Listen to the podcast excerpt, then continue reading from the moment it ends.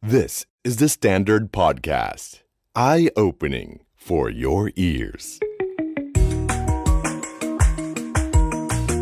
The secret sauce. สวัสดีครับ ผมเคนนักครินทร์และนี่คือ The Secret Sauce Podcast What's your secret?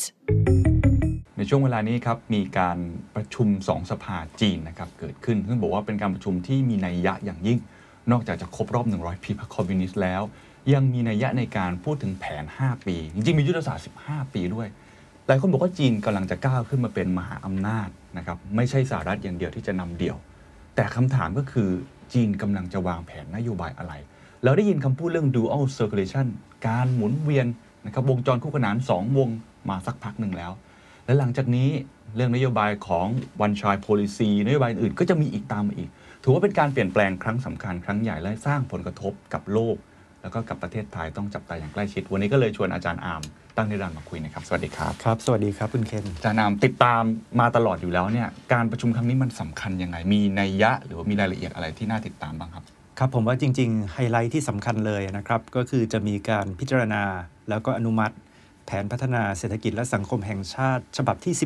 ครับ 14 เป็นแผน 5 ปีรอบใหม่นะครับ จริง ๆ ตอนเนี้ยเราเริ่มเห็นเนื้อหาของแผนเนี่ยทยอยออกมานำเสนอสู่ทั้งประชาชนจีนแล้วก็ประชาชนโลกนะครับเอ่อแล้วเราบอกว่ามันสำคัญมากคุณเคน เพราะอะไร เพราะว่ามันเป็น 5 ปีแรกของมาราธอนรอบใหม่ของจีน เอ่อแปลว่าอะไรครับ แปลว่าปีเนี้ย2021 เนี่ยเขาเพิ่งประกาศชัยชนะกับสงครามความยากจน อืม ใช่ไหมครับ คือก่อนหน้าเนี้ยเขามีความฝัน 100 ปีแรก ครับ ก็คือเอ่อตั้งแต่ 1921 ที่ก่อตั้งพรรคคอมมิวนิสต์ จนปี 2021 นะครับเขาจะชนะในสงครามความยากจน ประชาชนจีนเนี่ยจะเริ่มกินดีอยู่ดีพอสมควร ครับ นะครับ แต่ตอนนี้กำลังเริ่มต้นจะมาราธอนรอบใหม่ไปปี 2050 ซึ่งเขาประกาศไปแล้วว่าเขาชนะความยากจนไปแล้ว ในปีนี้ อ่า ใช่ไหมครับ แต่ว่าอันอันถัดไปเนี่ยก็คือเป้าเป้าถัดไปเนี่ยนะครับเอ่อจะเป็น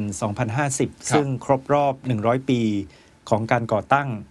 ประเทศจีน อืม ก็คือตั้งแต่ที่ประธานเหมาเนี่ยชนะสงครามกลางเมือง อืม เมื่อปี 1949 นะครับ แล้วก็ร้อยปีก็คือ 2050 ครับ เอ่อจีนจะเป็นประเทศมหาอำนาจที่แข็งแกร่ง อืม ใช่ไหมครับ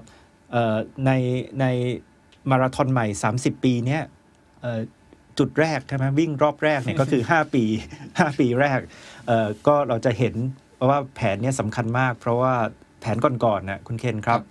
เอ่อนายกจีนใช่ไหมครับ ก็เป็นคนดูแล แต่ว่าแผนเนี้ยตัวประธานาธิบดีสีจิ้นผิง อืม ลงมาดูลงมากำกับเอ่ออ ม ลงมาช่วย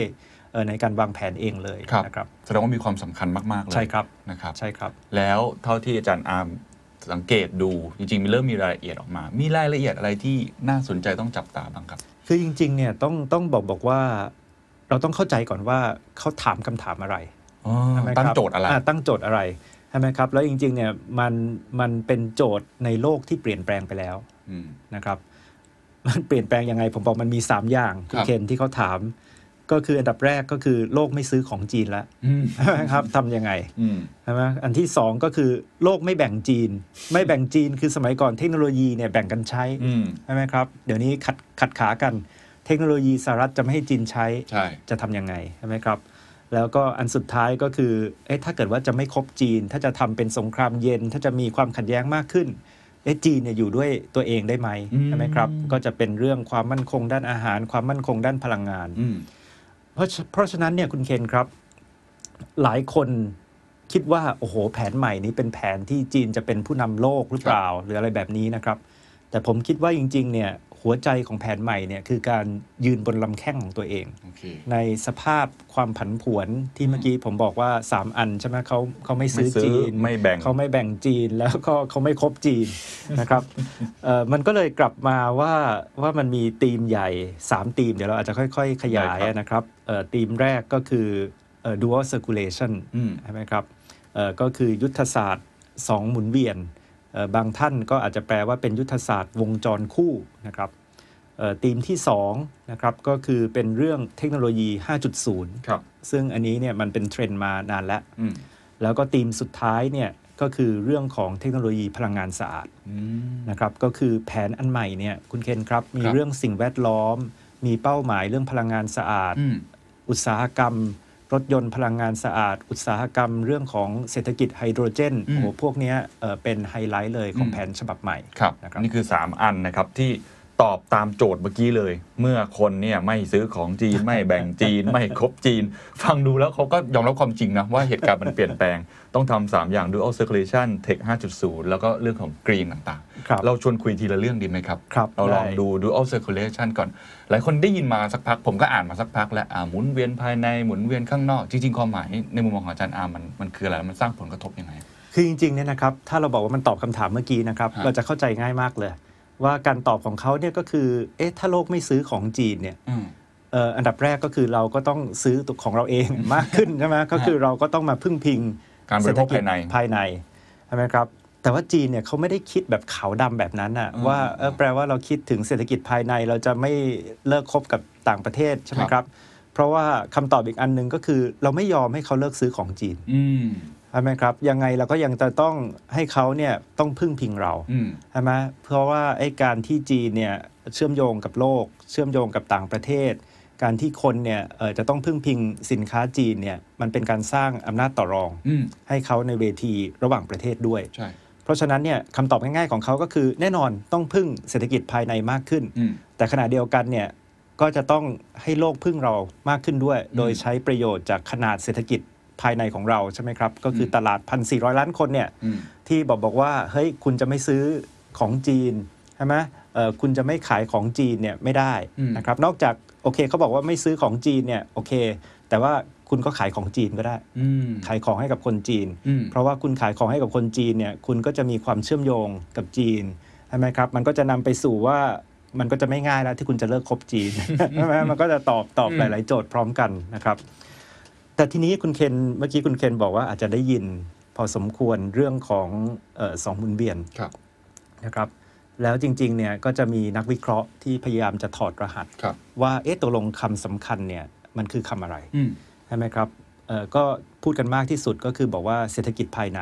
ก็คือจีนเนี่ยจะหันกลับมาพึ่งเศรษฐกิจภายในมากขึ้น ครับ เอ่ออีกอันหนึงก็อาจจะเป็นเลข 2 ที่บอกว่าเอ้ยไม่ใช่เอ่อเขาเอาทั้งคู่ อืม ใช่ไหมอย่างที่เมื่อกี้ผมเล่าว่าเขาไม่ใช่แค่ภายในหรอกเขาบอกบอกว่าเขายังอยากจะให้คนซื้อของเขา ครับ แล้วถ้าไม่ซื้อของเขาก็อย่างน้อยขายของเขาก็ได้ อืม ใช่ไหมครับ แต่ว่าผมอยากจะย้ำอีกคำหนึ่งที่อยู่ในนี้ใช่ไหม อ่า ที่ที่มันน่าสนใจก็คือคำว่าหมุนเวียน หมุนเวียนอ่า หมุนเวียน เพราะว่ามันน่าสนใจว่าทำไมอ่ะเขาไม่ใช้คำว่า dual economies อืม ใช่ไหมครับ dual sectors แต่ว่ามาเลือกใช้คำว่า circulation อืมน่าสนใจครับ นะครับ แล้วมันก็คล้ายๆกับเวลาเราดูหนังกำลังภายในของจีน ใช่ไหมคุณเคน มันก็จะมีลมปราณภายในใช่ไหมครับอ่าแล้วก็การหมุนเวียนลมปราณไอ้ที่สำคัญเนี่ยก็คือพลังชี่พลังลมปราณภายในเนี่ยมันต้องไม่ติดขัด อืม ใช่ไหมมันต้องไม่มี flow อ่ามันต้องโฟล์มันต้องไม่มีอะไรมาสะดุด อ่า ใช่ไหมครับ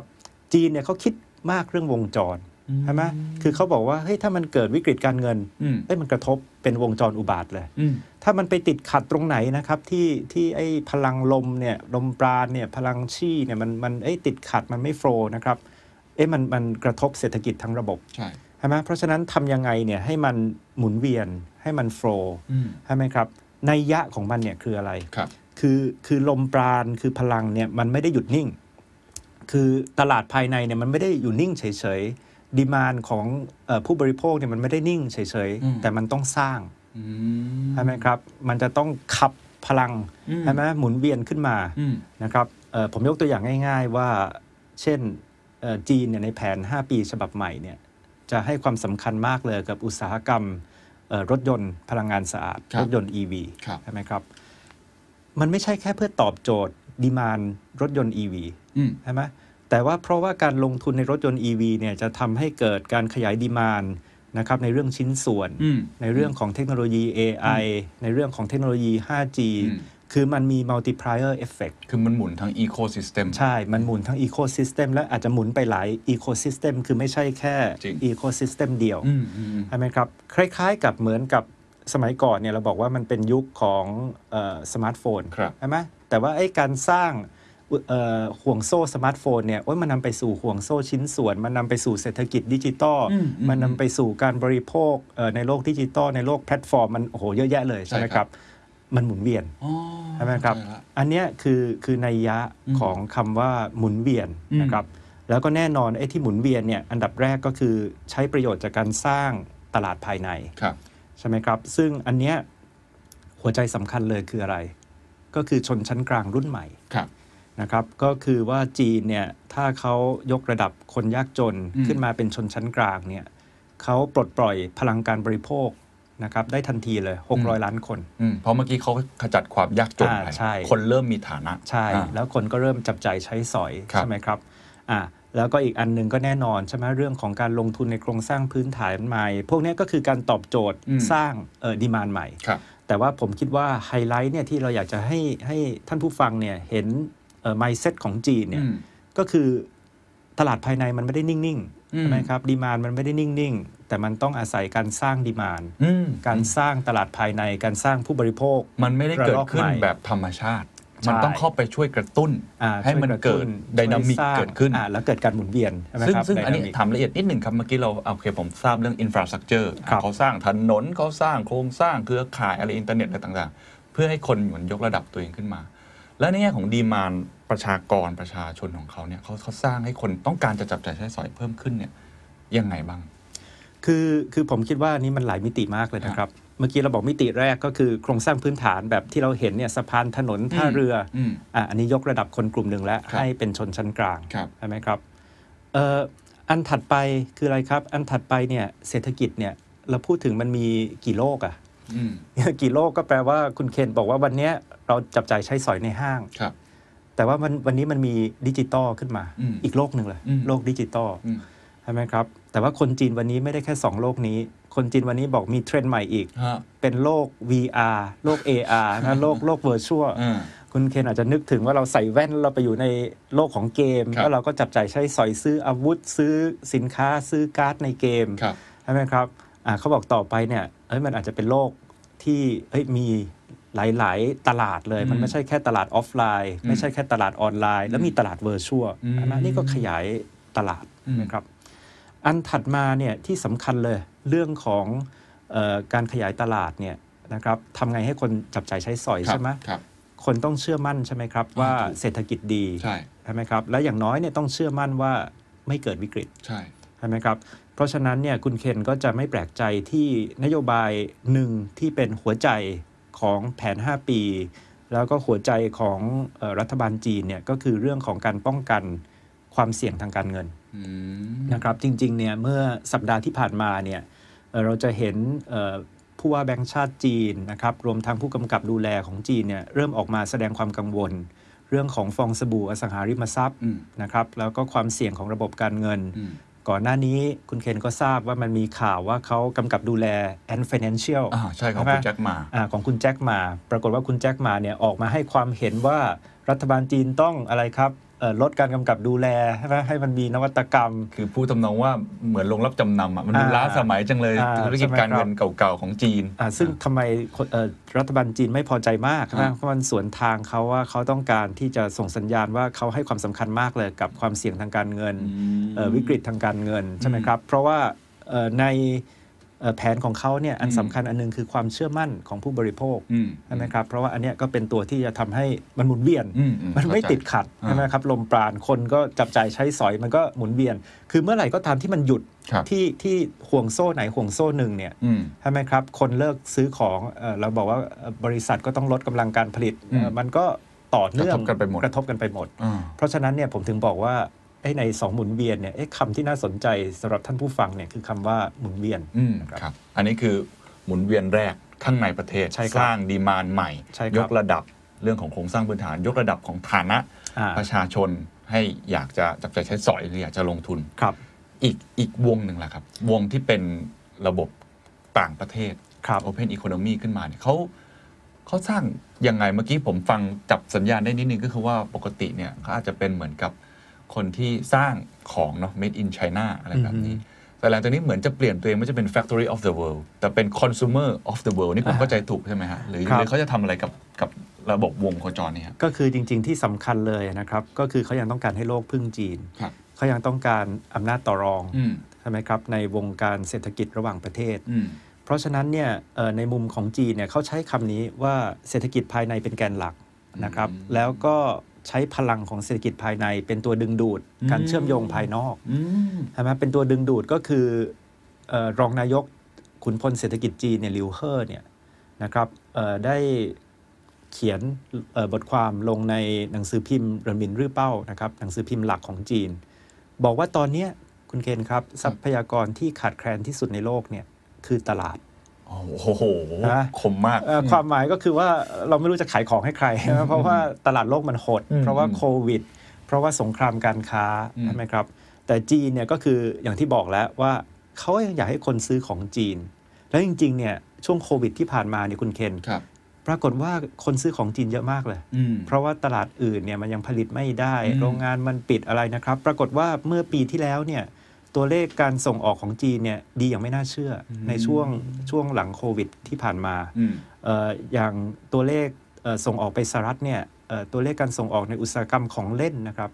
เรียกว่าทะลุประวัติศาสตร์นะครับ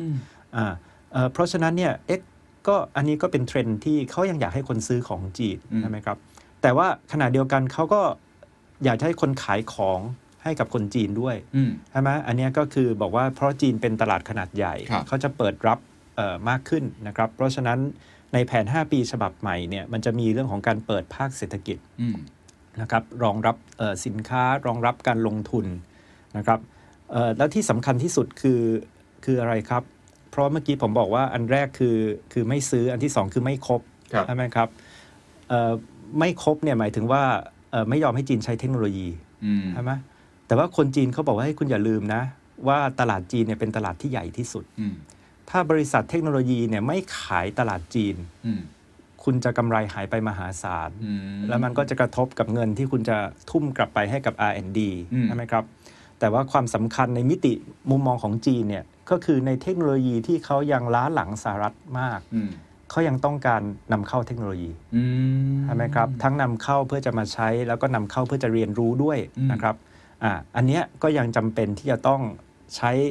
ความโดดเด่นของตลาดขนาดใหญ่ของประเทศจีน อืม เป็นตัวดึงดูด อืม ให้คุณยังขายของให้กับจีน อืมเพราะ ให้ รุ่นมาอยาก คุณยัง ได้เทคโนโลยี ใช่คุณยังต้องแบ่งให้กับจีน อืม ให้คุณยังต้องไม่เลิกคบจีน อืม ใช่ไหมครับเอ่อแล้วก็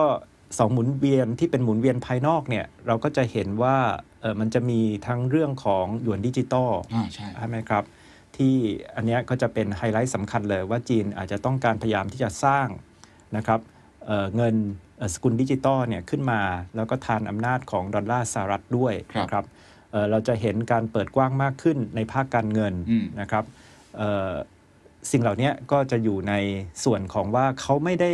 มองเป็นขาวกับดำว่า อืม อ๋อเราจะกลับมาปิดประเทศ อืม เอ่ออยู่แต่กับเศรษฐกิจภายในประเทศ อืม เขายังต้องการเศรษฐกิจเอ่อหมุนเวียนวงจรภายนอกด้วย ครับ แต่ว่าเขาก็เข้าใจว่าวงจรภายนอกเนี่ยมีความท้าทายสูงมาก อืม นะครับ เพราะว่าเอ่อเรื่องของสงครามการค้าสงครามเทคโนโลยี ระหว่างจีนกับสหรัฐที่เกิดขึ้น ครับ สนใจเรื่องวงจรภายนอกมาก เพราะว่าน่าจะเกี่ยวข้องกับพวกเรา ครับ ถูกไหมครับผมอาจจะเจาะประเด็นนี้ก่อนนิดหนึ่ง ได้เลยค เมื่อ รับ กี้อย่างพูดเรื่องหยวนดิจิตอล ครับ นะหรือว่าเปิดตลาดทุน ผมก็จะว่าเอ่อเสรีการเงินน่าจะเพิ่มมากขึ้น ครับ แนวโน้มก็คือดึงดูดเรามากขึ้น ครับ ตลาดไม่ว่าจะเป็นเรื่องของ A share A share H share อะไรต่างๆ ที่เขามีอยู่ในเนี่ยอาจจะอยากให้เราเนี่ยเข้าไปลงทุนเพราะปกติเนี่ยลงทุนก็ค่อนข้างยากเป็นตลาดที่ค่อนข้าง ครัจะบมีความปิดอยู่นิดนึง ครับ ต้องลงทุนผ่านกองทุนอะไรต่างๆ หรืออาจจะเปิดโอกาสให้ต่างชาติเข้าไปได้มากขึ้น ตรงเนี้ยอาจารย์มองรายละเอียดทั้งสองมุมนี้ยังไง เราควรจะปรับตัวยังไงเขาเปิดจริงไหมครับ หรือเขาเปิดในลักษณะไหนมีอะไรที่เปลี่ยนแปลงจากยุคก่อนหน้านี้ นักลงทุนไทยเผื่อมองเห็นแล้วจะได้เฮ้ยเขามีผู้ซื้อตลาดใหม่ๆเต็มเลยจะได้เข้าไปขายของในนั้นด้วย ครับเออน่าสนใจมากคุณเคนเพราะว่าเมืองจีนเนี่ยเขามักจะใช้คำว่าก้าวไปข้างหน้า2ก้าวแล้วก็ถอยหลัง1ก้าว ผมเป็นปรัญญามาก หมายความว่าเฮ้ยอันดับแรกเนี่ยเรารูดไปข้างหน้า แต่พอหลังจากนั้นคนก็จะบอกว่าเฮ้ยมีอันตรายตรงโน้นตรงนี้ใช่ไหมครับแล้วก็เอ๊ะเอ๊ะเอ๊ะเอ๊ะเดี๋ยวถอยหนึ่งก้าวก่อน แต่ว่ามันก็ยังก้าวก้าวขึ้นไป ถือว่าก้าว ใช่ไหม ไป ใช่ไหมครับ แต่ไม่ 919 นะ ต้อง 929ก่ ก้าน ว แล้ว สอง ถอย ก้าวแล้วก็ถอยหนึ่งก้าวแต่ว่าอันนี้มันเราเห็นเลย and financial อืม ถูกไหมครับไอ้ตอนที่ไอ้โปรโมทนวัตกรรมทางการเงินเนี่ยตอนแรกเนี่ยคนตกใจว่าแบงก์จีนจะล้มกันหมดแล้วนะครับเพราะว่าเอ้ยอยู่ๆเนี่ยคุณแบบให้เขาทำอะไรก็ได้อะ อืม ใช่ไหมครับแอนด์ฟินแลนเชียลเนี่ยจริงๆ ก็คือรัฐบาลจีนตอนแรกเนี่ยไม่ไปยุ่งเลย อืม ใช่ไหมครับ ปล่อยให้มีนวัตกรรม ปล่อยให้ไอ้ลองฟินเทคลองโมเดลใหม่ อืม แต่ถึงจุดหนึ่งก็จะเริ่มเข้ามาแล้วใช่ไหมครับ บอกว่าเอ๊ะตรงนี้เปลี่ยนตรงนี้ไม่ได้นะ ไม่งั้นเอ่อคุณทำอย่างนี้แข่งกับแบงก์จีนไม่ยุติธรรมอะไรใช่ไหมครับ เพราะฉะนั้นเนี่ยเอ่อสิ่งที่อยากจะเรียนท่านผู้ฟังก็คือเอ่อปีเนี้ยเราต้องติดตาม ครับ ไอ้ตัวคือทิศทางของแผน 5 ปีเนี่ยคุณเคนมันจะเป็นภาพใหญ่ อืม ใช่ไหมเพราะฉะนั้นเราก็จะได้ยินว่าเขาจะเปิดกว้างมากขึ้น ครับ เขาจะเปิดเอ่อตลาดทุนเอ่อเขาจะมีเรื่องหยวนดิจิตอลนะครับเอ่อแต่เรื่องพวกเนี้ยเอ่อรายละเอียดเนี่ยยังยังต้องรออใช่ไหมครับ แล้วก็ขณะเดียวกันเนี่ยเอ่อถึงช่วงแรกเนี่ยมันจะอาจจะดูลุกไปข้างหน้าเร็วมากใช่ไหมเราก็จะต้องเข้าใจว่ามันก็จะมีความ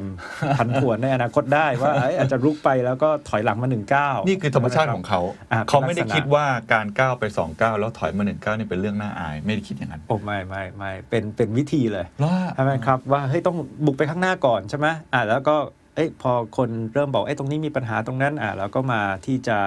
เอ่อกำจัดความเสี่ยงที่จะดูกำกับดูแล อืม ใช่ไหมครับเอ่อเหมือนกับวงการเทคใช่ไหม อืม คุณเคนเออจริงๆเนี่ยอันหนึ่งที่คนก็คงจะจับตามองก็คือทิศทางของการประชุมครั้งเนี้ย ครับ ว่ามันจะมีเรื่องกฎหมายที่เกี่ยวข้องกับการกำกับดูแล อืม วงการเทคโนโลยีจีนเนี่ย อืม เอ่อออกมามากน้อยแค่ไหน อืม ใช่ไหมครับ เพราะว่าเราจะเห็นว่าเขาเริ่มเอ่อตั้งคำถามและกับอาลีบาบา ในเรื่องของเอ่อการแข่งขันทางการค้า อืม ใช่ไหมครับเอ่อเขาเริ่มเอ่อพูดถึงเอ่อเรื่องของเอ่อการผูกขาดใช่ไหมครับในวงการเทค อืม นะครับเอ่อเพราะฉะนั้นเนี่ยเอ่ออย่างเงี้ยก็เหมือนกันว่าช่วงหนึ่งนี้เราเห็นว่าเขาปล่อย อืม ใช่ไหมเต็มที่เลยวงการเทค อืม แต่ว่าพอหลังจากนั้นเนี่ยเขาก็จะเริ่มเริ่มกลับมาแตะเบรกเหมือนกัน อืมเข้าใจครับ นี่เป็นธรรมชาติเพราะฉะนั้นเราต้องเข้าใจระบบวิธีคิด thinking system ของเขาว่า อย่าคิดว่าพอรุ่นหน้าไปแล้วจะเปิดเสรีไม่ใช่บางทีอาจจะมีการกลับมากำกับ ใช่ แล้วก็ควบคุม ใช่ และดูแล ผมถามเรื่อง dual circulation อีกเล็กน้อย ค ผ รับ ลกระทบที่จะเกิดเกิดขึ้นกับโลก สมมติว่ามันไปตามเป้าได้สำเร็จเลย มันจะเกิดอะไรขึ้นกับโลก landscape ของอีโคโนมีโลกมันจะเปลี่ยนไปยังไง และประเทศไทยเนี่ยมันจะมีการเปลี่ยนแปลงไหมครับ ครับเออคือคือจริง ๆ แล้วเนี่ยผมผมคิดว่าอันที่สำคัญเลยนะครับเออก็คือจีนเนี่ยที่เราบอกว่าดูว่า circulation เนี่ยมันสะท้อนอะไร อืม คือมันสะท้อนว่าเขาเนี่ยคิดค่อนข้างซับซ้อน อืม เขาไม่ได้คิดขาวกับด อืม ำคือเขาไม่ได้คิดว่าจะคบไม่คบสหรัฐ อืม ใช่ไหมแต่ว่าเขาคิดว่าจะคบไม่คบสหรัฐในเรื่องอะไรบ้าง อ๋อ ใช่ไหม เขาเป็น ครับ เรื่องๆไป เขาเป็นเรื่องเรื่องเอ่อยกตัวอย่างนะครับก็คือความหมายเนี่ยที่บอกว่าจะต้องเป็นเศรษฐกิจภายใน หรือต้องพึ่งเศรษฐกิจภายในเนี่ยก็คืออุตสาหกรรมยุทธศาสตร์ใช่ไหมครับอุตสาหกรรมที่เกี่ยวข้องกับความมั่นคง อ๋อ ใช่ไหมครับเพราะว่าอะไรครับคุณเคนเขาเนี่ยเจ็บตัวมากเนี่ยไม่ใช่จากสงครามการค้านะ ฮะ แต่จากสงครามเทคโนโลยี อ่าใช่ ใช่ไหมก็คือจากข้อที่สองที่บอกว่าไม่แบ่ง อืม ใช่ไหมครับไม่แบ่งให้จีนใช้เอ่อเทคโนโลยีเนี่ย อืม ใช่ไหมคือถ้าเกิดว่าไม่ให้จีนไม่ให้หัวเว่ยเนี่ยเอ่อใช้เอ่อตัวชิปเนี่ยหัวเว่ยก็ผลิตสมาร์ทโฟนไม่ได้ ถูกครับ ใช่ไหมครับเอ่อเพราะฉะนั้นเนี่ยในจีนตอนเนี้ยเขาพูดกันมีศัพท์หนึ่งก็คือ import substitution อืม คือผลิตเองเพื่อทดแทนการนำเข้า ม แต่ว่าถ้าเกิดว่าท่านผู้ฟังที่เอ่อเรียนเศรษฐศาสตร์มาก็จะทราบว่าเอ๊ะจริงๆเนี่ยนโยบายเนี้ยมันเป็นนโยบายที่ล้มเหลวนะในอดีต อืม ใช่ไหมเพราะว่าคนก็เลยมาถึงโลกของการส่งออกโลกของการค้าโลกใช่ไหมครับ แต่จีนเนี่ยเขาก็คงไม่ใช้นโยบายนี้ในทุกอุตสาหกรรม เข้าใจละ ใช่ไหมมันก็จะใช้เฉพาะในอุตสาหกรรมที่เราบอกว่าเป็นเรื่องเออหนึ่งก็คือยุทธศาสตร์ อืม ใช่ไหมครับอ่าแล้วก็เป็นอุตสาหกรรมที่เกี่ยวข้องกับความมั่นคงนะครับอ่าแล้วก็ขณะเดียวกันในเทคโนโลยีที่จีนเริ่มทันสหรัฐ ครับ ใช่ไหมครับ อ่ะก็แปลว่าเราจะต้องรีบใช้ประโยชน์จากตลาดขนาดใหญ่ของจีนเนี่ย อืม ซื้อของกันเอง อืม ซื้อของจีนเอง อืม แล้วก็ให้บริษัทจีนได้มีเงินไปทุ่มกับ R&D ใช่ไหมครับ โดยประโยชน์ของตลาดขนาดใหญ่ แต่ในอุตสาหกรรมที่โอ้โหยังตามหลังสหรัฐมากอะ ครับ คุณเคนครับ ครับผม เราก็ยังต้องการให้เขาต้องขายจีน ถูกไหม เข้าใจ เราก็ เพื่อจะ ยัง ดึงดูด เราก็ยัง เทคโนโล ต้องการให้เขาแบ่งจีน อืม ถูกไหมครับ อันนี้ก็คือไอ้วงจรที่2ใช่ไหม ครับ ก็คือใช้อำนาจต่อรองที่เรามีตลาดขนาดใหญ่มาก อืม ก็คือจีนเนี่ยบอกว่าให้ยบริษัทชิปเนี่ยคุณรู้ไหมว่าถ้าคุณไม่ขายตลาดจีนเนี่ยนะครับเอ่อเงินคุณหายไปมหาศาลเลย อืม ใช่ไหมครับ แล้วคุณก็ไม่มีเงินที่จะไปทุ่มให้กับ R&D ของคุณ อืม เผลอๆคุณจะเป็นผู้นำเทคโนโลยีไม่ได้นะใช่ห ทำไม ครับ ขาย ทำให้ขายเอ่อตลาดจีนที่มัน เริ่มอ่ะ อืม นะก็คืออันเนี้ยก็คือใช้ประโยชน์จาก อืม ตลาดขนาดใหญ่ในอุตสาหกรรมที่ยังยังโอ้โหยังห่างไกลกัน ครับ นะครับ หรือว่าอุตสาหกรรมที่ไม่เกี่ยวกับความมั่นคง อ๋อ เช่นของเล่นใช่ไหมที่ผมยกตัวอย่าง อ๋อ ใช่ไหมครับอย่างเงี้ยเรายังต้องการให้คนซื้อจีน อ่า ใช่ไหมครับเรายังต้องการเอ่อที่จะเชื่อมโยงกับโลก อืม เพื่อสร้างอำนาจต่อรองด้วย อืม ใช่ไหมครับเพราะฉะนั้นอันดับแรกเราก็จะบอกว่า decoupling อืม ในอุตสาหกรรมที่เป็นยุทธศาสตร์ อุตสาหกรรมความมั่นคง ครับ อุตสาหกรรมที่เทคโนโลยีใกล้เคียงกัน อืม อันที่สองเราก็บอกว่า recoupling recoupling เลยไม่ใช่แค่ดีอะ re เลย re ก็คือหมายถึงว่าเอ้ยเชื่อมโยงกลับมาเชื่อมโยงกันนะ เออ ใช่ไหมครับในอุตสาหกรรมทั่วไป ครับ ใช่ไหมครับซึ่งสหรัฐเขาบอกเขาไม่ทำอยู่แล้ว อุตสาหกรรมแรงงานเข้มข้น อืม นะครับเอ่อในอุตสาหกรรมที่เทคโนโลยีจีนยังห่างจากสหรัฐมาก อืม ก็ยังต้องการของจากสหรัฐ อื ใช่ไหมครับและอันที่ 3 คุณเคนครับ ครับ decoupling recoupling แต่อันที่ 3 คืออะไรครับ Asian coupling Asian coupling คือเชื่อมกับเอเชีย อืม ใช่ไหมครับเพราะว่าในจีนตอนเนี้ยคุณเคนครับ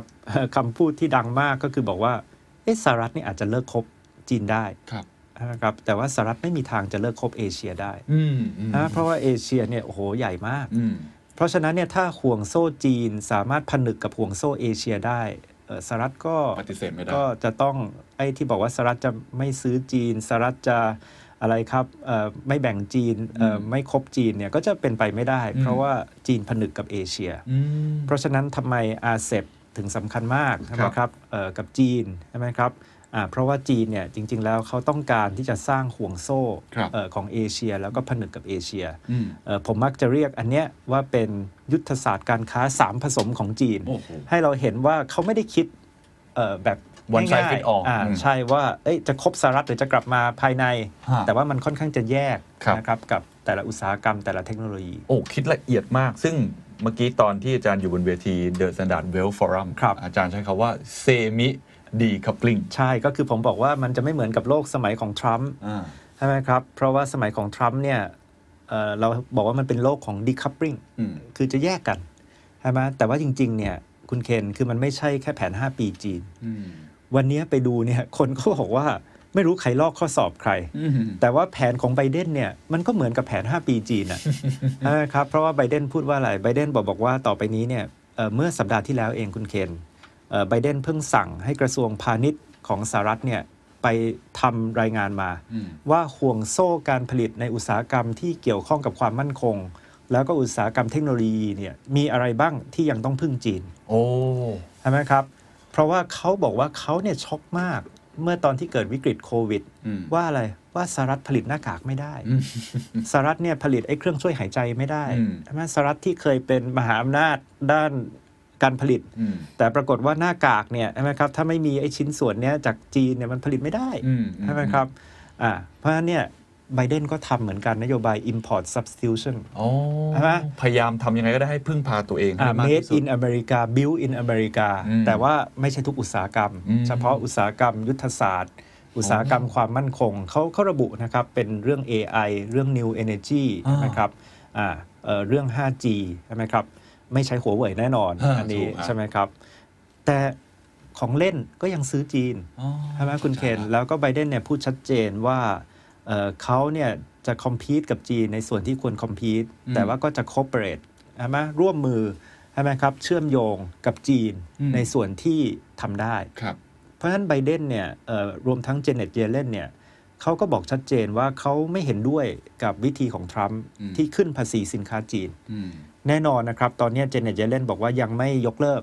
ไอ้ภาษีที่เคยขึ้นไป อืม แต่ที่แน่นอนคือไม่ขึ้นรอบใหม่ อืม นะครับ เพราะฉะนั้นเราจะเห็นเลยว่าไอ้ที่มันจะเป็นสงครามการค้าเรื่องของการแข่งกันขึ้นกำแพงภาษีเนี่ยเออจะไม่ไม่ไม่ไม่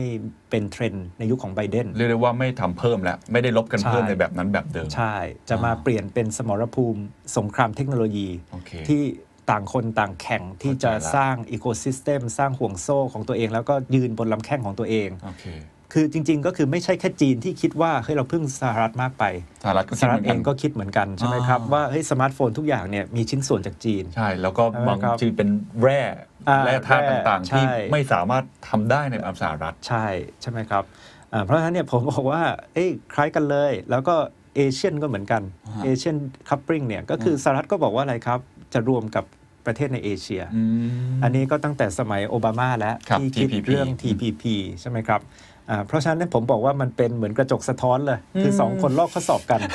แต่ว่าภาพของโลกก็คือ โลกมันก็เลยจะเป็นโลกที่ซับซ้อนขึ้น ครับ มันจะไม่ง่าย ๆ เหมือนเราพูดในสมัยทรัมป์ว่าเฮ้ยดีคัพปริงกันแล้วนะ ครับ ใช่ไหมครับ แต่ว่ามันจะเป็นเซมิดีคัพปริง เออน่าสนใจมาก ก็คือดีคัพปริงแบบไม่เต็มสูบ ครับ นะ เพราะฉะนั้นคนที่จะวางกลยุทธ์วางยุทธศาสตร์เนี่ยจะต้องมีรายละเอียดเจาะไปรายละเอียดแต่ละอุตสาหกรรม ใช่ครับ หรือแต่ละพื้นที่ไปที่มันจะไม่เหมือนกัน ใช่ ผม ค ช รับ วนคุยอีกเล็กน้อยก่อนที่จะไปเรื่องเทคแล้วก็เรื่องกรีนนะครับ อย่างเอเชียนคัพปิ้ง ครับ เงี้ยจีนจะเข้ามาแผ่อิทธิพลใช้คำนี้แล้วกัน ในอาเซียนที่มีประชากรอยู่ 600 700 ล้านคนยังไงบ้างครับ แล้วเราจะต้องเข้าไปจอยกับเขายังไงบ้าง คือผมคิดว่าเราจะเห็นชัดเจนในบทบาทเชิงรุก ครับ เอ่อของจีน อืม นะครับเอ่อแต่ว่าจีนเนี่ยเขาจะไม่มองว่ามันเป็น relocation คือคนจีนจะไม่ชอบคำว่า re- re- relocation relocation ก็คือย้ายจากจีนมาไทย ฮะ ย้ายจากจีน ฮะฮะ ไปเวียดนามอย่าง อื นี้ ม ใช่ไหมครับ คุณเคนย้ายจากจีนไปลาวไปพม่า อืม คนจีนจะเรียกว่าเป็น expansion คือหมายถึงว่าในจีนเนี่ยไม่สร้างเพิ่ม ฮะ นะไม่ได้ขยายโรงงานเพิ่ม แต่ ฮะ ว่าโรงงานเนี่ยขยายที่เวียดนาม ขยายที่ไทย ขยายที่ลาว แต่ อืม ว่าไง ต้องเชื่อมกับห่วงโซ่จีน โอ้โห ใช่ไหมครับ ไม่ได้แค่ย้ายมาอืม อ่าต้องเชื่อมกลับไปที่ห่วงโซ่จีน เพราะว่าประเด็นสำคัญก็คือเนี่ยจะแก้ปัญหาที่บอกว่าเอ่อเขาไม่ซื้อจีน อืม เขาไม่แบ่งจีนเขาไม่คบจีนใช่ไหมก็คือเราต้องผนึกกับเอเชีย เพราะว่ายังไงเขาต้องซื้อเอเชีย เอ่อยังไงเขาต้องแบ่งเอเชียยังไงเขาต้องคบเอเชีย อืม ใช่ไหมครับเอ่อเพราะฉะนั้นเนี่ยผมว่ามันมันรุกแน่นอน อืม นะครับเอ่อแต่ว่ามันจะเป็นการรุกในลักษณะที่เชื่อมโยงกลับไปที่ห่วงโซ่จีนนะครับเอ่อเพราะฉะนั้นเนี่ยผมคิดว่าเมื่อกี้คำถามคุณเคนใช่ไหมที่ถามว่าอะแล้วสำหรับผู้ประกอบการไทย ครับ มันจะแปลว่าอะไร อืม ใช่ไหมเอ่อเมื่อกี้นี้โอเคคำตอบหนึ่งก็คือมันซับซ้อนมากขึ้น อืม ใช่ไหมครับผมคิดว่าโจทย์คำถามเนี่ยมันจะต้องเป็นโจทย์ใหม่ละ ครับ ไม่ใช่ว่าเราไปเชื่อมกับห่วงโซ่โลกได้ยังไง อืม ใช่ไหมแต่ว่าเราต้องวิเคราะห์แล้วว่าแต่ละอุตสาหกรรมที่เราอยู่เนี่ย มันแตกต่างกันยังไง เอ่อ โจทย์ ห่ มั วน ง คืออะไร โซ่มันเป อื ลี่ยนไปยังไง อันไหนที่มันเป็นห่วงโซ่จีน แล้วเราเชื่อมกับจีนได้ไหมเราเชื่อมกับสหรัฐด้วยก็ได้ไหม อืม เราเชื่อมได้ทั้งสองอันไหมหรือว่าเราเหมาะสมที่จะเชื่อมกับอันไหนมากกว่า อืม อย่างเงี้ยนะครับ อืม คือผมว่าแต่ละอันแต่ละอุตสาหกรรม แต่ละเทคโนโลยีเนี่ยก็อาจจะแตกต่างกัน ครับ นะครับ แต่อีกคำถามหนึ่งนะครับที่ที่ผมว่าค่อนข้างสำคัญเนี่ยก็คือผมว่าเอ่อมันจะเป็นโลกที่เรายังไม่เห็นเอ่อผู้ชนะหรือเทคโนโลยีที่ชนะที่ชัดเจน อืม นะครับเอ่อแล้วเราก็ยังไม่เห็นห่วงโซ่นะครับ อืม ที่ชัดเจนนะครับเอ่อที่กำลังที่จะเกิดขึ้น เพราะว่ามันเป็นยุคของความปั่นป่วนของการ หมูกล้า เอ่อของการสร้างใหม่ อื นะ ม ของการก่อตัวใหม่ อืม นะครับเอ่อเพราะฉะนั้นเนี่ยผมว่าเรื่องของการกระจายความเสี่ยง อืม ใช่ไหมครับ เรื่องของการที่เดิมพันใช่ไหมหลายๆตะกร้า ไม่ใช่ตะกร้าเดียว ครับ ใช่ไหมครับ ผมคิดว่าเรื่องของการกล้าล้มเหลว อืม ใช่ไหมครับเอ่อผมว่า mindset พวกเนี้ยก็จะสำคัญมากกับผู้ประกอบการในโลกแบบนี้ ครับ นะ พูดง่ายๆว่าเราพอที่จะเห็นทิศทางของเขาแหละ ใช่ ว่าเขาจะรุกมากขึ้น แต่ว่ามันซับซ้อนแล้วมันก็เฉพาะตัว เพราะฉะนั้นไม่มีใครตอบได้หรอกครับว่าเราต้องทำอะไรอย่างไรคำตอบอย่างเดียวคือ mindset เราต้องพร้อมรับกับความเปลี่ยนแปลง ใช่แล้วมันจะมีการรุกในบางอุตสาหกรรมที่สุดท้ายอาจจะไม่ประสบความสำเร็จ อ่า ใช่ไหมครับบางอุตสาหกรรมที่เฮ้ยสุดท้ายมันเป็นอุตสาหกรรมแห่งอนาคต ครับ คือผมยกตัวอย่างง่าย ๆ ว่าเอ่อเราพูดถึงที่บอกว่าจะเป็นยุคเศรษฐกิจเวอร์ชวล อืม ใช่ไหมแต่ว่าผมว่าเราไม่เห็นภาพชัดเจนหรอกคุณเคน ใช่ ว่าว่ามันเป็นหน้าตายังไง ตอนนี้เราก็ยังไม่เห็นคนใส่แว่นอันนี้เดินไปเดินมา อ่ายั ยังไม่ ใช่ไหม ยังไม่ชัดขนาดนั้น มันคล้ายๆ กับเราบอกว่าสมัยก่อนนะครับคุณเคนเรารู้ว่าว่ามันมีอินเทอร์เน็ต อืม เรารู้ว่าอินเทอร์เน็ตเนี่ยจะเปลี่ยนโลก ครับ แต่ผมว่าเรานึกไม่ออกนะว่ามันจะเป็น ลักษณะแบบนี้ สมาร์ทโฟน อ่า ใช่ไหมเราจะใช้แอปโซเชียลมีเดียจะเป็นแบบนี้ผ ครั ม บ ว่าอันเนี้ยมันเป็นเรื่องที่ทดลอง อืม เรียนรู้เอ่อล้มลุกใช่ไหมครับ เพราะฉะนั้นเนี่ยมันก็จะมีบริษัทเยอะแยะเลยที่ที่ล้มแล้วก็ อืม บริษัทเยอะแยะเลยที่ชนะ แต่แน่นอนคนที่ชนะนี่คือคนที่ที่กล้าเอ่อที่จะล้มใช่ไหมแล้วก็ทดลองแล้วก็เรียนรู้ใช่ไหมครับแล้วผมก็คิดว่าคล้าย ๆกันเอ่อในเทคโนโลยีพลังงานสะอาดยกตัวอย่าง ครับ ใช่ไหมครับผมว่าเราไม่รู้นะว่ามันจะเป็นเศรษฐกิจไฮโดรเจน อืม หรือว่ามันจะเป็นเอ่อแบตเตอรี่แบตเตอรี่เนี่ยมันจะพัฒนาได้เร็วแค่ไหน ครับ หรือมันจะมี breakthrough ใหม่เลย ใช่ ที่เปลี่ยนไปแต่เรารู้ว่ามันต้องไป ทางนี้ ทางนี้ อืม ใช่ไหมครับ แต่ว่าผมว่าอย่างเงี้ยมันก็เลยไม่ใช่การที่เราจะไปบอกว่าเดิมพันว่าอันเอยอันเนี้ยชนะแน่ เข้าใจ แต่ว่ามันอาจจะต้องกระจายความเสี่ยง อ่า เอ่อมากขึ้นด้วย โอเค นะ เข้าใจแล้วเมื่อวานผมเพิ่งดูสัมภาษณ์บิลเกต ครับ เขาเพิ่งออกหนังสือเล่มใหม่ เรื่องเกี่ยวกับ climate change อ่าครับ นะครับแล้วก็ ครับ สัมภาษณ์ใน 60 minutes ครับ เขาก็พูดเรื่องเนี้ยมีมีคนถามว่าเขาลงทุน อะไรบ้าง ครับ เขาบอกเขาลงทุนทุกอย่างเลย คือเขาเบ็ดไปหมดเลยที่เกี่ยวข้องกับกรีน คือความหมายในอย่างหนึ่งคือคือเขาต้องการที่จะเหมือนกับสนับสนุนทุกๆ อุตสาหกรรม ใช่ครับ ด้วย ใช่ครับ เขาจะพูดเรื่องเยอะๆเรื่องสตีลเรื่องเหล็ก ครับ เรื่องคอนกรีต พวกกรีนพรีเมียมอะไรอย่างเงี้ย ก็ผมว่าก็เป็นตัวอย่างหนึ่งที่ที่น่าสนใจเหมือนกัน ทีนี้กลับมาคุยอีกเรื่องหนึ่งครับ เมื่อกี้เราพูดเรื่อง dual circulation เรื่องเทค ครับ เทค 5.0 จีนเมื่อกี้เราเข้าใจระดับหนึ่งแล้วว่าเขาจะปกป้องอุตสาหกรรมที่เนี่ยเป็นยุทธศาสตร์หรือความมั่นคงของเขา ซึ่งแน่นอนผมว่าต้องมีเรื่อง 5G อะไรพวกนี้อยู่แล้วแหละ ครับ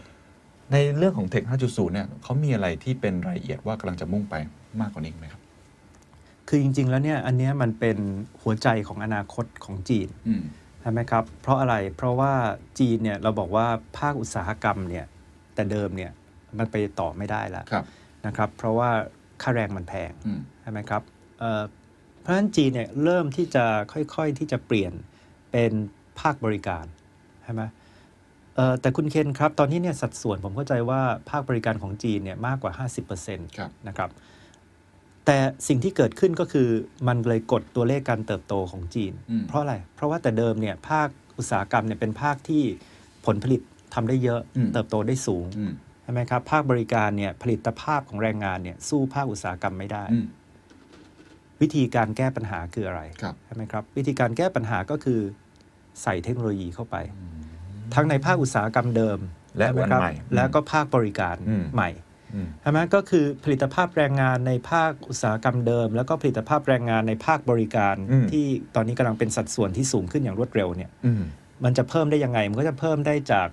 เทคโนโลยี AI อืม จาก 5G อืม ใช่ไหมครับจากยุค Internet of Things ก็คือเพิ่ม productivity นั่นแหละ ใช่ใช่ใช่ไหมครับอ่าแต่ว่าอันเนี้ยมันก็คือทำไมถึงต้องให้ความสำคัญ อืม กับเรื่องเหล่านี้นะครับซึ่งอันเนี้ยผมก็คิดว่าเวลาเราพูดถึง 5.0เนี่ยเราพูดสามเรื่อง ครับ นะครับเอ่อก็คือปัญญาประดิษฐ์ อืม ใช่ไหมครับ แล้วก็เอ่อ Internet of Things เนี่ยมันก็คือโลกที่แมชชีนคุยกับแมชชีนเอ่อโลกที่ของทุกอย่างเชื่อมต่อกับอินเทอร์เน็ต ครับ ใช่ไหมครับเอ่อไม่ใช่แค่สมาร์ทโฟนแล้ว ครับ แต่ว่าเป็น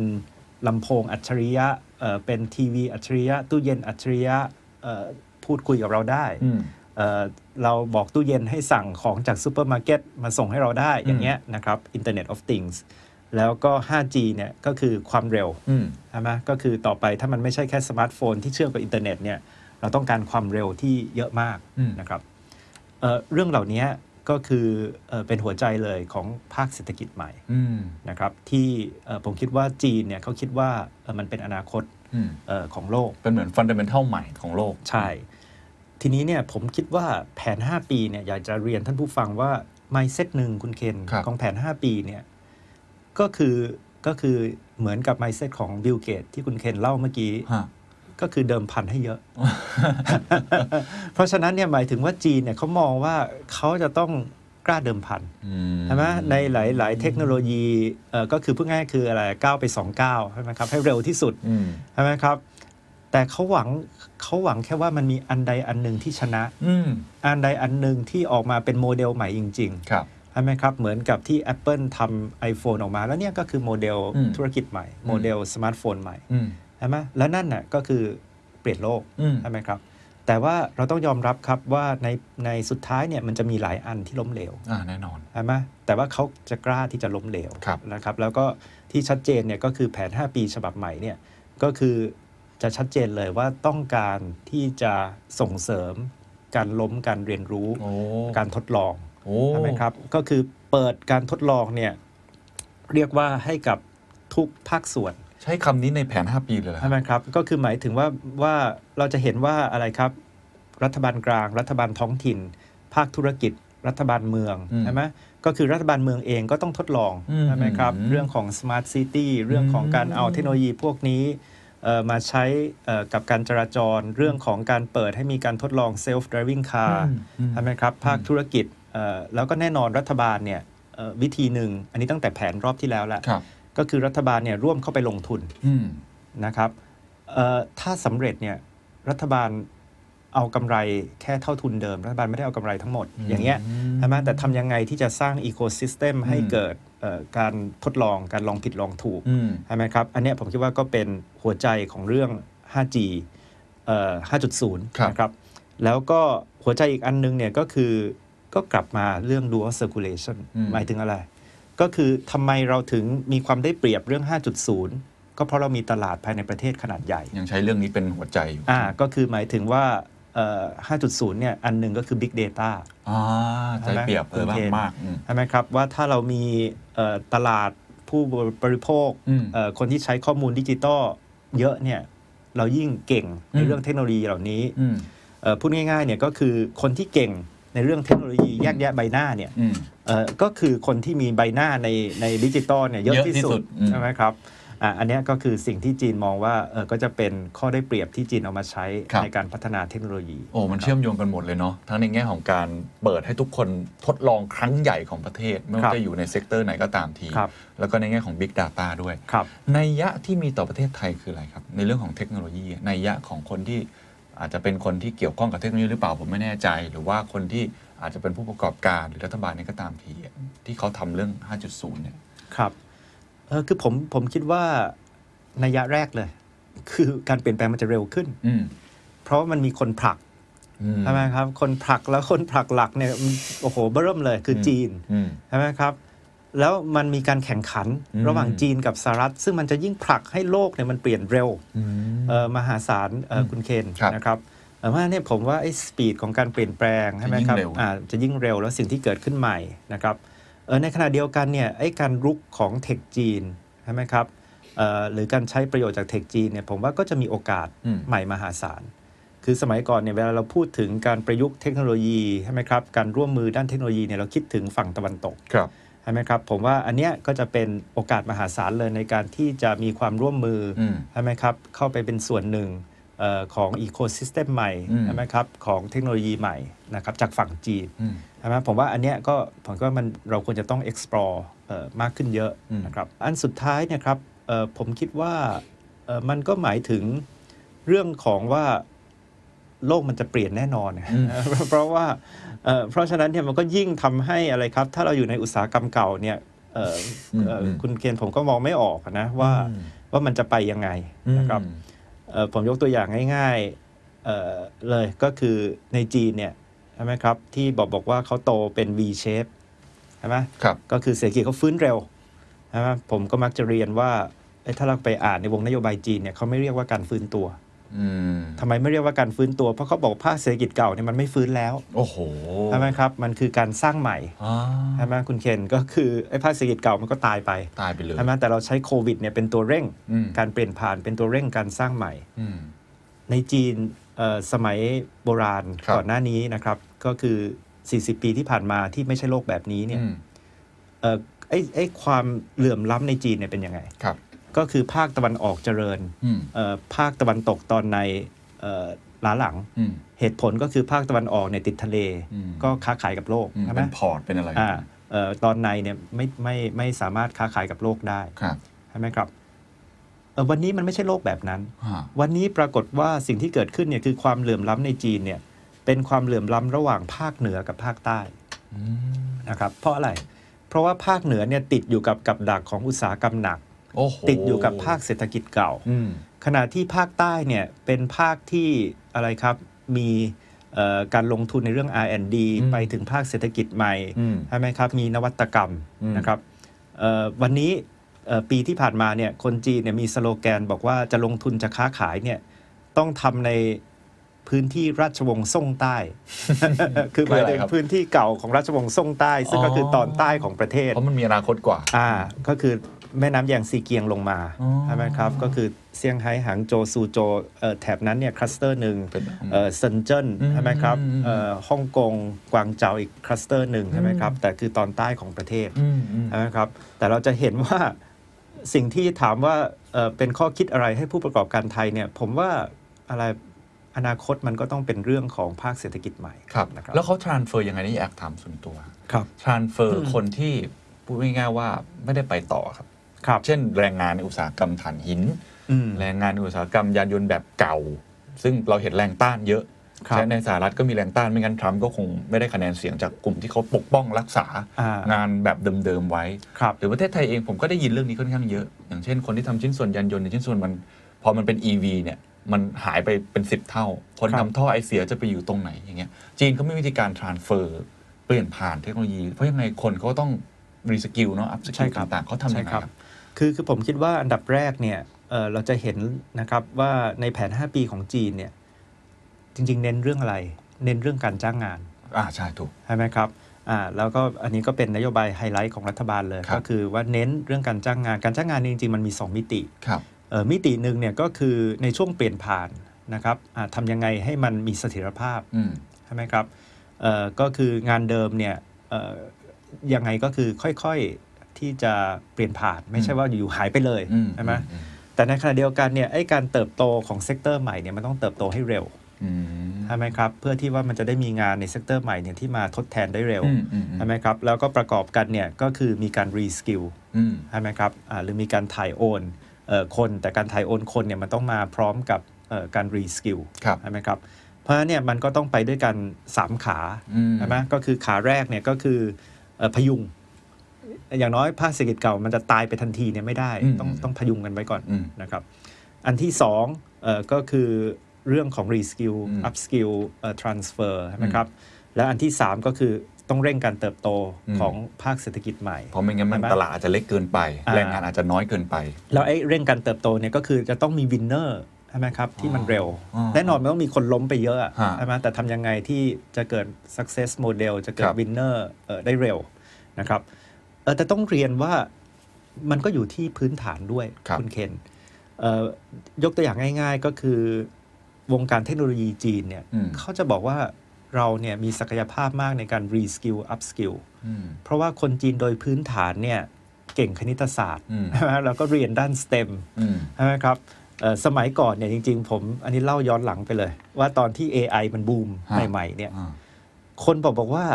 เฮ้ยจีนนี่มันจะไปทำ AI ได้ยังไง เพราะว่าจีนเนี่ยมหาวิทยาลัยเนี่ยยังไม่มี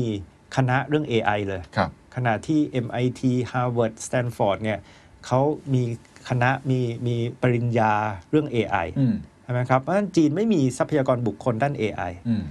แต่ว่านักเทคโนโลยีจีนบอกว่า เฮ้ย แค่ผมเอาโปรแกรมเมอร์ใช่ไหมผมเอาเอ่อคนเอ่อจีนเนี่ยทั่วไปที่มีพื้นฐานเก่งคณิตศาสตร์เนี่ยมาเนี่ยหนึ่งปีเนี่ยผมสามารถทำให้เขาเป็นวิศวกร AI ได้เลยใช่ไหมครับ ก็คือหมายถึงว่าพื้นฐานของ AI เนี่ยมันคือคณิตศาสตร์ ซึ่งเขามีดี อ่า ยู่แล้ว มันคือโปรแกรมมิ่ง อืม ใช่ไหมเอ่อซึ่งในจีนเนี่ยเอ่อคนจีนส่วนใหญ่ คือไม่ใช่คนจีนส่วนใหญ่ คือคนจีนเปอร์เซ็นต์ที่ค่อนข้างสูงที่เรียนด้านสเต็ม ครับ ใช่ไหมครับเอ่อเพราะฉะนั้นพวกเนี้ยก็ก็เป็นพื้นฐานที่ค่อนข้างได้เปรียบ อืม พูดง่ายๆคือจีนเนี่ยเขาจะมองว่าถ้าในเรื่องความได้เปรียบ แต่เราพูดทั้งความได้เปรียบและความความเสียเปรียบ ได้ครับ นะครับเอ่อความได้เปรียบเนี่ยก็คือเขามีพื้นฐานสองข้อใช่ไหมก็คืออันหนึงก็คือตลาดขนาดใหญ่ ครับ อ่าเป็น Big Data เป็นตลาดผู้บริโภคดิจิตอลขนาดใหญ่ และอันที่ 2 ก็คือแรงงานทักษะมหาศาลใช่ไหมครับ ก็คือคนที่เรียนคณิตศาสตร์ วิศวะเอ่อวิทยาศาสตร์เนี่ยเยอะมาก คือเป็นสกิลเลเบอร์เลย อ่าเป็น skill labor อ่ะแต่แต่ว่าความความเสียเปรียบ ฮะ ซึ่งอันนี้ก็อาจจะเป็นโจทย์ใหญ่อันนึงนะครับ ในแผน 5 ปีฉบับใหม่ แล้วก็จริง ๆ ก็เป็นโจทย์ที่ที่ท้าทาย ครับ ที่สุดเนี่ยก็คือจีนเนี่ยไม่เก่งในเรื่อง breakthrough คือไม่เก่งในเรื่อง basic research อืม ใช่ไหมเพราะว่าจริงๆเนี่ยเราบอกว่าเขามีแรงงานทักษะมหาศาลเนี่ย แต่ว่าจริง ๆ แล้วเนี่ยศูนย์ R&D เนี่ยอยู่ที่อเมริกา อืมอืม ใช่ไหมคุณเคนท็อปทาเลนต์เนี่ยอยู่ที่มหาวิทยาลัยอเมริกา ครับ เอ่อคนจีนเนี่ยเขามักจะบอกว่าเขาเนี่ยเก่งจากการคิด 1 ไป อืม 2 แต่เขาไม่เก่งจากการคิด 0 ไป1 อืมเหมือนที่เราเคยคุยก่อนหน้านี้ว่าเขาเก่งการเรียนรู้ อ่าเก่งเรื่องแอปพลิเคชันใช่ไหมก็คือ 5G เนี่ยทำได้ยังไงก็มัน ฮะ ก็ต่อยอดจาก 4G เก่งการต่อยอ ใช่ ด ไหมครับ อืม อ่าแต่ว่าหมายถึงว่าถ้าสหรัฐบอกว่าไอ้พื้นฐาน 3G 4G จะไม่ให้จีนใช้เนี่ยจีนก็งงๆเหมือนกันนะว่าจะทำยังไง เข้าใจละ ใช่ไหมครับ คือคือคนบอกว่าไอ้จีนเนี่ยก็คือเนี่ยเขามีปัญหาเรื่อง breakthrough อืม คือเขามีปัญหาเรื่อง basic research ครับ ใช่ไหมครับเขามีปัญหาเรื่องการสร้างสรรค์จากศูนย์ไปหนึ่ง ครับ ใช่ไหมแล้วผมว่าอันเนี้ยก็จะเป็นโจทย์ใหญ่อันหนึ่งเอ่อของของมาราธอน 30 ปีอะเพราะว่ามันผมว่ามันไม่มีทางสำเร็จ อืม ถ้าจีนไม่สามารถเอ่อแก้ แก้ โจท ตร ย์ ง นี้ นี้ได้ ได้นะครับ น่าสนใจครับ มาชวนกันร่วมสุดท้าย ครับ เรื่องพลังงานสะอาด ซึ่งก่อนหน้านี้จีนนี่เป็นผู้ผลิต โอ้โห เรื่องของคาร์บอนไดออกไซด์อะไรต่างๆ อันดับต้นๆ ของโลกอยู่แล้ว แต่จู่ๆทิศทางก็ชัดเจนแล้วกล้าประกาศด้วยนะ กล้าประกาศถึงมีประกาศหรือว่าปี 2050 ใช่ไหมครับหรือ 2060 60 ครั อ่ะ บครับ ชัดเจนมากเลย ว่าจะทำอย่างงู้นอย่างนี้จะลดอย่างนั้นอย่างงู้น แต่ อ่าใช่ ตอนนี้ ครับ ความจริงจังของเขาไปไปถึงตรงไหนแล้วทำไมเขาถึงกล้าเปลี่ยนขนาดนั้นเขาลงทุนอะไรบ้าง ครับ คือจริงๆ ต้องเรียนว่าในแผน 5 ปีฉบับใหม่เนี่ย อันหนึงนะครับที่เดี๋ยวเราทุกคนจะต้องสนใจเนี่ยก็คือเป้าหมายพวกนี้ ครับ เออแล้วก็ที่ชัดเจนก็คือว่าสีจิ้นผิงเนี่ยเขาบอกว่าพวกเนี้ยเราเรียกว่าเป็นเป้าหมายแข็ง เอ่อหมายความว่าไง หมายความว่าแผนก่อนหน้าเนี้ยคุณเคน ครับ เอ่อเช่นแผน 5 ปีฉบับที่แล้วเนี่ยก็มีเป้าหมายเรื่องพลังงาน มีเป้าหมายเรื่องสิ่งแวดล้อม อืม แต่ว่าคนจีนเนี่ยเรียกว่าเป็นเป้าหมายอ่อน คือทำได้ก็ดีทำไม่ได้ก็เงียบๆไว้ฮะไม่ได้จำเป็นว่าต้องทำให้ได้ อืม ใช่ไหมครับ แต่ไอ้ที่ต้องทำให้ได้เนี่ยคือเรื่องเศรษฐกิจเรื่องการจ้างงานเรื่องอะไรแบบนั้น ครับ แต่ว่าสีจิ้นผิงบอกว่าในแผนใหม่เนี่ยต้องเป็นเป้าหมายแข็ง อืมอืม นะครับ จริงจังนะ อ่า ฮะ ก็คือหมายถึงว่าต้องทำให้ได้ ครับ นะครับแต่จริงๆเนี่ยมันก็มันก็ลิงก์กันไง อืม เพราะว่าภาคอุตสาหกรรมพลังงานสะอาดเนี่ยมันเป็นจุดเติบโตใหม่ อืม มันเป็นอนาคต อืม มันเป็นภาคเศรษฐกิจใหม่ มันมันไปเชื่อมโยงกับ 5G 5.0เอ่อปัญญาประดิษฐ์ใช่ไหมครับ มันต้องใช้เซมิคอนดักเตอร์ในการทำเซลฟ์ดร v วิ่งคาร์ อืม เพราะฉะนั้นจริง ๆ พวกนี้มันเชื่อมโยงกันหมด คือทุก นะครับ อย่างมันเป็นอีโค y ิสเต็มเดียวกันหมดนั่นแหละ ใช่ใช่ใช่ไหมอ่าแล้วก็อันเนี้ยเอ่อผมก็เลยจะบอกว่าเทควอลระหว่างจีนกับสหรัฐเนี่ยมันจะขยายจากยุค 5.0 เพราะว่าตอนทรัมป์เนี่ยทรัมป์สู้มากก็คือหัวเว่ย ครับ ใช่ไหมครับ แต่มันจะมาขยายในเรื่องอุตสาหกรรมพลังงานสะอาดใช่ไหมคือตอนสมัยทรัมป์เนี่ยทรัมป์ไม่สนใจอุตสาหกรรมเนี้ย ใช่ไหมครับ แต่ว่าไบเดนเนี่ย ครับ เหมือนกันลอกข้อสอบกันใช่ไหมเพราะว่าว่าผมบอกสองคนสองสองชาตินี่เหมือนกันเลย ก็คือไบเดนเนี่ยตอนเนี้ย priority ที่เป็นอุตสาหกรรม priority เขาคืออะไร ก็คืออุตสาหกรรมพลังงานสะอาด คืออาจารย์กำลังจะบอกว่าจากเทควอลจะกรีนวอลเหรอฮะ จะเป็น green wall คนเขาเปรียบเทียบว่าเอ่อกลุ่มความมั่นคงสหรัฐเนี่ย ถ้าเกิดว่าในยุคของทรัมป์เนี่ย ตื่นขึ้นมาตกใจว่าหัวเว่ยยึดตลาดโลกแล้ว ครับ ใช่ไหมครับ วันเนี้ยเขาบอกว่ากลุ่มความมั่นคงของสหรัฐเนี่ยตื่นขึ้นมาตกใจ ว่าจีนเนี่ยไปยึดเหมืองใช่ไหม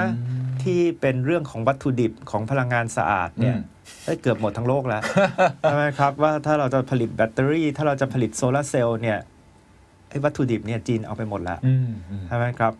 อ่าแต่สหรัฐเขาก็ยังเดิมพันว่าเขาอาจจะมี breakthrough ใหม่ได้ อืม ใช่ไหม อื เพราะว่าวันเนี้ยมันยังไม่ชัดในอุตสาหกรรมนี้นะคุณ ค เครับ น ครับ ว่าอะไรจะชนะ อืม ตกลงมันจะเป็นเศรษฐกิจไฮโดรเจน หรือว่ามันจะเป็นไอ้แบตเตอรี่เนี่ยมันมันสามารถที่จะทำในสเกลที่ใหญ่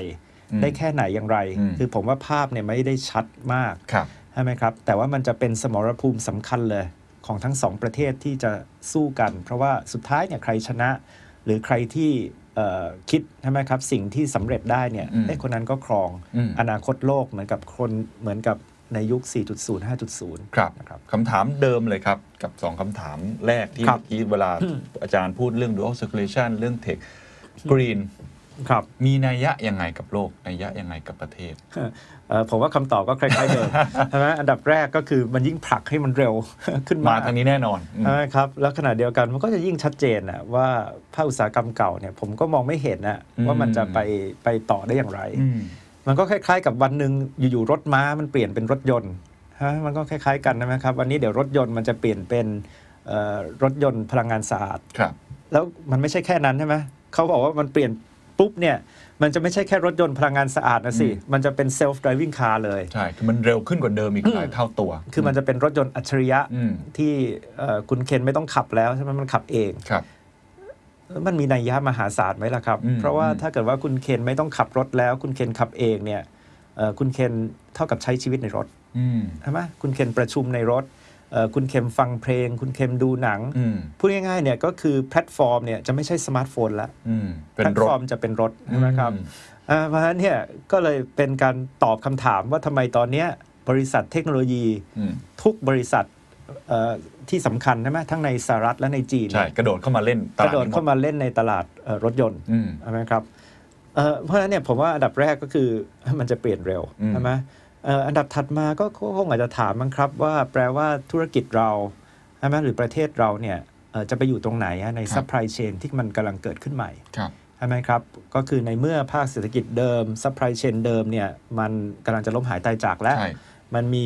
เอ่อภาคเศรษฐกิจใหม่เนี่ยเกิดขึ้นมาใช่ไหมทั้งในเรื่อง 5.0 แล้วก็เรื่องพลังงานสะอาด ใช่ ซึ่งอาจารย์พูดก่อนอันนี้หลายเวทีผมได้ยินคือ ครับ คำว่าบุญเก่า อ๋อ คื ครับ คือบุ ค ญ รับ เก่าเราหมดแล้ว ตอนเนี้ยบุญใหม่ซึ่งหลายแต่ละประเทศก็กำลังสร้างบุญของตัวเองขึ้นมาใหม่ ใช่ ประเทศไทยก็ต้องเกาะไปกับกระแสนี้ถูกไหม ใช่ใช่ อ่า ครับใช่ไหมครับ แต่ว่าไอ้เวลาเกาะกระแสเนี่ยอ่ะมันก็ต้องดูว่าเอ๊ะมันจะเกาะเอ่อมันห่วงโซ่มันอย่างที่ผมบอกมันจะซับซ้อนใช่ไหคมรับ ครับมันก็อาจจะต้องต้องวิเคราะห์เอ่อแล้วมันก็จะมีทางเลือก อืม ใช่ไหมมากกว่าเดิมที่มันไม่ใช่บอกว่าเอ๊ะมีตะวันตกใช่ไหมครับอ่ะแล้วอันนี้ก็ต้องดูจีน อืม ใช่ไหมแต่ว่าผมก็ยังกลับมาเรื่องเดิมว่าผมว่าเอ่ออันดับแรกใช่ไหมเราต้องกระจายความเสี่ยงให้ดีใช่ไหมครับเอ่อแล้วเราก็ต้องกล้าที่จะทดลองกล้าที่จะรุกไปข้างหน้า แล้วก็กล้าที่จะล้มเหลว ครับ คือสุดท้ายเนี่ยมันจะต้องล้มเยอะอะ อืม คุณเคน ครับ ใช่ไหมแต่ว่าถ้าเกิดว่ามันมีสิ่งที่ชนะ อืม ใช่ไหมครับ สิ่งที่เอ่อเกิดเป็นโมเดลธุรกิจใหม่ โมเดลเศรษฐกิจใหม่ อืม ใช่ไหมเอ่อว่าเอ๊ะตกลงแล้วเนี่ยมันจะไปยังไงเนี่ยเอ่อผมว่าตรงนั้นเนี่ยมันจะสร้างคุณค่าและสร้างพลัง อืม ทางเศรษฐกิจมหาศาล ครับ นะครับ คำถามสุดท้ายแล้วกันนะครับ อาจารย์จะตอบไปบ้างแล้ว แต่อยากให้ย้ำอีกสักครั้งหนึ่ง อืม ผมว่าความเปลี่ยนแปลงอย่างหนึ่งที่แน่นอน ก็คือสองประเทศนี้ แข่งขันในบางอุตสาหกรรมที่ชัดเจน เราเห็นเทรนด์ชัดเจนมาก ไม่ว่าประเทศไหนจะทำสำเร็จหรือไม่สำเร็จเราไม่แน่ใจ แต่อย่างน้อยมันมาทางนี้แน่นอน ไม่ว่าจะเป็นเรื่องของเทคโนโลยี เรื่องของพลังงานสะอาด หรือว่าของจีนเองเขาก็กำลังจะเปลี่ยนตัวเองเป็น dual circulation มากขึ้นมีอำนาจต่อรองอะไรต่างๆ เราเองในฐานะคนไทยอ่ะผมเนี่ยเอาคนฟังเราน่าจะเป็นผู้ผู้ประกอบการค่อนข้างเยอะนะครับนักธุรกิจเนี่ยสมมุติผมทำธุรกิจท่องเที่ยวอยู่ ค้าขายคนจีนอยู่ ผมทำธุรกิจอีคอมเมิร์ซอาจจะขายไม่รู้ว่าชานมไข่มุกหรืออะไรต่างๆ ที่ก็มีตลาดของผมอยู่ หรือผมอาจจะทำธุรกิจที่มันอาจจะเป็นแบบแบบเก่าดั้งเดิม หรืออาจจะลองเข้าไปธุรกิจแบบใหม่ๆ เราเช่นเดียวกันเนี่ย ตอนเนี้ยผมคิดว่าเป็นเวลาในการเตรียมตัวที่ยังทันอยู่ ยังทันในการเปลี่ยนปรับเปลี่ยนอะไรต่างๆ อาจารย์อยากจะแนะนำอะไรเพื่อใช้คำเหมือนกับเวลฟอรัมแล้วกันครับ catch the next curve ทำยังไงให้เรายังทันกับตรงนี้อยู่ครับ อันนี้ในแง่ของของผู้ประกอบการเลยแล้วกันครับ ครับ คือผมว่าเราเรากำลังตื่นขึ้นมาแล้วเราตกใจ อืม ใช่ไหมครับเอ่อว่าโลกมันมันไม่เหมือนเดิม อืม แล้วขณะที่เราตกใจอยู่เนี่ยเราก็ยังภาวนา เอ่อว่ามันจะกลับมาเหมือนเดิม ใช่ไหมก็คือการท่องเที่ยวมันจะกลับมาแล้ว อืม ใช่ไหมเพราะเขาฉีดวัคซีนกันแล้ว อืม นะครับ แต่ว่าผมคิดว่ามันก็ไม่เร็วอย่างนั้น อืม ใช่ไหมเอ่อแล้วโลกก็จะไม่เหมือนเดิมด้วย อืม ใช่ไหมครับเอ่อเพราะฉะนั้นอาจจะเป็นคำพูดของหลิวเฮอร์เนี่ยคุณพลเศรษฐกิจจีนนะ ครับ ที่ผมว่ามันสามารถที่จะเอามาใช้ในการคิดของผู้ประกอบการได้ใช่ไหมครับ ก็คือตลาดอยู่ที่ไหน ใช่ไหมเอ่อตลาดเป็นทรัพยากรที่ขาดแคลนที่สุด ครับ ใช่ไหมครับ ก็คือถ้าเป็นภาคเศรษฐกิจเก่าเนี่ยมันไม่มีตลาดแล้ว อืม ใช่ไหมครับ อืม เอ่อภาคเศรษฐกิจใหม่ ตลาดนี่เป็นเรื่องที่ต้องสร้าง อืม หรือต้องขยาย อืม ใช่ไหมครับเอ่อมันไม่ได้เป็นอยู่นิ่งๆใช่ไหมครับเอ่อทำยังไงที่เราจะขยายไปที่ตลาดดิจิตอลไปที่ตลาดเวอร์ชวลใช้โมเดลธุรกิจใหม่ อืม ใช่ไหมครับเอ่อถ้าเกิดว่าตลาดโลกมันหดตัวใช่ไหมพึ่งพาตลาดจีน อืม มีศักยภาพแค่ไหน เราคิดถึงนักท่องเที่ยวจีน อืม แต่นักท่องเที่ยวจีนเนี่ยอาจจะไม่ได้กลับมาได้ภายในปีนี้ ครับ ใช่ไหมครับเพราะว่าตอนเนี้ยไออัตราการฉีดวัคซีนในจีนก็ก็ค่อนข้างต่ อืม ำใช่ไหมครับเอ่อผมก็ยังมองไม่เห็นว่าเอ่อสุดท้ายเนี่ยมันเปิดเนี่ยผมคิดว่าอย่างน้อยเนี่ยก็ต้องปีหน้า ใช่ครับ ใช่ไหมครับเอ่อเพราะฉะนั้นเนี่ยผมว่าในช่วงเนี้ยมันก็เป็นช่วงช่วงที่ผมว่าเราต้องคิด อืม มากกว่าที่เราจะ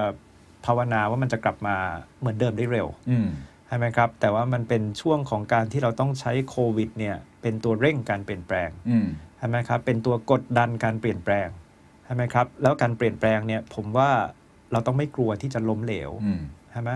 เอ่อโควิดเนี่ยมันชัดเจนใช่ไหมอย่างเรื่องวัคซีนเนี่ยคุณเคนอันหนึ่งที่คนวิจารณ์เยอะก็อาจจะเป็น mindset ของเราที่เอ๊ะเรากลัวว่าเราไปเดิมพันกับใคร แล้วมันจะล้มเหลวแล้วมันจะใครจะรับผิดชอบ ครับ ใช่ไหมค เขา รับ ใช้คำว่าแทงม้าตัวเดียวนะ อ่าแล้วก็สุดท้ายเราก็อาจจะไม่ได้คิดเรื่องกระจายความเสี่ยง ครับ ใช่ไหมผมว่า mindset พวกเนี้ยก็เป็น mindset ที่ต้องมาใช้กับธุรกิจ อืม นะครับ ก็คือผมว่า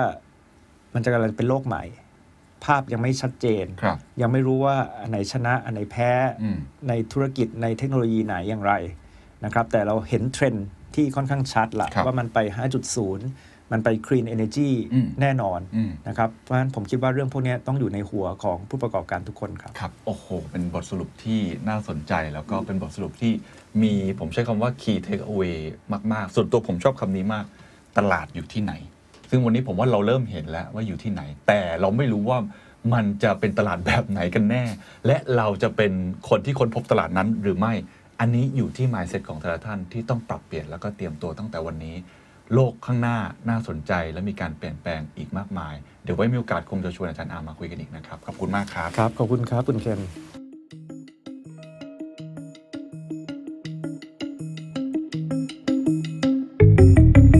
มีคำกล่าวหนึ่งครับที่บอกว่า โลกในยุคปัจจุบันนี้ จีนเป็นเหมือนวิชาบังคับ ไม่ใช่วิชาเลือกอีกต่อไป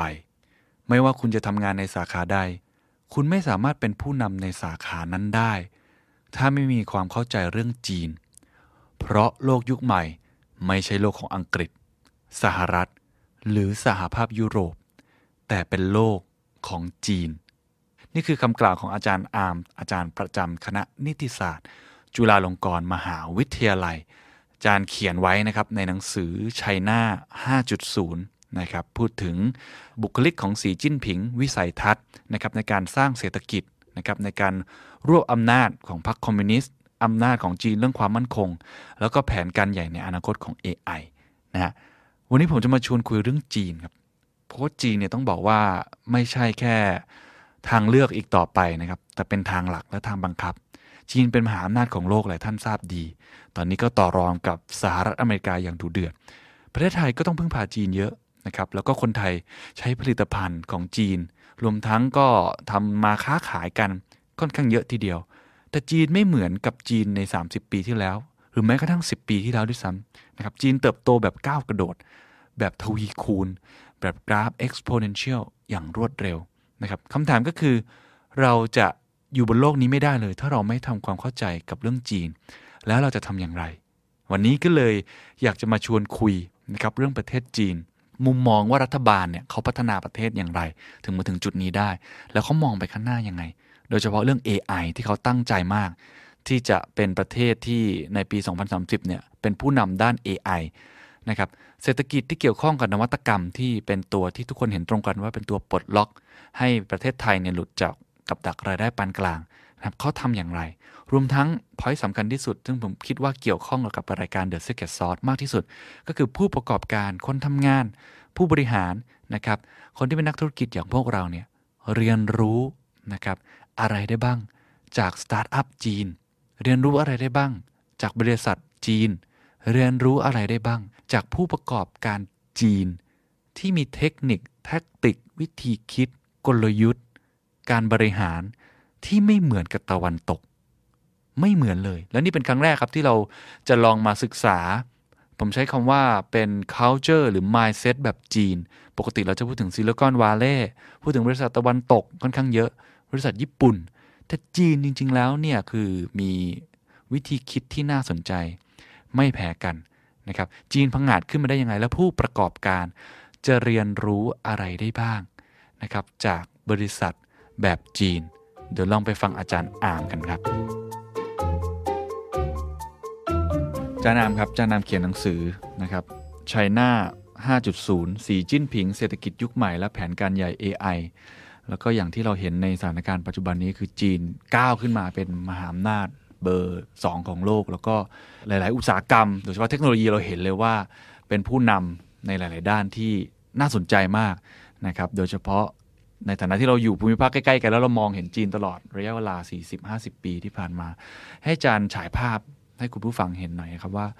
จีนมาถึงจุดเนี้ยตรงเนี้ยนะครับได้อย่างไรอะไรที่เป็นจุดเปลี่ยนสำคัญผู้นำคนไหนที่สร้างรากฐาน แล้วก็จนมาถึงจุดนี้อาจจะเป็นแบบสั้น ๆ ก็ได้ครับ ครับเอ่อจริงๆแล้วเอ่อเราก็ต้องบอกว่าไอ้ความสำเร็จของจีนเนี่ยนะครับ มันอยู่ในช่วงที่สั้นมากก็คือ 40 ปีเท่านั้นเอง โอ้โห นะครับ ก็คือหมายถึงไม่มีประเทศไหนในโลกนะครับที่เปลี่ยนตัวเองเอ่อในระดับที่จีนเปลี่ยนได้เนี่ยภายในเวลา 40 ปีนะครับ มันมโหฬารมากนะครับ ทีนี้มันมันเป็นการเปลี่ยนโดยการเปิดประเทศของเติ้งเสี่ยวผิง ครับ นะครับซึ่งขึ้นมามีอำนาจหลังจากที่ประธานเหมาเอ่อตายไป มันเป็นการเปลี่ยนแบบเราบอกว่าสมัยก่อนนะครับ คุณเคนก็คือจีนก็คือเป็นคอมมิวนิสต์เต็มตัว ใช่ไหมครับเอ่อทุกอย่างเป็นของรัฐบาลเอ่อรัฐบาลเนี่ยนะครับก็เขาเรียกว่าอะไรฮะรัฐบาลวางแผนเศรษฐกิจเนี่ยรัฐบาลก็คิดเองอะอยากจะผลิตอะไรเท่าไหร่ ซึ่งก็ประหลาดดีนะครับคุณเคนแต่ว่าเราจะพบว่ารัฐบาลเนี่ยไม่ค่อยที่จะ รู้อะว่าควรจะทำอะไร อันนี้หมายถึงจีนนะครับ หมายถึงจีนหมายถึงจีนใช่ไหมครับ ก็คือก็คือพอสุดท้ายแล้วเนี่ยครับเหมาประธานเหมาเนี่ยก็ทำอะไรก็ไม่รู้เนี่ยนะครับแล้วแล้วเศรษฐกิจมันก็ไม่ดี ครับ เอ่อเราบอกว่าโรงงานของรัฐเนี่ยมันก็มีแต่เอ่อเลขแดงเถือกก็คือมีแต่ขาดทุน แล้วรัฐก็ต้องเอาเงินอุดหนุนไปเรื่อย อืม ๆนะครับสิ่งที่เติ้งเสี่ยวผิงทำก็คือเติ้งเสี่ยวผิงเปิดให้มีเอกชนนะครับตอนแรกสุดเนี่ยก็คือเป็นการลงทุนจากต่างประเทศ จีนก็โชคดี เพราะว่าสมัยก่อนเนี่ยคือคือใครเปิดประเทศเนี่ยนะไม่มีคนเขาเชื่อถืออะ อืม แต่ว่าจีนเปิดประเทศเนี่ยนะครับเวฟแรกของการลงทุนเนี่ยก็คือคนจีนพ้นทะเล อืม ซึ่งคนจีนพ้นทะเลเนี่ยก็มักจะเป็นเศรษฐีในประเทศต่างๆนะนี่ก็ตตลกดีใช่ไหมแต่ว่าก็คือเศรษฐีจีนนะครับในไต้หวันในฮ่องกงในอาเซียนก็คือรวมไทยด้วยเนยนะครับไปลงทุนที่จีน นั่นคือเวฟแรกแล้วก็เวฟถัดมาก็คือเอ่อฝรั่งนะครับแล้วก็แน่นอนก็คือคนจีนก็เป็นนักธุรกิจเองแจ็คหมาใช่ไหมใครต่อใคร ที่เอกชนเนี่ยเขาก็จะเลือกลงทุนเนี่ยโดยพิจารณากำไร อืม ถูกไหมเพราะฉะนั้นเนี่ยคุณเคนเขาก็จะเลือกลงทุนในภาคอุตสาหกรรมที่เขาคิดว่ามันสอดคล้องกับความได้เปรียบของประเทศ อืม สำหรับจีนเนี่ยนะครับก็คืออุตสาหกรรมที่ใช้แรงงานเยอะๆนะครับเพราะฉะนั้นเราเห็นว่าไอ้ช่วงแรกของการลงทุนที่จีนเนี่ยก็คือลงทุนในการทำอุตสาหกรรมสิ่งทอ หรืออุตสาหกรรมที่ใช้คนเยอะๆแล้วทำอะไรมันก็ได้กำไรหมด อืม เพราะว่าต้นทุนมันถูก ค่าแรงมันถูกนะครับเออแล้วจีนเนี่ยก็เริ่มต้นเอ่อพัฒนาจากจุดนั้น ทีนี้มันมีข้อสังเกตสองสามข้อนะครับ คุณเคนข้อแรกเนี่ยก็คือพอผมพูดอย่างนี้เนี่ยก็คือต้องบอกว่ามันมีความย้อนแย้งอยู่ในตัวเอง ก็คือเราสามารถพูดได้ว่าจีนเนี่ยประสบความสำเร็จเพราะเอกชนนะครับ แต่ขณะเดียวกันเราก็บอกบอกว่าเศรษฐกิจจีนเนี่ยเป็นเศรษฐกิจที่ภาครัฐยังมีบทบาทสูงมาก อ่า นะครับ เมื่อกี้เราบอกว่ามันเริ่มต้นน่ะที่ร้อยเปอร์เซ็นเป็นของรัฐทั้งหมด ครับ แต่ก็คือปัจจุบันที่ดินก็ยังเป็นของรัฐนะครับ เอกชนก็มีสิทธิ์ในการเช่านะครับ เราบอกว่าธนาคารส่วนใหญ่ก็เป็นของรัฐ อุตสาหกรรมทุนเข้มข้น ก็คืออุตสาหกรรมเอ่อสำคัญหลายอย่างบริษัทใหญ่ ๆ ยังเป็นของรัฐ เพราะฉะนั้นรัฐจีนเนี่ยมีบทบาทสำคัญในระบบเศรษฐกิจ แล้วก็ขับเคลื่อนแผนยุทธศาสตร์เอ่อเศรษฐกิจนะครับ เพราะฉะนั้นจีนเป็นส่วนผสมระหว่างการใช้กลไกตลาด อืม แล้วก็การนำของเอกชนกับการนำของรัฐ ข้อที่สองนะที่ที่ผมว่าน่าสนใจมากก็คือ เราชอบคิดกันนะคุณเคนว่าเมืองจีนเนี่ยเขาต้องมีแผนอ่ะสี่สิบปีนี้เขาต้องมีแผนที่ชัดเจนมากเลย อืม ว่าจะไปทางไหนไปยังไงอะไรคือสเต็ปแรกอะไรคือสเต็ปที่สองอะไร ใช่ คือสเต็ปที่ ใช่ สามนะครับพวกนี้ไม่จริงอ่ะ ไม่จริงเหรอครับ ไม่จริงครับอันนั้นก็คือจริง ๆ แล้วก็คืออะไรครับ ก็คือเติ้งเสี่ยวผิงไม่มีแผนอะไร เลย ใช่ไหมก็คือมั่วมั่วมากนะครับ ตอน เหร แรกๆนะฮะ ใช้คำว่ามัวได้เลยนะ อ่าแต่ว่าเติ้งเสี่ยวผิงเนี่ยใช้คำว่าอะไรครับ ทดลอง อืม นะครับ ถ้าเกิดว่าถามว่าคนจีนเนี่ยเรียนรู้อะไรจากเติ้งเสี่ยวผิงมากที่สุดนะ ถามผมเนี่ยผมคิดว่าคือสปิริตของการทดลอง โอ้สุดยอด นะครับเพราะว่าสิ่งที่เติ้งเสี่ยวผิงทำเนี่ยนะครับตอนแรกก็คืออันดับแรกคือเติ้งเสี่ยวผิงไม่ได้เปลี่ยนทั้งประเทศ อืม เติ้งเสี่ยวผิงเลือกนะครับหมู่บ้านเล็ก ๆ หมู่บ้านหนึ่ง ชื่อเซินเจิ้น อืม ใช่ไหมอยู่ตรงข้ามเกาะฮ่องกง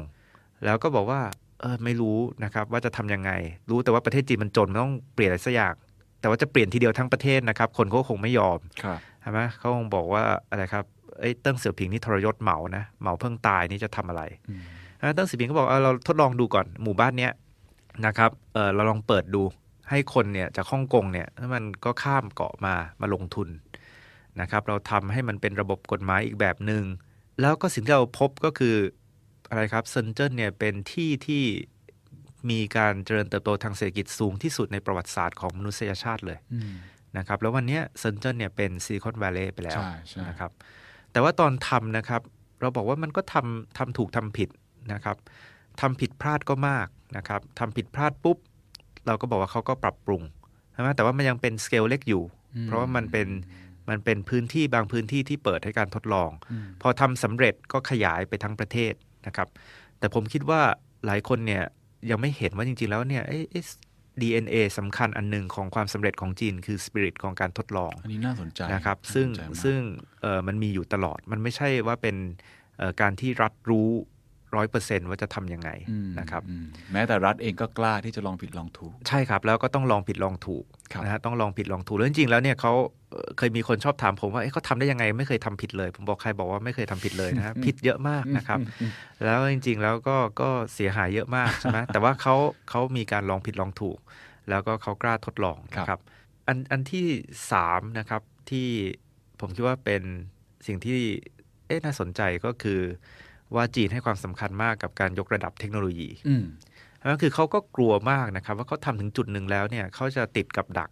รายได้ปานกลาง หรืออะไรก็ตามก็คือมันมันถึงตรงนี้แล้วมันไปต่อไม่ได้นะค คื รับ อได้แค่เป็นโรงงานฐานการผลิตมันได้มันไม่พอแล้วแหละ อ่า มันไม่สามารถก้าวกระโดดขึ้นไปได้ เพราะฉะนั้นเนี่ยผมคิดว่าสิ่งที่เขาทำตั้งแต่เริ่มต้นก็คือเขาเขาคิดตลอดว่ามันจะต้องยกระดับเทคโนโลยีขึ้นไปเรื่อย ครับ ๆนะครับเอ่อแน่นอนนะฮะเขาบอกว่าถ้าเรายกแบบทีเดียวก้าวกระโดดเนี่ยมันก็เจ๊งก็คือว่ามันไม่มีความพร้อม แต่ถ้าเราไม่ยกเลยเราก็จะติดกับดัก อืม ที่สำคัญก็คือเราต้องยกทีละนิดทีละนิด แต่ทำให้เร็วแล้วก็ทำต่อเนื่องใช่ไหมครับ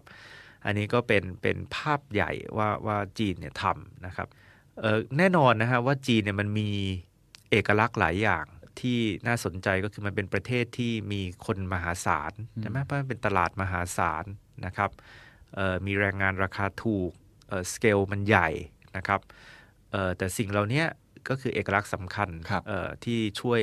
ในการพัฒนาเศรษฐกิจ ครับ นะครับ แต่ผมว่า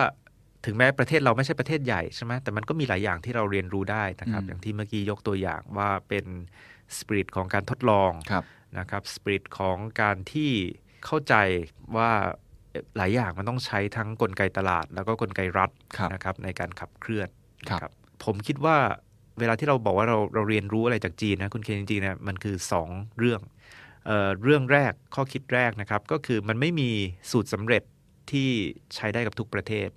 ก็คือเวลาที่คนพูดเรื่องจีนเนี่ยที่เขาชอบพูดมากที่สุดก็คือจีนเนี่ยไม่ได้ทำตามตำราฝรั่ง อืม แต่ว่าจีนเนี่ยสำเร็จ อืม ถูกไหมก็คือพูดง่ายก็คือมันไม่มีเอ่อสูตรสำเร็จที่บอกว่าพัฒนาเศรษฐกิจต้องพัฒนาแบบนี้ เพราะว่าแต่ละประเทศเนี่ยมีจุดแข็งจุดอ่อนไม่เหมือนกัน จริงครับ เมื่อกี้ที่ผมบอกว่าจีนมีคนเยอะจีนใช่ไหมจีนมีรัฐที่เข้มแข็งอะไรก็ตามใช่ไหมครับแต่ว่าแปลว่าการพัฒนาเศรษฐกิจเนี่ยมันไม่มีที่คุณไปนั่งอ่านตำรานะครับเขียนว่า 1 2 3 4 5 แล้วแต่สำเร็จ ครับ เพราะว่าแต่ละประเทศต้องวิเคราะห์จุดแข็งจุดอ่อนของตัวเอง อืม ข้อที่สองนะครับที่เป็นข้อคิดจริง ๆ แต่ว่าคนอาจจะไม่ค่อยพูดถึงเนี่ยก็คือ แล้วก็สิ่งที่ทำวันนี้สำเร็จเนี่ยเอ่อทำพรุ่งนี้ก็อาจจะไม่สำเร็จแล้ว ก็คือเวลาที่เปลี่ยนไป จริงครับ ใช่ไหมครับ ก็คือตอนเนี้ยเอ่อหลายคนก็คือจะพูดว่าไอ้สิ่งที่จีนเคยทำสำเร็จในอดีตใช่ไหมครับ ก็คือในสมัยเริ่มต้นการพัฒนาเนี่ยมาทำวันนี้ก็อาจจะทำทำแล้วไม่ได้เป็นผลดี เพราะว่าเอ่อยุคสมัยมันไม่เหมือนเดิมเอ่อเวลามันเปลี่ยนไปใช่ไหมครับ ตอนนี้เราบอกว่ายิ่งมีสงครามการค้ายิ่งอะไรนะครับ เพราะฉะนั้นจีนเนี่ยก็ปฏิรูปอยู่ตลอดนะครับ เพราะฉะนั้นธีมในการพัฒนาเศรษฐกิจของเขาเนี่ยมันเปลี่ยนมาตลอดเลยนะค ครั รับบ คุณเกณฑ์ตอนสีจิ้นผิงนี่ก็เป็นธีมใหม่ อืม ซึ่งไม่เหมือนเดิม ครับ ใช่ไหมคือคือสมัยรัฐบาลที่แล้วหูจินเทาเนี่ยนะครับเอ่อจีนยังเน้นการพัฒนาโดยการนำโดยการส่งออก อืม แล้วก็การลงทุน ตอนนี้สีจิ้นผิงบอกบอกว่าต้องมาเน้นการบริโภคในประเทศ อืม แล้วก็เน้นเศรษฐกิจนวัตกรรม อืม ใช่ไหมครับเอ่อก็คือมันเปลี่ยนธีม ครับ นะครับ ก็คือถ้าเกิดว่าพูดภาษาเทคนิคหน่อยก็คือซีจิ้นผิงบอกว่าเปลี่ยนจาก demand side economics มาเป็น supply side economics เขาพูดบ่อยๆนะครับ อืม แต่ว่าความหมายผมก็คือว่ามันเปลี่ยนตลอด ครับเพ คบ ราะฉะนั้นหน้าที่ผู้นำก็ต้องวิเคราะห์และอ่านเกม แล้วมาใช้ให้มันเหมาะสม กับ ไอ้ ยุ ที่ คสมัย ใช้กับรัฐบาลที่แล้วมันอาจจะใช้ไม่ได้ ใช่ ถูกไหมฮะ คือตอนที่ใช้กับรัฐบาลที่แล้วเนี่ยใช้ถึงจุดหนึ่งเนี่ยถ้าทำต่อไปก็อาจจะเกิดเป็นปัญหาเกิดวิกฤต ครับ นะครับก็คือเอ่อรัฐบาลที่แล้วเนี่ยเน้นเอ่อการส่งออกการลงทุน ครับ โดยเฉพาะการลงทุนใช่ไหม อืม ครับคุณเคนแต่พอพอลงทุนมหาศาลนะครับโอ้โหเราก็บอกเราเห็นความสำเร็จชัดเจนนะครับ คือจีนทำรถไฟความเร็วสูงได้ จีนมีตึกมโหฬารนะครับ เราไปเมืองใหญ่ ๆ ของจีนเนี่ยเราจะตกใจว่าโอ้โหมันสร้างอะไรขนาดนั้นนะครับเอ่อการเติบโตทางเศรษฐกิจเนี่ยก็สูงมาก เพราะว่าเวลาคุณลงทุนเนี่ยคุณก็ปั๊มตัวเลข GDP คุณขยายกำลังการผลิตนะครับ เหล็กซีเมนต์นะครับ ทุกอย่างก็บอกว่าเอ้ยก็โอ้โหยิ่งทำก็ยิ่งดี เพราะว่ามันยังมีสะพานมันยังมีถนนที่ต้องสร้างเยอะมาก แต่พอคุณสร้างถึงจุดหนึ่งคุณก็บอกว่าคุณจะสร้างอะไรต่อ อืม แล้วถ้าเกิดคุณยัง เอ่อผลิตโอ้โหเหล็กซีเมนต์เยอะขนาดนี้นะครับ คุณก็ขายไม่ได้ ก็คือเขาเรียกว่าผลิตเกินตัว ครับ นะครับ over capacity พอผลิตเกินตัวขายไม่ได้ คุณก็ไม่มีเงินไปจ่ายหนี้ อืม ธนาคารที่คุณกู้เงินมา คุณก็เป็นปัญหาหนี้ เพราะฉะนั้นปัญหาที่เราพูดกันนะครับ ปัญหาการผลิตเกินตัวปัญหาหนี้แล้วก็ปัญหาสิ่งแวดล้อม มันก็เกิดจากนโยบายของรัฐบาลสมัยนั้น อืม ใช่ไหมพอตอนนี้ก็เลยบอกว่าทำแบบเดิมไม่ได้แล้ว ก็ต้องทำแบบใหม่ ก็คือสีจิ้นผิงก็บอกว่าต้องเน้นการแก้ปัญหาการผลิตเกินตัวใช่ไหมครับเอ่อต้องเน้นเศรษฐกิจผู้บริโภคใช่ไหมเน้นด้านซัพพลายเน้นเศรษฐกิจนวัตกรรม อืม นะครับ เพราะว่ามันก็ตอบรับกับโจทย์ใหม่ของยุคใหม่ ครับ นะครับ ในมุมมองของเรื่องเศรษฐกิจล่ะครับอาจันขยายความเศรษฐกิจได้ไหมครับ ว่าวิสัยทัศน์ของของสีจิ้นผิง ในการมีแผนเรื่อง AI เนี่ยที่เห็นชัดมาก แล้วก็โปรโมทเยอะมากเนี่ยหรืออื่นๆเนี่ยมันมันอะไรบ้างที่ที่ทำให้จีนมันดูขับเคลื่อนไปข้างหน้า อีก 10 ปี 20 ปีข้างหน้าน่าจะก้าวขึ้นมายิ่งใหญ่มากขึ้นกว่านี้อีกอะ เอ่อเมื่อกี้ที่เล่าให้ฟังนะครับว่าเศรษฐกิจเนี่ยก็คือเน้นแก้ปัญหาด้านสป라이ใช่ไหมครับ ซึ่งก็คือ หมายความว่าแก้ปัญหาการผลิตเกินตัวในภาคอุตสาหกรรมต่างๆ แล้วก็พยายามทำให้เป็นเศรษฐกิจนวัตกรรม อืม เอ่อมากขึ้นนะครับ พูดอีกอย่างหนึ่งก็คือ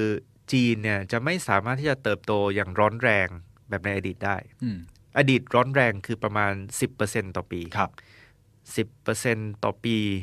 แป๊บเดียวนะครับ เศรษฐกิจมันก็ 2 เท่าตัว 3 เท่าตัว อ่า เราถึงบอกว่าอะไรเมื่อปี 2008 เนี่ยจีนเนี่ย GDP ต่อหัวยังน้อยกว่าไทยเลย อืม ตอนนี้แซงไทยไปเยอะแล้ว ครับ นะครับ เพราะมันโต 10% อืม 10%ขณะที่เราโตเท่าไหร่ฮะสองสามเปอร์เซ็นต์ใช่ไหม ปีนี้น่าจะน้อยกว่าสามนะ แต่ว่าตอนเนี้ยเราก็บอกว่าจีนหมดยุคตรงนั้นแล้ว แล้วก็ถ้าทำแบบนั้นก็ทำไม่ได้แล้วนะครับ มันก็จะโตอยู่ประมาณ 5-6%นะครับ ตอนนี้ตัวเลขก็คงประมาณ6%นะครับ ทีนี้พอมันทำตรงนั้นไม่ได้เนี่ย มันก็เลยกลับมาว่าสีจิ้นผิงก็เลยบอกบอกว่า มันก็ไม่จำเป็นนะที่ต้องโตเอ่อเยอะๆ แต่ว่ามันจำเป็นที่เศรษฐกิจเนี่ยมันต้องเป็นเศรษฐกิจนวัตกรรมมากขึ้น อืม เป็นเศรษฐกิจผู้บริโภคมากขึ้น อืม เป็นเศรษฐกิจที่เน้นภาคบริการมากขึ้น ซึ่งมันก็กลับมาที่หัวใจก็คือเทคโนโลยี ครับ นะครับ เพราะว่าเทคโนโลยีเนี่ยมันสามารถเปลี่ยนได้ทุกภาคเศรษฐกิจนะคุณเคน ครับ นะครับ เราบอกว่า e-commerce เนี่ยให้โอกาสกับผู้ประกอบการในจีนเยอะมากนะ อืม ผู้ประกอบการที่เป็นตัวเล็กตัวน้อย ครับ ที่ขายของกันเนี่ยนะครับ เราบอกบอกว่ามันเปลี่ยนแพลตฟอร์มต่างๆนะครับ เปลี่ยนทั้งภาคการเงิน ภาคประกันภัย ภาคการแพทย์นะครับ มันมีศักยภาพที่จะเปลี่ยนได้หมด เพราะฉะนั้นผมคิดว่าเขาก็เลยมองเทคโนโลยีเนี่ยว่าเป็นเป็นหัวใจสำคัญเลยที่เขาจะขับเคลื่อนเศรษฐกิจรูปแบบใหม่ต่อไป อืม นะครับ คือเศรษฐกิจมันไม่ได้โตสูงสูงๆเนี่ยมันไม่เป็นไร ถ้า ครับ เกิดว่าการกระจายประโยชน์เนี่ย การกระจายโอกาสเนี่ยมันดี อืม ใช่ไหมคือถ้าเกิดว่าคนตัวเล็กตัวน้อยเนี่ยเขาคิดว่าเขามีโอกาสมากขึ้นนะครับ ในการเข้าถึงตลาดในการทำธุรกิจใช่ไหมผ่านช่องทางอีคอมเมิร์ซผ่านเทคโนโลยีใหม่ ๆนะครับ ผมก็คิดว่าเออมันดีมากขึ้นอีกกับการกระจายรายได้เมื่อเทียบกับการโตแบบสมัยก่อน อืม ซึ่งมันเป็นการโตที่เน้นในภาคอุตสาหกรรม เน้นขยายกำลังการผลิต ครับอยากให้อาจารย์พูดถึงเรื่องเออแผน AI 2030 ของสีหน่อยครับ ว่าน่าจะเป็นตัวสปริงบอร์ดสำคัญเหมือนกันนะฮะ ที่ทำให้เอ่อจีนนี่ก้าวกระโดดไปอีกครั้ง เพราะว่าคนก็เยอะ Big Data ก็เยอะ AI ก็เรียนรู้ได้อย่างรวดเร็ว ตรงเนี้ยผมว่าหลายคนเคยได้ยินแต่อาจจะไม่เคยได้ได้ฟังการอธิบาย ที่มันชัดขึ้นหน่อยอาจารย์อธิบายให้ฟังนิดนึงครับ ครับก็คือจีนเนี่ยเขามีแผนที่บอกบอกว่าปี 2030 เนี่ยเขาจะก้าวขึ้นมาเป็นเอ่อผู้นำโลกเอ่อด้าน AI นะครับเอ่อแล้วก็ AI เนี่ยมันเป็นกระแสที่มาแรงมากในจีน ทุกคนพูดถึงทุกคนพยายามจะทำนะครับ ทีนี้เอ่ออันอันแรกอะนะครับคุณเคนก็คือต้องบอกบอกว่าเอ่อสีจิ้นผิงเนี่ยเขาออกมาพูดซึ่งผมว่าน่าสนใจมากเลยนะครับ เพราะว่าผู้นำพรรคคอมมิวนิสต์ชอบพูดเรื่องเทคโนโลยีนะครับ อืม แล้วเขาก็พูดว่า AI เนี่ยมันตอบทุกโจทย์ความท้าทายของจีน อืม นะพูดง่ายๆก็คือสำหรับเขาเนี่ย AI มันไม่ใช่แค่เรื่องเศรษฐกิจหรือเรื่องเทคโนโลยี AI เป็นเรื่องการเมือง เพราะว่า AI จะช่วยในการควบคุมสังคมใช่ไหมครับเอ่อ AI เป็นเรื่องความมั่นคงนะครับเอ่อเพราะว่าฝรั่งเขาตอนนี้เขาบอกว่าฝรั่งเขากลัวนะว่า AI ไปปรับใช้กับการทหาร อืม ใช่ไหม AI เมื่อกี้เราพูดถึง 5G เราบอกบอกว่า 5G เนี่ยเอ้ยอ่ะมีความไม่ปลอดภัย ในเรื่องของการสอดแนมข้อมูลหรือเปล่าอะไรอย่างเงี้ยนะครับมันเป็นเรื่องความมั่นคงด้วยเป็นเรื่องการเมืองด้วย เพราะฉะนั้นสำหรับจีนเนี่ยมันก็เลยเป็นเป็นเรื่องสำคัญตอบโจทย์ทุกอย่างของจีนนะครับ อันที่สองเนี่ยก็คือฝรั่งเขาก็มักจะถามว่าแล้วไอ้ที่จีนพูดในจีนขี้โม้ หรือว่าจีนคิดว่าจีนจีนมีของอยู่จริงเหรอ อืม นะครับ อืม ที่จีนบอกว่าจีนจะเป็นผู้นำด้าน AI จีนจะอะไรนะครับ แล้วก็เมื่อกี้ที่คุณเคนพูดเนี่ยมันก็สำคัญมากก็คือเอ่อตัวคีย์สำคัญก็คือข้อมูลใช่ไหมครับ เพราะว่าการพัฒนา AI เนี่ยมันต้องใช้ข้อมูลปริมาณมหาศาลเอ่อพูดง่ายๆก็คือว่าเอ่อสมมุติว่าเราบอกว่าบริษัทไหนอะที่ทำเทคโนโลยี facial recognition ก็คือแยกแยะใบหน้าได้ดีที่สุดนะครับเอ่อนั่นก็คือบริษัทที่มีเอ่อใบหน้า คนในเอ่อระบบดิจิตอลเยอะที่สุดใช่ไหมใส่เข้าไปให้คอมพิวเตอร์เรียนรู้นะครับเอ่อเราบอกโปรแกรมไหนนะครับ แยกแยะรูปหมากับรูปแมวได้ดีที่สุด เราก็บอกว่าไม่ใช่โปรแกรมที่โปรแกรมเมอร์เก่ง แต่เป็นโปรแกรมที่ใส่รูปหมากับรูปแมวเข้าไปให้คอมพิวเตอร์เยอะที่สุด แล้วก็บอกว่าอันนี้หมาอันนี้แมวอันนี้หมาอันนี้แมวแล้วคอมพิวเตอร์ก็จะจับแพทเทิร์นได้ดีที่สุดอย่างเงี้ยนะครับเอ่อเพราะฉะนั้นเนี่ยข้อมูลเนี่ยมันก็เลยสำคัญมากกับการพัฒนา AI แล้วก็จีนเนี่ยเป็นประเทศที่ตอนเนี้ยมีข้อมูลดิจิตอลปริมาณมหาศาล คุณเกณฑ์ลองคิดดูว่าบริษัทอเมซอนใช่ไหมซึ่งเป็นบริษัทเทคใหญ่ของสหรัฐเนี่ยนะครับ เอ่อเขามีข้อมูลคนที่ช้อปปิ้งในเว็บของเขา amazon.com ใช่ไหมแต่ว่า Alibaba เนี่ยนะครับ มีข้อมูลของคนที่ช้อปปิ้งในเว็บ Alibaba แล้วก็มีข้อมูลของคนที่ช้อปปิ้งในโลกออฟไลน์ของจีน เพราะว่าเขาใช้ Alipay ใช่ไหม อืม ใช่ไหมครับ ที่เป็นแอปเป็น QR code เนี่ยจ่ายเงิน ไปซูเปอร์มาร์เก็ตไปห้าง ก็ไม่ได้จ่ายด้วยเงินสด แต่จ่ายด้วย Alipay Alipay เป็นของใครก็ของ Alibaba อืม เพราะฉะนั้น Alibaba เนี่ยเป็นบริษัทที่มีข้อมูลผู้บริโภคเยอะที่สุดนะครับ หลายคนบอกว่า Alibaba ก็เลยเป็นบริษัท e-commerce ใช่ไหมแต่จริงๆ Alibaba ไม่ใช่แค่บริษัท e-commerce Alibaba เป็นบริษัท AI ก็คือเขาพยายามที่จะใช้ AI พัฒนา AI มาวิเคราะห์พฤติกรรมผู้บริโภคนะครับเอ่อมาเอ่อทำให้ AI ฉลาดขึ้น ด้วยข้อมูลดิจิตอลปริมาณมหาศาลเอ่อที่เขามีนะครับ อันเนี้ยก็คือก็คือสิ่งที่เราบอกว่ามันเลยทำให้จีนเนี่ยมันพัฒนา AI ไปได้อย่างรวดเร็วมาก ครับ ซึ่งในมุมมองอาจารย์คิดว่า 2030 มีโอกาสไหมครับ อย่างที่สีจิ้นผิงวาดฝันไว้แล้วจะไปถึงตรงนั้น ตอนนี้อยู่ในอยู่ในขั้นตอนไหนแล้วฮะ ตอนนี้ก็อยู่ในขั้นตอนที่เขาเรียกว่าอะไรครับ พายุเข้าใช่ไหม ครับ โดนสกัดดาวรุ่งอยู่นะ โดนสกัดดาวรุ่งใช่ไหมครับเพราะว่าเราบอกบอกว่าอะไรครับนี่กำลังจะถูกเตะตัดขาจากทุกทิศทางใช่ไหมครับเอ่อเพราะว่าการพัฒนาเทคโนโลยีของจีนเนี่ยก็คือแต่เดิมเราก็บอกว่าเอ่อช่วงแรกยังพึ่งพิงเทคโนโลยีฝรั่งเยอะนะครับเอ่อเป็นข้อเท็จจริง แต่ว่าจีนก็พยายามที่จะพัฒนาของตัวเองใช่ไหมทีนี้ถ้าเกิดตอนแรกเนี่ยที่ เอ่อยังดีกันอยู่ ก็ยังมีเวลาสงบ ให้เราพยายามที่จะก้มหน้าก้มตาพัฒนาของตัวเองไปได้ขณะเดียวกันตอนที่ยังทำตัวเองไม่ได้ก็ใช้ของฝรั่งไปก่อน อืม ใช่ไหมครับ พื้นฐานเทคโนโลยีหลายอย่าง ตอนนี้เออพอตีกันอย่างนี้ก็คงจะทำให้เอ่อมันช้าลงใช่ไหมก็คือมันก็ต้องใช้ความสนใจส่วนหนึ่ง ครับ มาที่การรับมือเออสงครามเทคโนโลยี สงครามการค้าที่เกิดขึ้นนะครับ ก็ไม่สามารถจะทุ่มความสนใจไปในการพัฒนาได้ได้เต็มที่นะครับ แต่ว่าอีกด้านหนึ่งก็มันก็เลยทำให้มีความกดดันมากขึ้นด้วยในการที่ต้องเร่งพัฒนา อืม นะครับ ทีนี้ก็คงต้องดูว่าจีนจะสามารถที่จะรับความท้าทายนี้ได้ไหม อืม คือถ้าเกิดคุณเคนไปดูก็คือว่าในในจีนน่ะบทความของนักวิชาการส่วนใหญ่ก็จะพูดว่าเราต้องใช้ตรงเนี้ยเป็นโอกาสที่บีบตัวเราเอง ให้ต้องพัฒนาเทคโนโลยีของเราเอง ไม่ต้องพึ่งพิงฝรั่ง อืม นะครับ ทีนี้จะทำได้เร็วแล้วก็สำเร็จ ครับ หรือเปล่าเนี่ย อันเนี้ยเราต้องต้องติดตามกัน ครับ เพราะคนจีนก็ขึ้นชื่อเรื่องความขยันอยู่แล้วเนาะทำงานหนัก อันนี้เท่าที่ผมอ่านข่าวมาค่อนข้างเยอะทีนี่พอข้ามมาจากเรื่องรัฐบาล ซึ่งเราอาจจะเห็นเป็นภาพคร่าวๆ แล้วกันว่าวิสัยทัศน์เขาเป็นอย่างไรนะ เอกชน เอกชน โดยเฉพาะสตาร์ทอัพตัวเล็กตัวน้อยด้านเทคโนโลยีที่เราเห็นที่เติบโตขึ้นมาอย่างก้าวกระโดดอย่างรวดเร็ว แล้วก็หลายๆเจ้าก็กลายเป็นมหาอำนาจนะครับในอาเซียนในเอเชีย หรือบางทีก็ไปตีตลาดในฝั่งตะวันตกได้ด้วยเนี่ย อะไรคือคีย์แฟกเตอร์สำคัญที่ทำให้สตาร์ทอัพเหล่านี้เขาเขาเติบโตได้อย่างรวดเร็ว ผมเข้าใจว่าวิธีการเอ่อทำงานของเขาวิธีการวางกลยุทธ์วิธีการบริหารวิธีการเรียนรู้การพัฒนาเนี่ย มีบางอย่างที่ไม่เหมือนกับสหรัฐ อันเนี้ยผมว่าน่าสนใจว่าเขาทำอย่างไรฮะ อันดับแรกนะครับเอ่อก็เมื่อกี้ที่คุณเคนพูดใช่ไหมความถึก ใช่ไหม ก็คือคนจีนทำงานเนี่ยสตาร์ทอัพจีนเนี่ยก็คือทำงานเขาเรียก9 9 6เอ่อ9 9 6ก็คือเอ่อ9โมงถึง3ทุ่ม6วันต่อสัปดาห์ หกวันต่อสัปดาห์ ใช่ไหมครับ นายนายซิกโหด ใช่ไห มาก เอ่อแล้วเราก็บอกว่าตอนนี้คนก็บอกว่า โอ้โห มันโหดเกินไป แต่ว่าแจ็คหมาออกมาพูดบอกว่านี่นี่นี่เป็นเรื่องปกติต้องทำอย่าง เจ๊ นี้อ มัน ยู่ เคย แล้ว เอามาด่าด้วยผมจำได้ ใช่ใช่นะครับเอ่อแต่ว่าถามต่อว่าทำไมถึงถึกใช่ไหมครับ ก็บอกว่าเพราะว่ามันมีการแข่งขันที่สูงเหลือเกินทีนี้มันก็เลยน่าสนใจว่าว่าคือคุณเคนต้องเข้าใจสเกลใช่ไหมว่ามันใหญ่มากประเทศ อืม จีน แล้วก็คนที่แข่งขันในภาคสตาร์ทอัพมันก็เยอะมากนะครับ ทีนี้ไอ้ตอนแรกเนี่ยนะครับมันก็ไม่ยากหรอกนะครับ ก็คือเอ่อทุกคนเนี่ยก็บอกว่าไปดูฝรั่ง อืม ใช่ไหมฝรั่งมีอะไร ประเทศจีนยังไม่มี ก็เอามาทำที่จีนนะครับ ฝรั่งมี Google ก็มาทำไปตู้ อืม ใช่ไหมครับเอ่อฝรั่งมี WhatsApp ก็มาทำ WeChat อืม ใช่ไหมฮะเอ่อฝรั่งมีเอ่อ eBay ก็มาทำ Alibaba นะครับ ซึ่งทางฝรั่งเขาก็จะมองว่าจีนนี่ก๊อป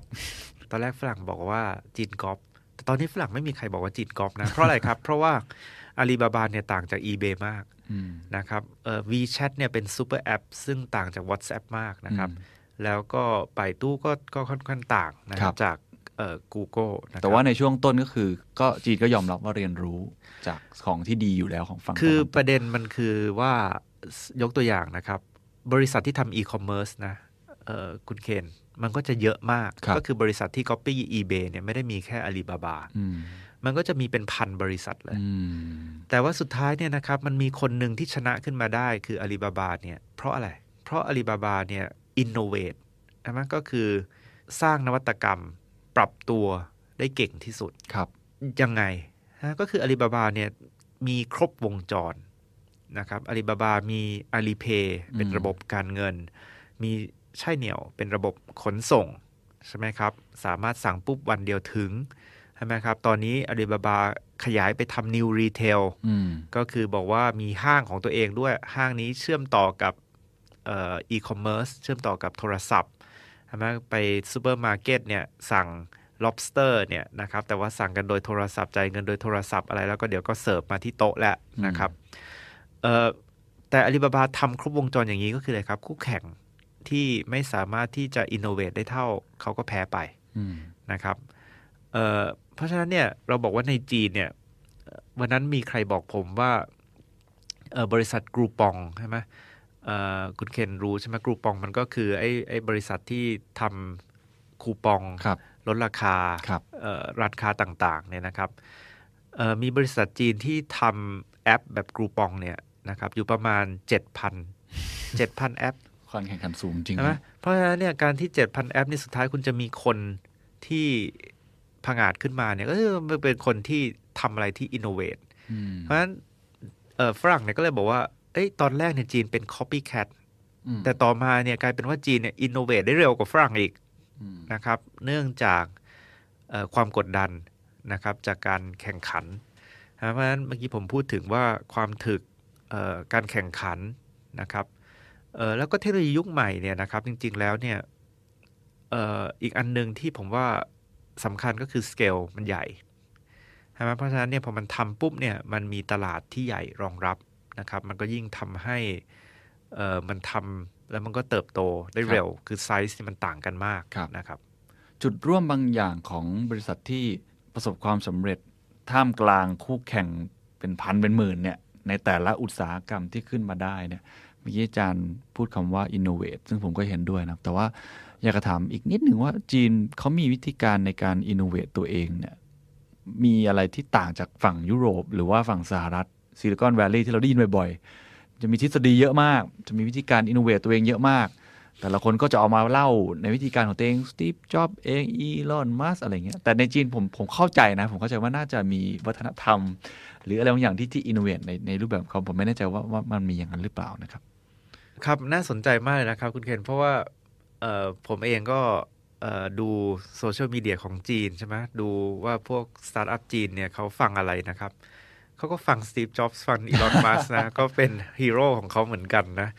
เอ่อแต่เขาก็ฟังแจ็คหมาด้วยใช่ไหมครับเอ่อแต่ว่าสิ่งที่ผมว่าสำคัญเนี่ยแน่นอนนะครับ มันก็เป็นเรื่องที่เรารู้กันอยู่ว่าเราต้องกล้าลองผิดลองถูก เราต้องทดลอง เราต้องสร้างสรรค์ เราต้องล้มเร็ว ลุกเร็วนะครับ อะไรก็ตามเนี่ยนะครับ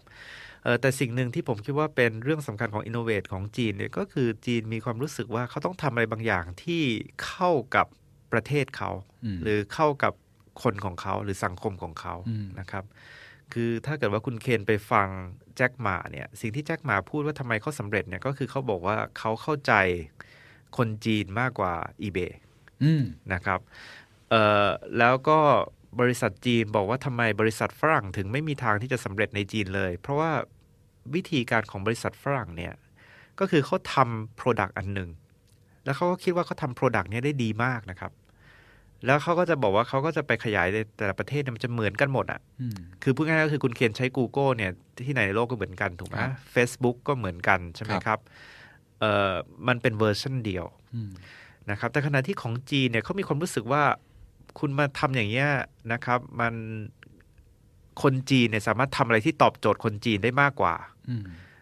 ถ้าเกิดว่าคุณต้องยืนยันว่าคุณจะต้องทำให้มันหน้าตาเหมือนกันกับ Facebook ฝรั่งหรือกับ Google ฝรั่งเนี่ยเขาก็บอกว่าคนจีนก็ทำป่ายตู้ซึ่งหน้าตาแตกต่าง แต่ว่าเอ๊ะมีนะครับเอ่อฟังก์ชันบางอย่างที่คนจีนน่าจะชอบหรือตอบโจทย์คนจีน อืม อันเนี้ยก็คือก็คือสิ่งสำคัญอันหนึ่งที่เกิดขึ้นตอนที่ eBay เนี่ยนะครับเอ่อแข่งกับ Alibaba ครับ ก็คือช่วงแรกเนี่ย eBay ยืนยันว่ามันจะต้องหน้าเหมือนกับ eBay ในอเมริกา อืม ขณะที่ Alibaba นี่เขาเปลี่ยนทุกวัน อืม ลองอันนี้อันนี้คนจีนชอบไอ้แท็กติกนี้ใช่ไหมอันนี้เออคนจีนมีนะครับ เราบอกว่าตอนที่ Alipay กับ WeChat Pay เนี่ยเอ่อขึ้นมารวดเร็ว คือตอนแรก Alipay มาก่อน ครับ แล้ว WeChat Pay จะมาแข่งกับ Alipay เนี่ย WeChat Pay ทำไงครับ WeChat Pay ทำแจกซองแต้เอียอิเล็กทรอนิกส์ อืม อ่ะซึ่งซึ่งมันตอบ ตอบโจทย์ โจท เนะ ย์บางอย่างของคนจีน เพราะฉะนั้นเนี่ยผมคิดว่าเวลาเราพูดถึง innovate เนี่ยมันเป็น innovate ที่เข้ากับ DNA บางอย่างอะด้วยของของคนชาตินั้นนะครับ อืม แล้วจริงๆเนี่ยถ้าคุณเคนดูเนี่ยคุณเคนก็จะเห็นว่าโมเดลของการออกมาลงทุนของบริษัทจีนในต่างประเทศก็เหมือนกัน อืม ก็คือก็คือสมมุติว่าบริษัทจีนมาลงทุนในไทยเนี่ยเขาไม่ได้เอาบริษัทจีนมานะครับ ก็คืออาลีบาบาเนี่ยก็มาซื้อ Lazada ใช่ ถูกไหม ใช่ ครับ ใช่ เอ่อตัว เทนเซนอืม เทนเซนก็มาซื้อช้อปปี้ อืม ใช่ไหมแล้วก็ JD ก็มาร่วมกับเซ็นทรัลใช่ไหมแต่ว่าเขาจะมีความรู้สึกตลอดว่าเขาจะต้องเอ่อ adapt ความ ใช่ไหม ความเข้าใจ ปรับตัว อืม เข้ากับเข้ากับสภาพแวดล้อมท้องถิ่น อืม นะครับเอ่อผมว่าเพราะฉะนั้นการอินโนเวทของเขาเนี่ยมันมีมิตินี้อยู่ด้วยที่ผมว่าเอ่อน่าสนใจ น่าสนใจครับ เพราะว่าเวลาเข้ามานี่พยายามทำความเข้าใจผู้บริโภคค่อนข้างมากทีเดียว แตกต่างจากฝั่งตะวันตกเนาะมาเป็นบล็อกเดียว อาจจะมาตั้งเฮดค q u เตอร์ที่นี่อะไรก็แล้วแต่ แต่ที่นี่พยายามที่จะจอยเวนเจอร์กับใครหลาย ๆ คน อีกเรื่องหนึ่งที่อยากจะชวนคุยก็คือเอ่ออาจารย์ครับ จีนเนี่ยอาจจะได้เปรียบเรื่องคนด้วยผมเข้าใจอย่างนั้นที่เขาสามารถที่จะสร้างแพลตฟอร์มของตัวเองได้สารอาร์ตต่าง ๆ แต่พอมองเข้ามาในประเทศไทยเนี่ยเราเราแทบจะนับนิ้วได้เลยว่าอันไหนที่เป็น เป็นแพลตฟอร์มสำคัญที่เราพยายามสร้างขึ้นมาเองในโทรศัพท์มือถือเปิดเข้ามาเนี่ย ก็ฝั่งตะวันตกแน่นอน แล้วก็เอีคอมเมิร์ซหลายๆที่ก็เป็นของจีน หรืออะไรหลายๆอันเนี่ยก็เป็นจีนร่วมลงทุนนะครับคำถามก็คือว่า ซึ่งผมได้ยินคำยิงคำถามที่ค่อนข้างเยอะนะจากวงการสื่อเองว่า เราจะสามารถทำแบบจีนได้อย่างไรอะอะไรที่เราเป็นบทเรียนที่ที่ที่สตาร์ทอัพไทย หรือว่าผู้ประกอบการไทย หรือนักเทคนิคเทคโนโลยีต่างๆ เนี่ย ที่จะสามารถเรียนรู้ได้ให้เราสร้างนวัตกรรม หรือว่าแพลตฟอร์มที่มันเป็นของเราเองให้คนในชาติเราใช้อะหรือว่ามันยากเกินไปแล้วฮะยกตัวอย่าง Facebook เงี้ยอ่ะคุณจีนก็สร้างขึ้นมาอ่ะผมเข้าใจว่าในประเทศไทยอาจจะยากหน่อย แต่ว่ามันมีอะไรบ้างไหมครับ ที่พอจะเข้ากับเข้ากับบริบทของประเทศไทยที่เราจะได้ไม่ต้องซื้อหรือว่าไม่ต้องยืมกับแพลตฟอร์มอื่น ๆ มันพอจะมีมีมุมมองไหนที่อยากจะแชร์ไหมครับ คือเออผมคิดว่าน่าสนใจมากเลยนะครับ ก็คือว่าจริงๆ แล้วผมคิดว่าหลายคนในวงการเทคก็เห็นเอ่อประเด็นนี้ที่คุณเคนพูดถึงเอ่อแล้วจริงๆแล้วเนี่ยเราก็เห็นความพยายามจากหลายฝ่ายที่จะสร้างแพลตฟอร์มนะครับสำหรับคนไทย ธนาคารหลายแห่งเขาก็อยากจะให้แอปของเขาเป็นแอปที่มากกว่าแบงก์ อืม นะครับขณะที่ เราก็จะเห็นนะนะครับหลายๆคนที่ที่เริ่มทำโซเชียลมีเดียของไทยเองนะครับ ซึ่งทำไมทุกคนถึงเริ่มให้ความสำคัญกับเรื่องนี้ อืม ใช่ไหมครับ เพราะว่าจริง ๆ แล้วเนี่ยพลังของเทคโนโลยีเนี่ยมันก็อยู่ที่แพลตฟอร์ม ก็คือจริง ๆ ประโยชน์เศรษฐกิจส่วนใหญ่เนี่ยมันก็อยู่ที่ใครเป็นเจ้าของแพลตฟอร์ม ใช่ครับ ถูกไหมฮะเอ่อข้อมูลใช่ไหมครับก็อยู่ที่คนที่เป็นเจ้าของแพลตฟอร์ม แล้วเมื่อเราบอกบอกว่าข้อมูลกลายเป็นไฟฟ้ากลายเป็นน้ำมัน อืม ของโลกยุคใหม่ ก็คือใครเป็นเอ่อคนที่มีข้อมูลอยู่ในแพลตฟอร์ม เขาก็ได้ประโยชน์เอ่อมากที่สุดใช่ไหมคือมันเป็นโลกที่ที่แพลตฟอร์มมีความสำคัญนะครับ มีท่านอาจารย์ที่จุฬานะครับท่านท่านเอ่อดรสมพงษ์เนี่ยเอ่อเป็นอาจารย์เอ่อที่สถาบันขนส่งเนี่ยเคยเคยเปรียบเทียบไว้น่าสนใจมากเลยนะครับ คือท่านบอกว่ายุคแรกเนี่ยยุคแรกๆเนี่ยการส่งออกเนี่ยก็คือการส่งออกสินค้าเอ่อยุคถัดมาเนี่ยก็คือส่งออกพ่อค้า นะครับ ม คือคือไม่ใช่แค่สินค้าแล้ว นะครับ แต่ว่าคุณเอาคนมาลงทุนมาทำธุรกิจ ครับ นะครับ แต่ว่ายุคที่สามเนี่ยกลายมาเป็นการส่งออกแพลตฟอร์ม ม ใช่ไหมคือคุณคุณมากับแพลตฟอร์ม แล้วใครเป็นเจ้าของแพลตฟอร์มเนี่ยนะครับ ก็กลายเป็นคนที่คุมกำลังเศรษฐกิจนะครับ ซึ่งสำหรับจีนเนี่ยมันสำคัญมากใช่ไหมเพราะว่ามันเป็นเรื่องความมั่นคงของเขาด้วย คืคอรับ มันเป็นเรื่องความมั่นคงเนี่ยมันสองชั้นนะครับ คุณเคนในในส่วนของจีนนะครับ อืม ก็คือชั้นหนึ่งก็คือเรื่องของประเทศ แต่อีกชั้นหนึ่งก็คือเรื่องของพรรคคอมมิวนิสต์ อืม เพราะว่าเขาเขาก็ยังต้องการพรรคคอมมิวนิสต์อยู่ใช่ไหมครับในในในตัวพรรคเพราะฉะนั้นจีนก็เลยต้องทำไอ้ Great Firewall ใช่ไหมต้องทำระบบของตัวเอง มันก็เป็นเหตุผลว่าเขาแคร์เรื่องความมั่นคงนะครับ ทีนี้ของเราเนี่ยถึงถึงโอเคเรื่องหนึ่งก็เรื่องความมั่นคงใช่ไหมแต่เราเป็นประเทศเล็กนะครับ อืม แต่ว่าผมว่าแม้กระทั่งเรื่องเศรษฐกิจใช่ไหมก็คือเรื่องว่าประโยชน์ทางเศรษฐกิจเนี่ยมันอยู่ที่ใครเป็นเจ้าของแพลตฟอร์ม เรื่องเนี้ยเราก็น่าจะให้ความสนใจนะครับเอ่อประเด็นเนี้ยมันมันมันผมว่าอันดับแรกก็คือผมว่าต่อไปก็คือต้องดูแหละนะครับว่าเราทำได้สำเร็จแค่ไหน แต่ว่าผมต้องเท่าที่เห็นก็คือตอนนี้เรามีความพยายามอยู่แล้ว ครับ นะครับที่หลายฝ่ายก็อยากจะทำแต่ถึงอีกอย่างหนึ่งก็คืออะไรครับ เราก็คงจะต้องมีนโยบายอะครับว่ากับแพลตฟอร์มอื่นๆเนี่ยนะครับเอ่อเราสามารถที่จะเก็บภาษีหรืออะไรได้ยังไงไหมไหมใช่ไหมครับ เช่น เช่นตอนนี้ Facebook ใช่ไหมเขาก็จะมีวิธีการหลบเลี่ยงภาษีเยอะอะ อืม ที่สุดท้ายผมไม่รู้ว่าเขาเสียภาษี เท่าไหร่แม้กระทั่งว่า เอ๊ะมันมีประโยชน์เศรษฐกิจมหาศาลของคนไทยที่อยู่ในแพลตฟอร์มนั้น ครับ ไอ้พวกนี้ก็เป็นโจทย์ทางนโยบายที่น่าสนใจ ครับ ครับ ยังครับยังไม่เสียภาษี ตอนนี้ต้องบอกเลยว่าในในออนไลน์นี่ฝั่งโลกนั้นก็จะจะอีกแบบ ท้ายสุดแล้วกัน ท้ายสุดแล้วกันอาจจะคำถามคล้ายๆเดิม แต่ผมว่าก็เป็นสิ่งที่เอ่อคนไทยพยายามมาตลอดนะครับ ก็คือเรารู้สึกว่าเจ้าสัวที่อยู่ในเมืองไทยเนี่ยส่วนใหญ่เราเรียกเราถึงเรียกเจ้าสัวคือเป็นคนจีน ในตอนในตอนนี้ผมก็รู้สึกว่าผู้ประกอบการที่เก่งๆ ตอนเนี้ยนะครับในโลกใบเนี้ยก็เป็นคนจีนที่ที่ขึ้นมาอีกเรื่อยๆอันนี้พูดในแง่ของ entrepreneurship เลยนะครับ ไม่ได้พูดสเกลใหญ่เนี่ยผู้ประกอบการที่กำลังฟังอยู่ตอนเนี้ยเราเรามีคุณสมบัติอะไร เท่าที่อาจารย์เคยสัมผัสกับคนที่ได้พูดคุยอินเนอร์ของเขาแพชชั่นของเขาความกดดันสิ่งที่เขามีที่ผู้ประกอบการไทยน่าจะเอามาเป็นประโยชน์กับตัวเองได้บ้างที่เราอาจจะอาจจะลืมไป หรือว่ามีอะไรที่เอ่อมันเป็นสิ่งที่ฝังอยู่ใน DNA ของผู้ประกอบการตัวเล็กๆ ทุก ๆ คน เออครับก็ก็จริงๆแล้วเออคนจีนใช่ไหมหรือคนเชื้อสายจีนเนี่ยแม้ว่าเขาจะรู้ตัวหรือไม่รู้ตัวนะครับเออเราก็บอกว่าเขาได้รับอิทธิพลจากวัฒนธรรมขงจื้ออ ม นะคุณเคนเออซึ่งคนจีนอาจจะไม่เคยรู้จักขงจื้อเลยนะ หรือคนไทยเชื้อสายจีนบางคนอาจจะไม่รู้จักขงจื้อเลยนะครับ แต่ว่าถามว่าย้อนไปแล้วเนี่ยขงจื้อเนี่ยเอ่อเป็นวัฒนธรรมแบบไหนนะครับ อันดับแรกก็คือให้ความสำคัญมากกับการศึกษา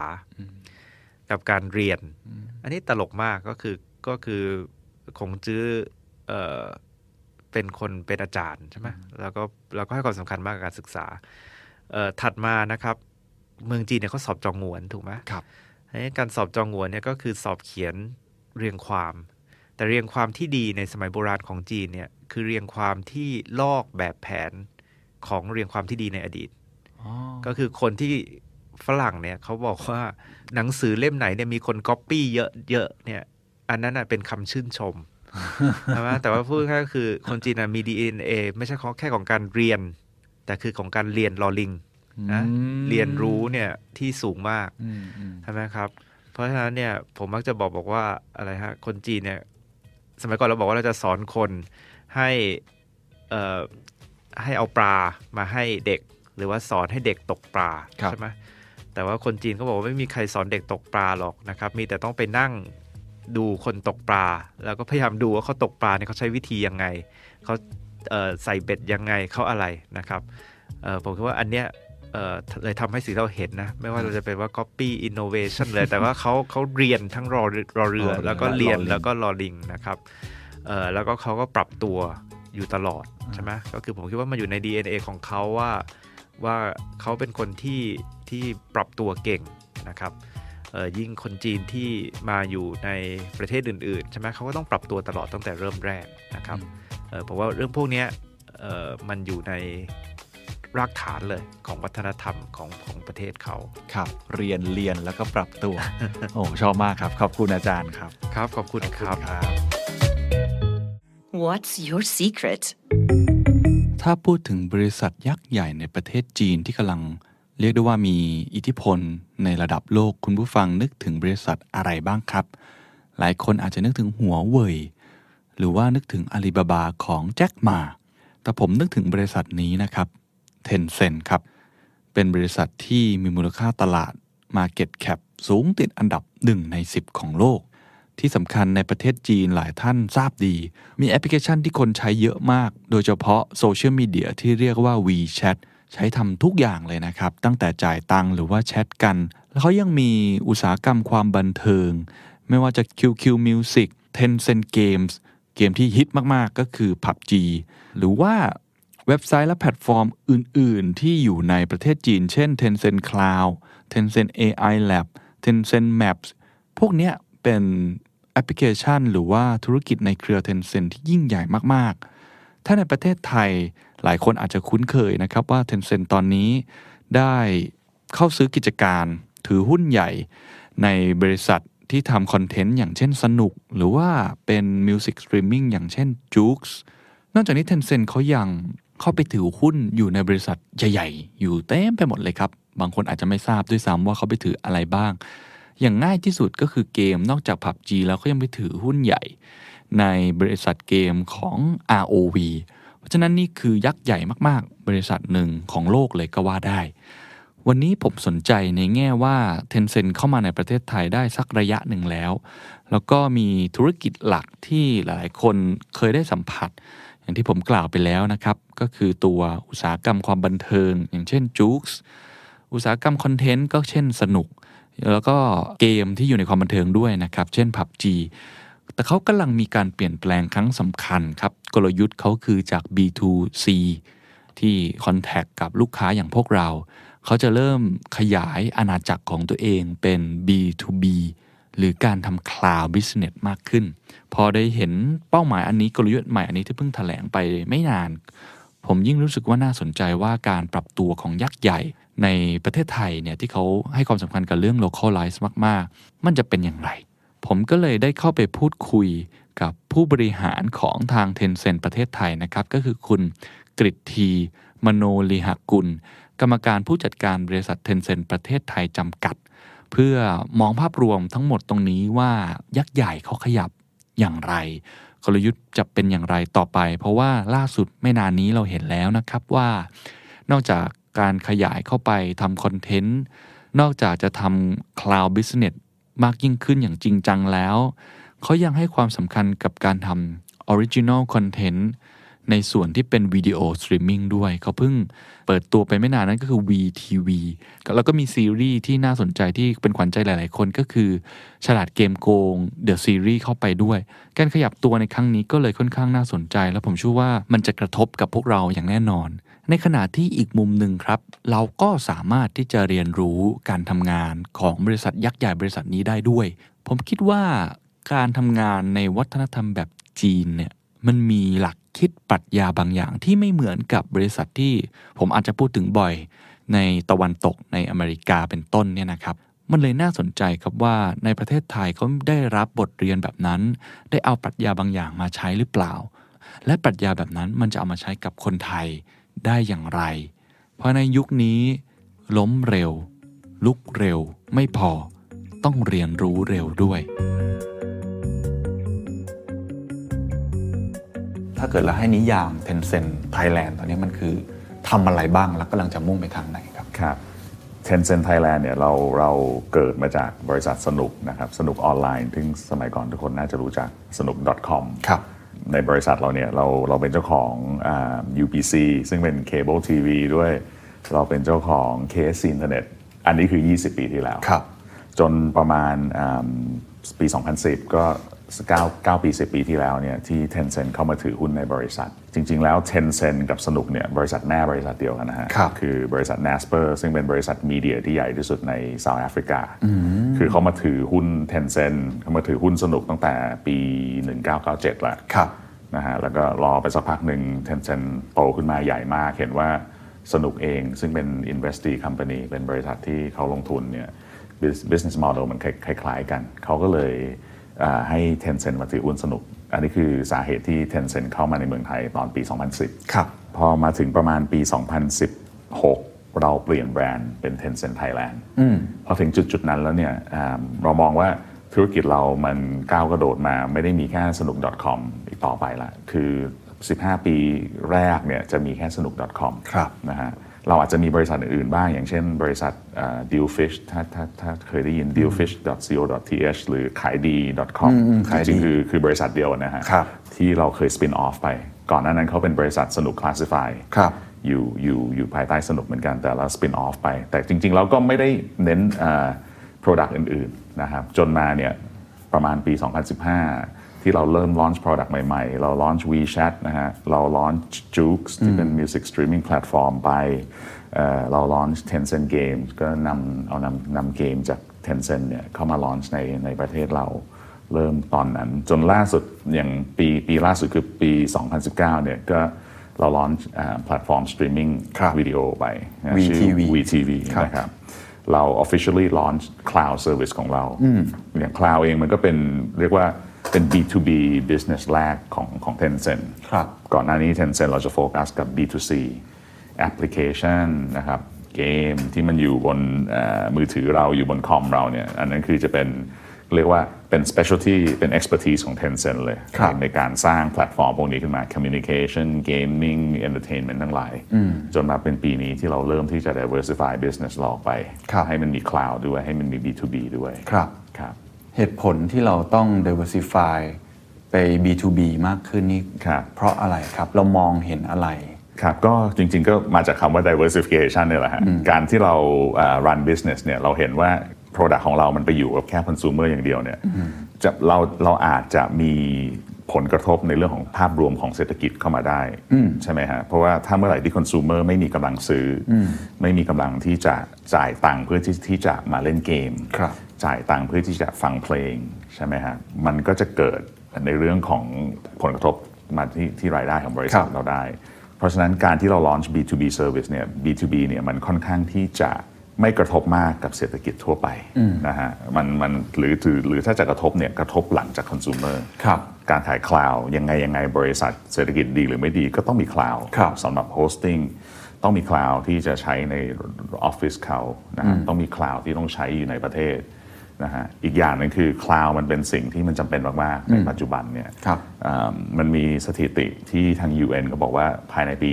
2030 อ่าจะมีเมืองใหญ่ ๆ อย่างกรุงเทพอย่างเงี้ยอีกเยอะมากเลย แต่ละเมืองก็จะมี 10 ล้านคน ซึ่งเรามองว่ามองไปอีก 10 ปีข้างหน้าเนี่ยว่ายังไงยังไงเนี่ยเมืองพวกเนี้ยมันต้องมีเรื่องของ AI เข้ามาช่วยในการรันการบริหารเมืองนะครับนอกจากเมืองแล้วก็ถ้าถ้ามองลงมาระดับแมกโครลงมาก็บริษัทเองก็ต้องมีด้วยนะฮะเพราะฉะนั้นถ้าไม่มีเนี่ย ไม่ไม่สามารถที่จะเพิ่ม productivity ของของบริษัทได้หรือของเมืองนั้นได้ คนที่อยู่ในเมืองเองก็ไม่สามารถที่จะเรียกว่าไปไหนมาไหนได้เพราะคนมันเยอะมากอะฮะเพราะอันนี้อันนี้เป็นสาเหตุที่เราถึงบอกว่าเราควรที่ต้องต้องเริ่ม launch cloud ตั้งแต่ปัจจุบันนี้ ครับ เพื่อว่าในอนาคตอีก 10 ปีต่อไปเนี่ยมันจะได้ support demand ของคนในแต่ละเมืองของบริษัทได้ ครับ ฮะ อยากทราบว่าตอนที่เราเริ่มคิดกลยุทธ์แบบนี้ว่าเราจะขยายธุรกิจไปข้างหน้าเนี่ย เรามองโอกาสความท้าทาย ครับ อะไรบ้างครับ จ จากจุดแข่งที่เรามี ครับ ในเชิงคอนเทนต์ในเกมมิ่งที่ค่อนข้างแข็งแรงอยู่แล้ว ครับ ทำไมถึงไม่คิดว่าจะเจาะอันนี้ให้มันเข้มข้นมากขึ้น หรือว่ากลยุทธ์วิธีการคิดมันคืออะไรเผื่อจะเป็นประโยชน์กับคุณผู้ฟัง คือ strategy ของ Tencent นะครับ เรามีอยู่ 3 vertical อันแรกคือ P2P ครับ people to people หรือจะเรียก peer to peer คือการที่เราจะต้องอยากที่จะ connect เพื่อนกับเพื่อน คนกับคน ซึ่งอันนี้ก็เลยเป็นที่มาของคำคำของของการที่เรา launch WeChat เรา launch QQ ออกไปนะครับ มันเป็นที่มาของการที่เรา launch community ทั้งหลาย ไม่ว่าจะเป็นการใช้เพลงจากจู๊กเองนะฮะ สามารถที่จะคุยกับคนคนคนที่ใช้งานจู๊กคุยกับเอ่อศิลปินบนแพลตฟอร์มของจู๊กได้ อันนี้ ค คื รั อ บ P2P P2P ครับ peer to peer นะครับอ่า strategy ที่ 2 ในการ connect เนี่ยเราเราเราเราเรียกว่า P2 P2S แล้วกันอ่า people to service นะครับ people to services ทั้งหลายของเรา อันนี้ก็ในบนแอปพลิเคชันของเราทั้งหลายนะครับกับ user ของเรา connect กันเข้ามา ครับ หรือไม่ก็จะเป็นคนที่มาเปิดอ่า official account บน WeChat ในเมืองจีนนะฮะสามารถที่จะมาใช้ service ได้ อย่างปัจจุบันอย่างเงี้ย อ่า WeBank ที่เขาใช้ Tencent Cloud เนี่ยถ้าถ้าใช้อ่าถ้าเป็นลูกค้า WeBank สามารถที่จะทำธุรกรรมทุกอย่างทั้งหมดเลย เกี่ยวกับ Banking ครับ บนบน WeChat ผ่าน Cloud ของเราได้ ถ้าต้องการ Micro Finance ถ้าเกิดต้องการเงินทุนอย่างเงี้ยฮะสามารถที่จะไม่ต้องไปที่แบงก์ได้ เพราะ We- WeBank ไม่มีสาขานะฮะเพราะฉะนั้นสามารถที่จะขอโลนพวกเนี้ยผ่านตัว WeBank บน We WeChat ได้เลย ครับ อันนี้คือ P2S People to Service Services ทั้ง ค ห รับ ลาย strategy ที่ 3 ก็คือการที่เรา connect people to device ambition ของเราคือเราต้องการที่จะ connect นอกจากว่า P2P P2S แล้วทุกทุก device เพราะปัจจุบันมันมีหลาย ๆ device ใช่ นะครับ มันมีทั้งโทรศัพท์มีทั้งแท็บเล็ตนะครับแล้วหลายหลายๆคนก็มีมากกว่าหนึ่ง โทรศัพท์ด้วย หลาย ใช่ไหม จอ ครับ อืม ฮะเพราะฉะนั้นอันนี้คือวิธีการมองวิธีการ expand ธุรกิจของเราอะนะครับ ครับ พอมาพูดถึงเรื่อง Cloud เองเนี่ยเราอะใช้ Cloud ของ Tencent ที่มัน power หลาย ๆ อย่างอยู่แล้ว Product ของเราอยู่แล้ว ครับ ไม่ว่าจะเป็น WeChat ไม่ว่าจะเป็นเกม นอกจากนี้แล้วอย่าลืมว่าอย่าง Tencent เองเป็นบริษัทที่ไปลงทุนในบริษัทต่างประเทศอีกเยอะ ครับ นะครับอย่างบริษัทซีในบ้านเราเจ้าของกรีนา ครับ เจ้าของช้อปปีเนี่ยก็เป็น เราก็ บ ไปลงทุน ริษัทที่เราไปลงทุนไว้ ต่างประเทศก็จะมีบริษัทเกมอีกเยอะมาก Riot Game Supercell นะฮะเอิ่มเอ่อในอเมริกาก็จะมีอย่างเช่นเทสลา ครับ นะบริษัทรถ เพราะฉะนั้นเราได้ออฟเฟอร์ไอ้ตัวคลาวของ Tencent เนี่ยเราได้ออฟเฟอร์ให้กับบริษัท Investee Company คือบริษัทที่เราไปลงทุนอยู่แล้วนะคครั รับบ เราก็เลยมองว่าจริง ๆ แล้วมันมันเป็น Product ที่เราคุ้นเคย มันมี Synergy กับ 1 แพลตฟอร์มปัจจุบันของเรา 2 บริษัทที่เราไป invest ไว้ เพราะฉะนั้นการที่เรา launch cloud เนี่ยมันเรียกว่าค่อนข้างจะเป็น advantage ของเรา ครับ เลยล่ะเพราะเราเรา develop cloud มาอยู่แล้ว เราทำมาเราทำมาอยู่แล้วหลายๆปี อันนี้ก็เลยเป็นเป็นแนวคิดว่านอกจากเรื่องของ revenue แล้วว่ามันมันค่อนข้างที่ cloud business เนี่ย B2B business เนี่ยมันค่อนข้างที่จะอ่าไม่ถูกกระทบจาก economy มากนะักสองคือเรามี know how ในการสร้าง cloud ในการสร้าง AI ของเราอยู่แล้วนะฮะอันนี้คือสาเหตุที่เราเลย launch service ใหม่ออกไป ครับ เข้าใจว่าอันนั้นน่าจะเป็นอ่ากลยุทธ์จากเทนเซ็นใหญ่ด้วย ครับ เนี่ย ใช่ แล้วในเทนเซ็นประเทศไทยล่ะครับ เรารับกลยุทธ์หรือนโยบายนี้มา implement ใช้มากน้อยแค่ไหน หรือว่าเรา localize กับประเทศไทย หรือว่าบริบทเราต่างกันยังไง เพราะว่าในเข้าใจว่าจีนนี่แบบเราโหเราเป็นตัวใหญ่มาก ครับ ใช่ไหมครับ ใช่ครับ แล้วก็มีหลายโปรดักต์เยอะมากๆ ใช่ครับ ในไทยนี่เป็นยังไงบ้างครับ คือวิธีการคิดของจากจีนกับวิธีการคิดของไทย มันคนพันล้านคนกับคน 70 ล้านคนมันก็ต้องคิดต่างกันนิดนึงนะฮะอ่าอะไรที่ที่มันเล็กสำหรับเขามัน อาจจะใหญ่สำหรับเรา ใช่ไหมฮะเพราะฉะนั้นอ่าอย่างอย่างในประเทศไทยเองเนี่ยเราเราค่อนข้างที่จะโฟกัสกับ Market Needs ว่าในตลาดไทยเนี่ยต้องการอะไรบ้างนะครับอ่าในในในความที่เรามี DNA เป็นสนุกมาก่อนเนี่ย20 ปี ปีนี้เป็นพี่เป็นปีที่ 21 แล้วนะฮะเราเข้าใจตลาดว่าเซอร์วิสทั้งหลายในเมืองไทยเนี่ยที่เราที่ที่คนไทยต้องการเนี่ยมันมีอะไรบ้าง ครับ เพราะฉะนั้นเราก็จะเอาความเข้าใจตรงเนี้ยกับบวกกับสิ่งที่เราทราบมาว่าทางจีนเนี่ยเขามี Product อะไรบ้างเอามารวมกัน แล้วดูว่ามี Market Needs อะไรที่มันสำคัญสำหรับเมืองไทยบ้าง ครับ นะครับอย่างอย่างยกตัวอย่างอย่างเช่น อย่าง j u k e s เองเนี่ย Music Streaming Application ที่เราลอนช์มาแล้ว 4 ปีเนี่ยอ่ามันเป็น Product ที่เราสร้างขึ้นมาใหม่ แต่ในเมืองจีนมันจะมี Product ที่คล้าย ๆ กันชื่อ QQ Music ใช่ครับ นะครับแต่ว่าอย่างหนึ่งที่ต่างคือเรื่องของ business model ซึ่งเราบอกว่าที่ประเทศจีนเนี่ยคนเขาเริ่มที่จะซื้อ subscription service ละนะฮะในการฟังเพลง ครับ เพราะฉะนั้นโมเดลมันจะไปโฟกัสกับเรื่องของ subscription ว่าอ่ะจะฟังเพลงเนี่ยคุณต้องจ่ายตังค์ ครับ แต่พอมามาอยู่ในบ้านเรา อันนี้ต้องถอยกลับไปตอน 4 ปีที่แล้วนะ4ปีที่แล้วก่อนหน้านั้นคือไม่มี Music Streaming Service ไหนที่ใหญ่เลยอ่าส่วนใหญ่คนไทยยังฟังเพลงแบบเถื่อนอยู่ MP3 บ้าง เราก็มานั่งคิดว่าเอ๊ะแล้วการที่เราจะ launch Music Service ขึ้นมาเนี่ยหนึ่งหนึ่งหนึ่ง service แล้วจะให้คนไทยมาจ่ายตังค์มันเป็นไปได้ไหม ซึ่งเราก็มองว่ามันไม่น่าจะเป็นไปได้ร้อยเปอร์เซ็นต์ อันนี้เป็นสาเหตุที่เราก็เลยมาคิดว่า โอเค มันต้องมีโมเดลที่เราเรียกว่าฟรีเมียมเนี่ยนะฮะคือคุณสามารถจะจ่ายตังค์ก็ได้ หรือไม่จ่ายก็ได้ ครับ จ่ายตังค์คุณก็ไม่ต้องเห็นโฆษณา ไม่ต้องฟังแอดไม่ต้องฟังโฆษณา ถ้าไม่จ่ายก็ยังฟังได้อยู่นะฮะแต่ก็ต้องทนเห็นโฆษณาเห็นแอดของเราต่อไป เพราะว่าวิธีการหา revenue ของเราที่เราเอาไปแชร์กับค่ายเพลงกับศิลปศิลปินเนี่ยมันมี 2 ทางหนึ่งคือเรื่องของการขาย subscription หรือ ครับ VIP สองคือการขายโฆษณา เพราะไอ้ business model อะไรใหม่ ๆ อย่างเงี้ยเราต้องคิดขึ้นมาเอง เพราะว่าในประเทศจีนอาจจะไม่ได้มีมาก่อนนะฮะเพราะฉะนั้นการ localize เนี่ยมันเป็นสิ่งที่สำคัญ ครับ ที่สุดเลยนะฮะอ่าสิ่งที่ดีสำหรับการที่เรามีบริษัทแม่เป็น Tencent ก็คือว่าเรามี product know how เรามี product เรามี use case มาก่อนแล้วว่า product พวกเนี้ยมัน successful ในในประเทศจีน เพราะอะไร ครับ แต่ว่าเราเองเราต้องเอามาปรับให้เข้ากับสถานการณ์กับ situation กับ market needs ในเมืองไทย ครับ ในโปรดักต์ทั้งหมดของ Tencent Thailand เนี่ยทั้งสนุก New Sub j u k e Tencent Game หรือว่า Service หลาย ๆ อย่าง WeChat Cloud พวกนี้คิดว่าอะไรที่น่าจะเป็น Case Study ที่ Success ที่สุด และอยากเล่าให้ฟังที่สุดครับ หรือว่ามันเป็นเคสที่เราไปเล่าให้กับ Tencent ที่ที่ Headquarter ผมคิดว่าแต่ละแต่ละ Product มันก็มี success case ที่ต่างกันนะครั ครับ อย่าง Juice ก็อย่างที่เล่ามาว่าก่อนหน้านี้ไม่ได้มี Music Streaming อ่าแพลตฟอร์มไหนเลยในในบ้านเราที่มันใหญ่เท่านี้นะฮะจนปัจจุบันเนี่ยเราสามารถจะสร้างมันออกมา จนตอนนี้เราไม่ได้อยู่แค่บนอ่ามือถืออใช่ไหมครับล่าสุดนี้เราเพิ่งมีคอนเสิร์ต Thailand Top 100 ไป ครับ ก็มีคนมาประมาณ 1 2 0 0 0 0 3คนเลยนะครับ ที่ที่ที่โชว์ดีซีนะฮะเพราะฉะนั้นเราไม่ได้เป็นแค่แอปพลิเคชันออนไลน์ต่อไปแล้ว เราผลักตัวเรามาอยู่ในโลกออฟไลน์ด้วยนะครับเราหรือหรือที่ในภาษาเทคเราเรียกว่า O2O เนี่ย ครับ ออนไลน์ to ออฟไลน์ก็จะเห็นว่าเราเราก็เริ่มที่จะ expand ธุรกิจเราไปอย่างนั้นนะครับ ครับ เพื่อเพื่อการที่ว่าเราก็ไม่ได้หยุดยั้งในการที่จะเป็นแค่ Music Streaming Application อย่างเดียวนะฮะเคสอื่นอย่างเช่น PUBG อย่างเงี้ย PUBG เป็นเกมที่ใหญ่มาก ๆ นะครับ เป็นปีที่แล้วเนี่ยเราได้บน Google Play เราได้เป็น Thailand's User Choice Game นะฮะ Award แล้วก็ได้เป็น Best Game Award PUBG อันนี้ก็เหมือนกันเราเราไม่ได้หยุดแค่การที่เป็นแค่เกมที่เป็นเกมมือถือบนออนไลน์ เราเริ่มพอเราเข้ามาเนี่ยเราเริ่มสร้างช่วยเข้ามาสร้างในในในเรื่องของอินดัสทรีของ e-sport นะครับอ่าเอาพวกเพลเยอร์ทั้งหลายนักเล่นมาอยู่ด้วยกันมาเป็นทีม สมัครมาเป็นทีม แล้วก็สร้างทัวร์นาเมนต์ให้เขา ครับ แล้วก็มีเงินรางวัล มีสปอนเซอร์นะครับเริ่มสร้างอีโค y ิสเต็มตรงนี้ขึ้นมา มีเพลเยอร์มีสปอนเซอร์มีเงินรางวัลนะครับ มีแพลตฟอร์มในการบรอดแคสต์ก็จะเห็นว่าแบบปัจจุบันเนี่ยครับภายในน้อยกว่า 1 ปีเนี่ย ครับ ไอ้ไอ้ e-sport industry ในเมืองไทยของเราเนี่ยเราได้ช่วยสร้างมันขึ้นมา จริง ๆ แล้วก็ไม่แพ้กับแบบเอ่อ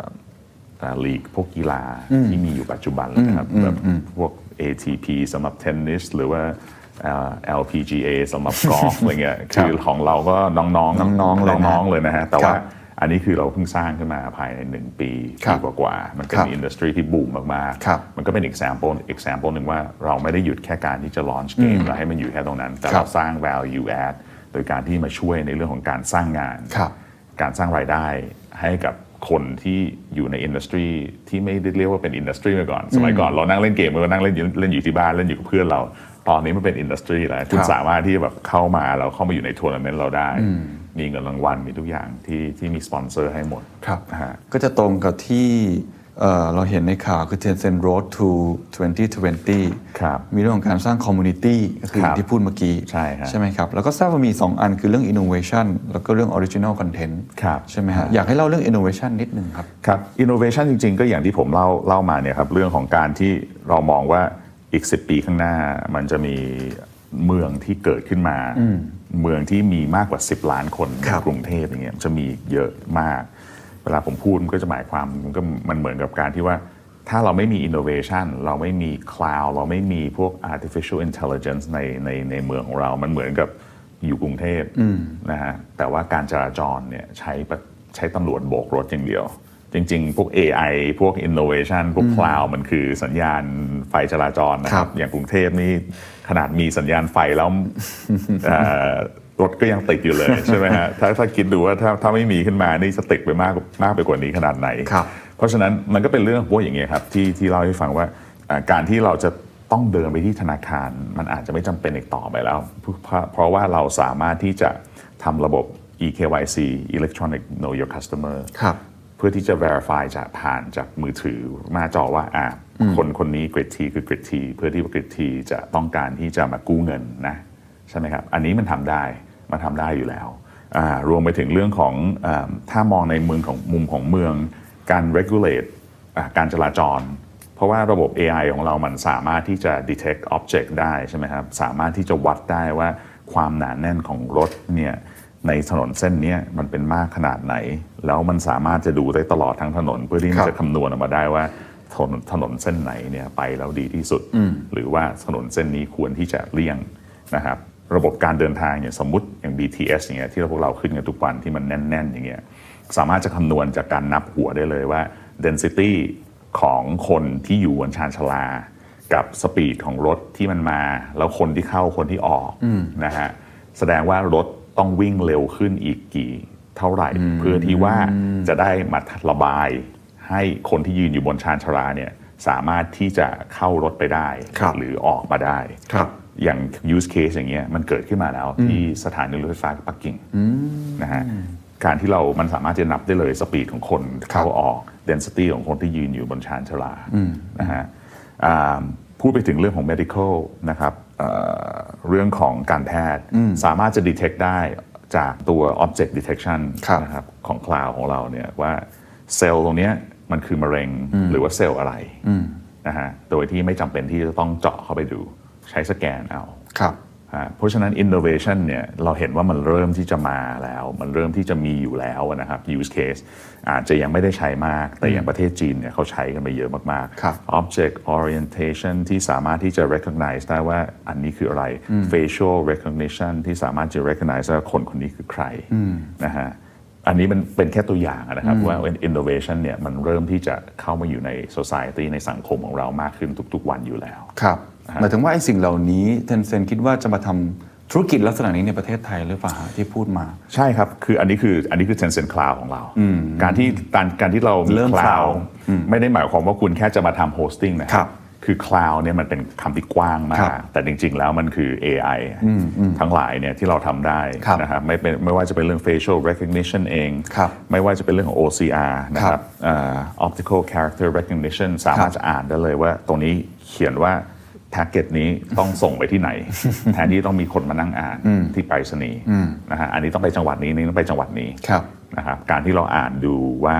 อ่าบน BTS หรือรถใต้ดินคนหนาแน่นขนาดไหนนะฮะคือพวกอย่างเงี้ยมันเป็นมันเป็นอะไรที่เราทำได้อยู่แล้ว แล้วเราเริ่มที่จะเอาเข้ามาในประเทศไทย ช่วยในเรื่องของ productivity ของบริษัท productivity ของอาเมือง ครับ productivity ของพวกเราเอง ครับ หวังว่าสักวันหนึ่งถ้ารถไม่ติดแล้ว หรือว่าเราสามารถจะเดินทางไปไหนมาไหนได้เร็วๆเนี่ยหวังว่ามันเป็นเพราะ solution ของ Tencent นะฮะในกรุงเทพ เพราะฉะนั้นอยากให้มองอนาคตไกลกว่า 2020 ก็ได้ครับว่า ผมไม่แน่ใจว่าตอนนี้เทนเซ n นประเทศไทยอย่างคุณกริตทีคิดว่ามันคือบริษัทที่ทำอะไรอยู่ และกำลังคิดว่าเป้าอีก 5 ปีข้างหน้าก็ได้ครับ ครับ คิดว่ามันจะเป็นอย่างไรโครงสร้างพิเศษมันจะเปลี่ยนไปแค่ไหน ครับ เราอยากให้ภาพฝันนั้นมันเกิดขึ้นแล้วมันเกิดอะไรขึ้นบ้างในบริษัท ครับคงเป็น 2 อย่างยังไงยังไงเนี่ยเทนเซนเราเป็นบริษัทเทคโนโลยีอยู่แล้ว เราคงไม่เคลมว่าเราไปเป็นบริษัทอ่าเพลง ค่ายเพล ง เราคงไม่ได้เคลมอย่างนั้น เราคงไม่ได้เป็นไปเป็นบริษัทผลิตหนัง ครับ เราเป็นบริษัทเทคโนโลยีที่ผลิตแพลตฟอร์มขึ้นมาที่ช่วยในเรื่องของการอ่าให้ให้ยูเซอร์ของเราเนี่ยได้มาเจอกับคอนเทนต์โปรดิวเซอร์นะฮะอย่างเช่นจู๊กก็เป็นมิวสิกแพลตฟอร์ม แต่ว่าเราไม่ได้ผลิตเพลงเอง เข้าใจ เพลงก็มาจากทางค่ายเพลง VTV ที่เป็นแอปใหม่ที่เราลอนทำเรื่องของวิดีโอ on demand ก็เป็นแพลตฟอร์มในการดูหนังดูซีรีส์ ครับ นะครับแต่ว่าเราก็ช่วยในเรื่องของการที่เรา เอ่อให้คอนเทนต์โอเนอร์คอนเทนต์โปรดิวเซอร์เนี่ยเขาสามารถที่จะเอาคอนเทนต์มาใส่บนแพลตฟอร์มเรา แล้วเราก็มีทำออริจินอลคอนเทนต์บ้างด้วย ใช่ครับ เป็น original content เพราะฉะนั้นเนี่ยอย่างแรกเลยมันเป็นเรื่องของการที่เรามาช่วย bridge ครับ นะครับ bridge เพราะเรามองว่า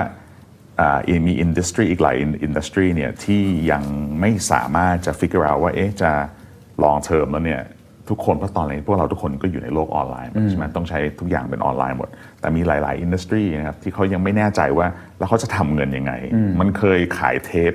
ขายซีดีผ่านร้านได้อะขายหนังสือพิมพ์ก็มีเด็กขายหนังสือพิมพ์ ตอนที่เราจอดรถแล้วติดไฟแดงเด็กขายหนังสือพิมพ์อะแล้วตอนนี้ทำไงใช่ไหมครับคำตอบก็คือว่าเป็นพวกเราเนี่ยแหละที่สร้างแพลตฟอร์มออนไลน์ขึ้นมา หาคน subscribe หาคนจ่าย VIP หาสปอนเซอร์เพื่อที่จะมา revenue share ให้ ครับ กับธุรกิจอ่า traditional business พวกนี้นะ ครับ คือเรามองว่าเราเป็นเทคโนโลยีที่สร้าง สร้างแพลตฟอร์ม สร้างสร้างแพลตฟอร์มที่จะ bridge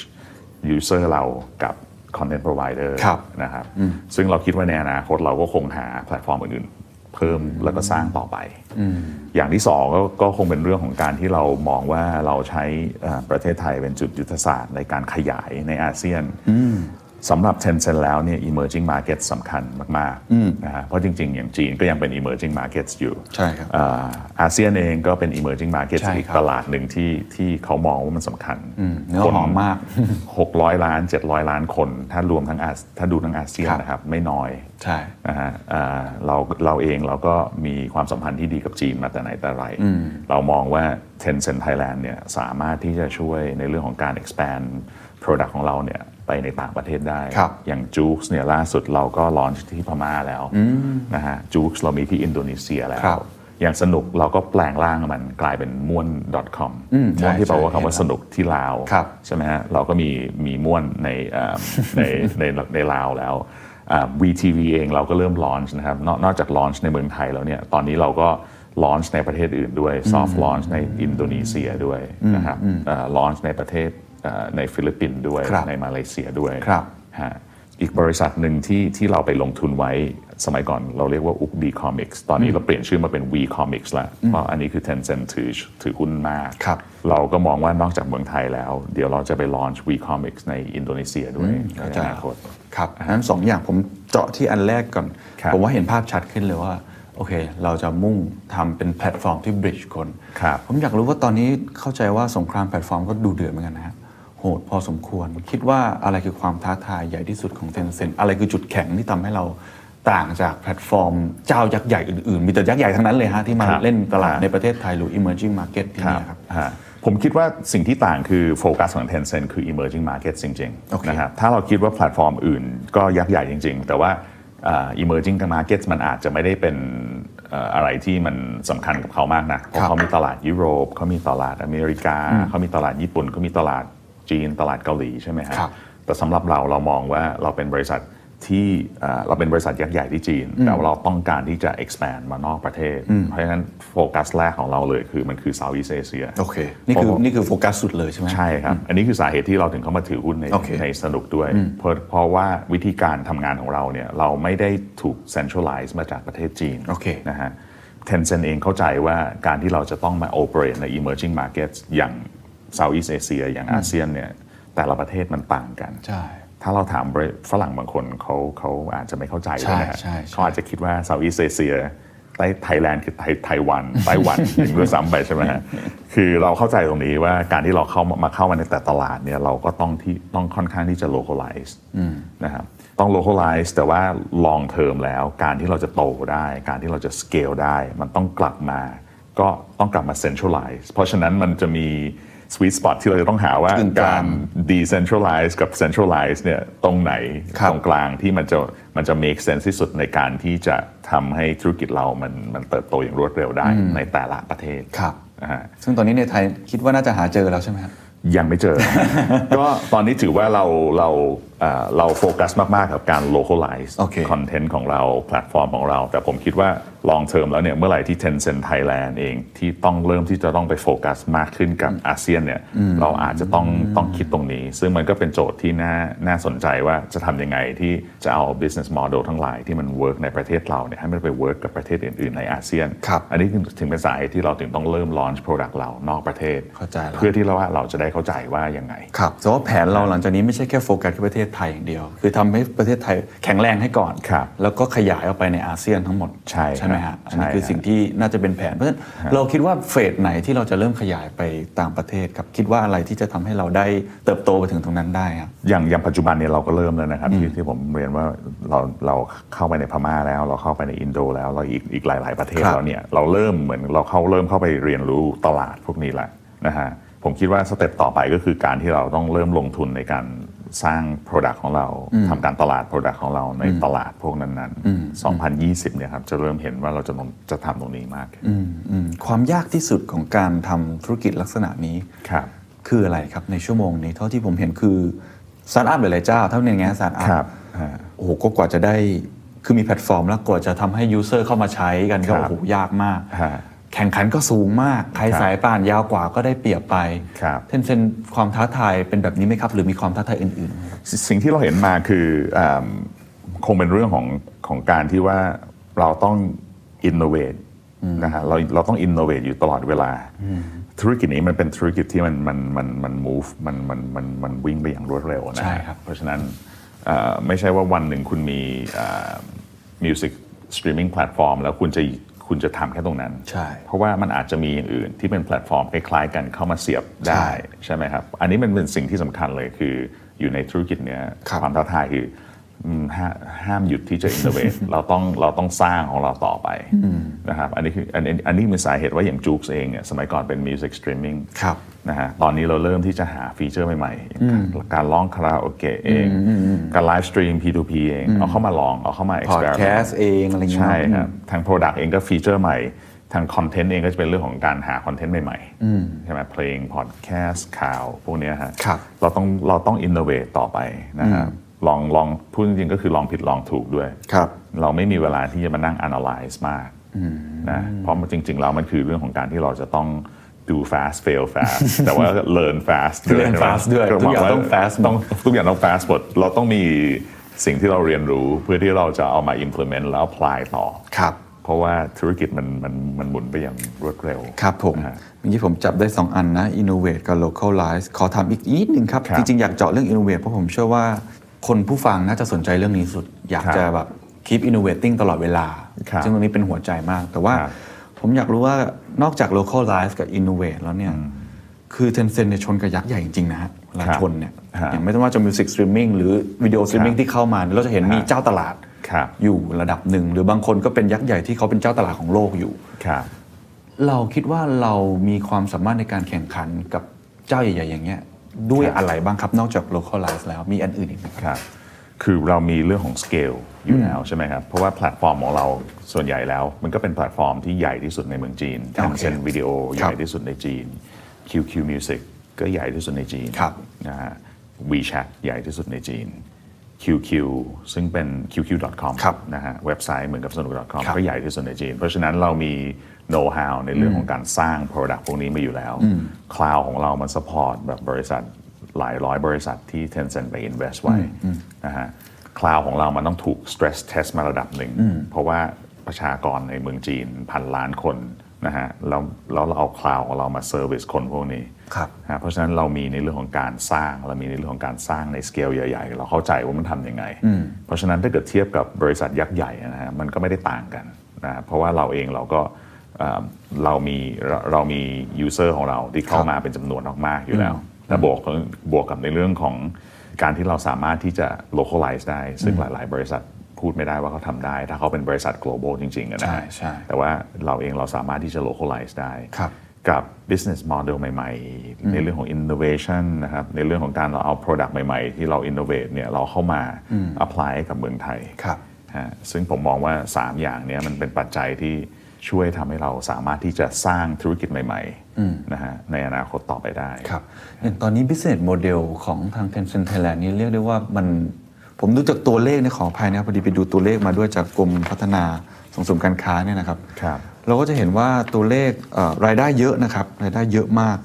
แต่ว่าตัวเลขในแง่ของการเอ่อตัวติดตัวแดงก็ยังมีอยู่บ้าง อย่างเงี้ย business model เราคิดว่ามัน work หรือยังฮะในตอนนี้แล้วมันเราจะทำยังไงต่อไปฮะ ต้องบอกว่าอ่าบริษัทเทคอะนะครับ ส่วนใหญ่แล้วเนี่ยเราโฟกัสไปในเรื่องของการอ่าสร้าง user base โอเค นะครับ user base เนี่ยสำคัญที่สุดเลย ใช่ครับ นะฮะ revenue เนี่ยมันสำคัญรองลงมาค่อนข้างจะเยอะมันต้องเราเราเราเราต้องดูในเรื่องของการสร้าง user base ก่อน โอเค นะฮะโฟกัสไปกับการสร้าง product ที่มันถูกกับตลาด ครับ นะฮะทำยังไงให้คน engage กับเราเยอะขึ้น แทนที่จะใช้ใช้เวลากับเรา 60 นาทีต่อวันทำยังไงให้เขามาใช้เวลากับเรา 120 นาทีต่อวัน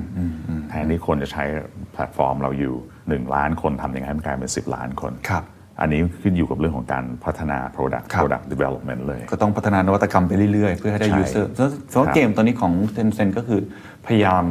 สร้าง user ให้ได้มากที่สุดเท่าที่จะเป็นไปได้ใน ใช่ครับ ต เพ อนนี้ ราะว่าถ้าไม่มี user ก็จะไม่มี revenue ครับ นะครับเพราะฉะนั้นเราต้องคิดเรื่อง user เป็นหลักเลย ครับ นะครับ long term แล้วใช่เราต้อง make sure ว่า revenue ของเรามัน sustain ได้นะฮะมันอยู่ได้กับมันมันมันสามารถที่จะ sustain ทำให้มีทั้ง revenue ด้วย แล้วมีทั้ง user ได้นะฮะ long term แล้วมันต้อง balance กัน ครับ แต่เรามี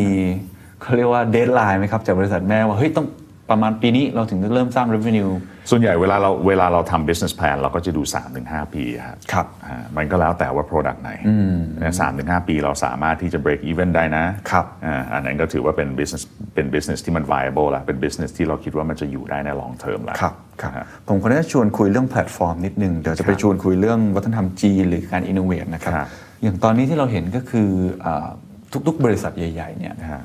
มักจะเล่นเกมก็คือต้องการ user เพื่อได้ Data ครับ เพื่อทำให้ตรงใจลูกค้ามากที่สุดเก็บ Data มา แล้วก็ ครับ เสิร์ฟกับคอนเทนต์ ครับ เป็น Personalize อะไรอย่างก็ตาม ครับ Data ถือว่ามีมูลค่ามีคุณค่ามาก ครับ ๆนะครับ ฮะ อยากรู้ว่าในเกมแบบเนี้ย Tencent น่าจะมองลักษณะเดียวกันเหมือนกัน แล้วมันโหดแค่ไหนครับเกมแบบนี้ Data เองก็คืออาจริง ๆ มันก็คือ AI อย่างหนึ่งนะครับก็ก็กลับไปเรื่อง conversation เดิมเรื่องของ cloud นะครับการที่เราเอาเอา user data มาเนี่ยเราไม่รู้หรอกครับว่า user พวกนี้คือใคร แต่เราเอามาแล้วเรามาเรามาถ่ายดูว่าเขาน่าจะเป็นคนประมาณอย่างนี้ที่ชอบอะไรประมาณอย่างนี้ เพราะฉะนั้นเราจะให้คอนเทนต์เขาประมาณอย่างนี้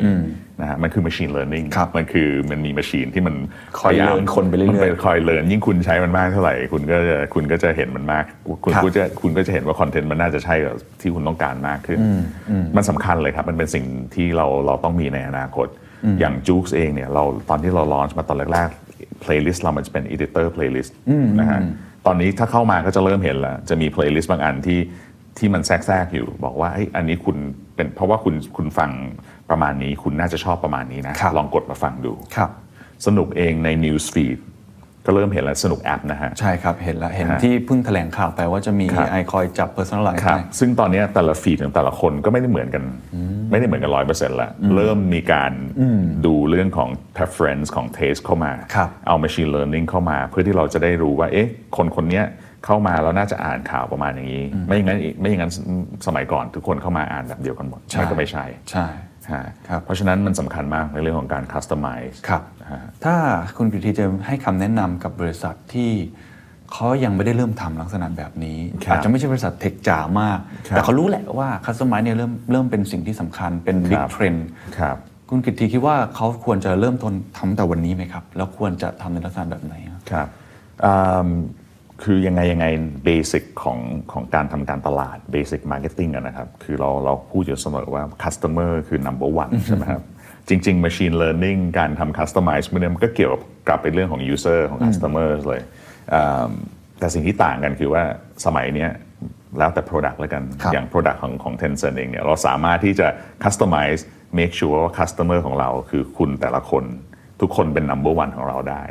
อันนี้คืออันนี้คือโกของเรานะครับ อันนี้ดี เพราะฉะนั้นมันมันก็แล้วแต่ ทุกคนเป็น ว่า number one ได้ ทุกคนเป็น number one ของเราได้ของ Tencent ได้นะฮะเอ่อก็ก็แล้วแต่ว่าธุรกิจของคุณเป็นธุรกิจแบบไหน แต่ว่า in general ทั่วไปแล้วผมก็ผมก็เห็นด้วยนะครับว่าก็ก็ควรที่จะเริ่มที่จะ implement ความคิดอย่างนี้ อาจจะไม่ได้เทคไม่ใช่ไม่ได้ใช้เทคโนโลยี ครับ แบบเดียวกัน แต่ว่า ก็ควรที่จะเริ่มที่ implement แล้ว อาจจะไม่ได้ว่าทุกคนต้องต้องถูก customize แต่ว่าก็ควรจะเอาเรื่องของ customer customer requirement เข้ามาเข้ามาดูเป็นอันดับแรก ครับบางคนอาจจะบอกว่าในยุคนี้คือ Data คือเป็นสิ่งที่หลีกเลี่ยงไม่ได้ ครับ ยังไงคุณต้องเก็บอันนี้คุณกิตติน่าจะเห็นด้วยเลยใช่ไหม ใช่ครับ แต่ challenge คือสมัยก่อนเราจะพูดเรื่อง big data ใช่ครับ ประมาณ2ถึง4ปีที่แล้ว big data แต่จริงๆ data มันมีอยู่เยอะแหละครับอ่าแต่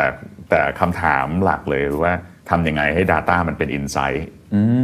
มัน ทำยังไงให้ data แปล เป็น insight แปลง data ให้มันเป็น insight ซึ่งหลาย ๆ บริษัทผมผมเชื่อว่ายัง struggle อยู่ตรงนี้ว่า จริงครับ การแปลง data เนี่ยให้มาเป็น insight ทำยังไง อืมแล้วเราก็เอาอินไซต์นะมาพัฒนา Product เพื่อให้ ใช่ ตอบโจทย์เขามากที่สุด ครับ ครับเรื่อง Innovate นะครับทำยังไงให้ culture แบบไหนครับที่ทำให้บริษัทสามารถสร้างนวัตกรรมได้อย่างสม่ำเสมอกล้าลองผิดลองถูก ครับ ตลอดเวลา คงคงเป็นแบบ culture ที่เอ่อไม่ได้ไม่ได้มองว่า failure มันคือจุดจุดจบแค่ตรงนั้นนะฮะ คือผมถึงบอกว่า do fast fail fast แล้วก็ learn fast ใช่ไหมครับ มันต้องมันจบอันที่ 3 คือ เรียนรู้ฮะ อันที่สามสำคัญสุดนะ อ่าฮะมันมันต้องมันต้องมันเรียกว่าต้องเฟลไปจนชินแล้ว แล้วแล้วแล้วเราก็เรียนรู้มาหลาย ๆ อย่าง ครับ นะฮะเพื่อที่ว่าไอ้ไอ้เลิร์นนิ่งตรงเนี้ยมันจะได้เอากลับมา ผม เริ่ม ชอบมาก เริ่มไซ พ เคิ ราะ ล ว่า ใหม่ ส่วนใหญ่เนี่ยผมคนเราจะพูดกันสับสวยๆ fail fast fail fast ฮะ แต่บางทีไม่ได้เรียน fast ตาม คือคือพอมันมี learning แล้วก็กลับมาใหม่ว่าดู fast ใหม่ ครับ แล้วหวังว่าครั้งต่อไปมันอาจจะไม่ fail เลยใช่ไหมฮะ แต่ว่าอ่าอันนี้ครับ อันนี้มันอันนี้มันเป็น culture ของของของการผลิต ครับ เอ่อ innovation คือคือคืออย่าไปกลัวมัน เพราะฉะนั้นมันแต่มันก็จริง ๆ แล้วมันก็ require ว่าทุกคนในทีมต้องเห็นอย่างนั้นเหมือนกันนะฮะไม่ใช่แค่พูดแค่นั้น แต่ต้องกล้าลองทำด้วยกัน เพราะฉะนั้นหลาย ๆ อย่างเองในในบริษัทเนี่ยถ้าถ้ามันเป็นสิ่งที่ผมคิดว่าเฮ้ยมันมัน ไม่แน่ใจมันจะจะทำผิดทำถูกหรือเปล่าส่วนใหญ่ผมใช้ให้จะบอกให้ทำนะฮะเพราะว่าคนอื่นไม่กล้าตัดสินใจ เพราะเขาเขารู้ว่ามันอาจจะเฟลส่วนใหญ่ก็ผมก็จะให้ตัดสินใจ ผมก็จะเป็นคนตัดสินใจไปทำไปเถอะ ส่วนใหญ่จะให้ทำ ใช่ฮะแล้วเขาก็หลาย ๆ ครั้งที่มันเฟลเขาก็จะบอกว่าเนี่ยเห็นไหมเฟลผมก็บอกเออก็เฟลแต่ว่าได้เรียนรู้อะไรบ้างแล้วฮะ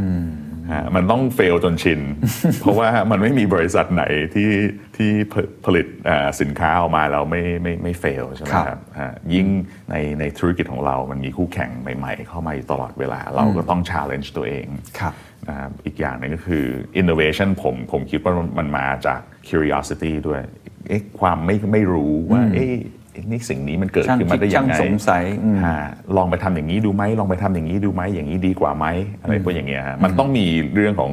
ความความช่างสงสัยนะฮะ curiosity ที่เข้ามาเข้ามาอยู่ตลอดเวลา ซึ่งสุดท้ายแล้วมันเกิดมาได้ยังไง พวกนี้มันเกิดมาเพราะว่าเรามี passion ในการที่จะสร้าง ใช่ไหมเรามี passion ในการที่จะทำสิ่งที่มันดีอยู่แล้วให้ดีกว่าฮะมันเป็นสิ่งที่ผมผมคิดว่าบริษัท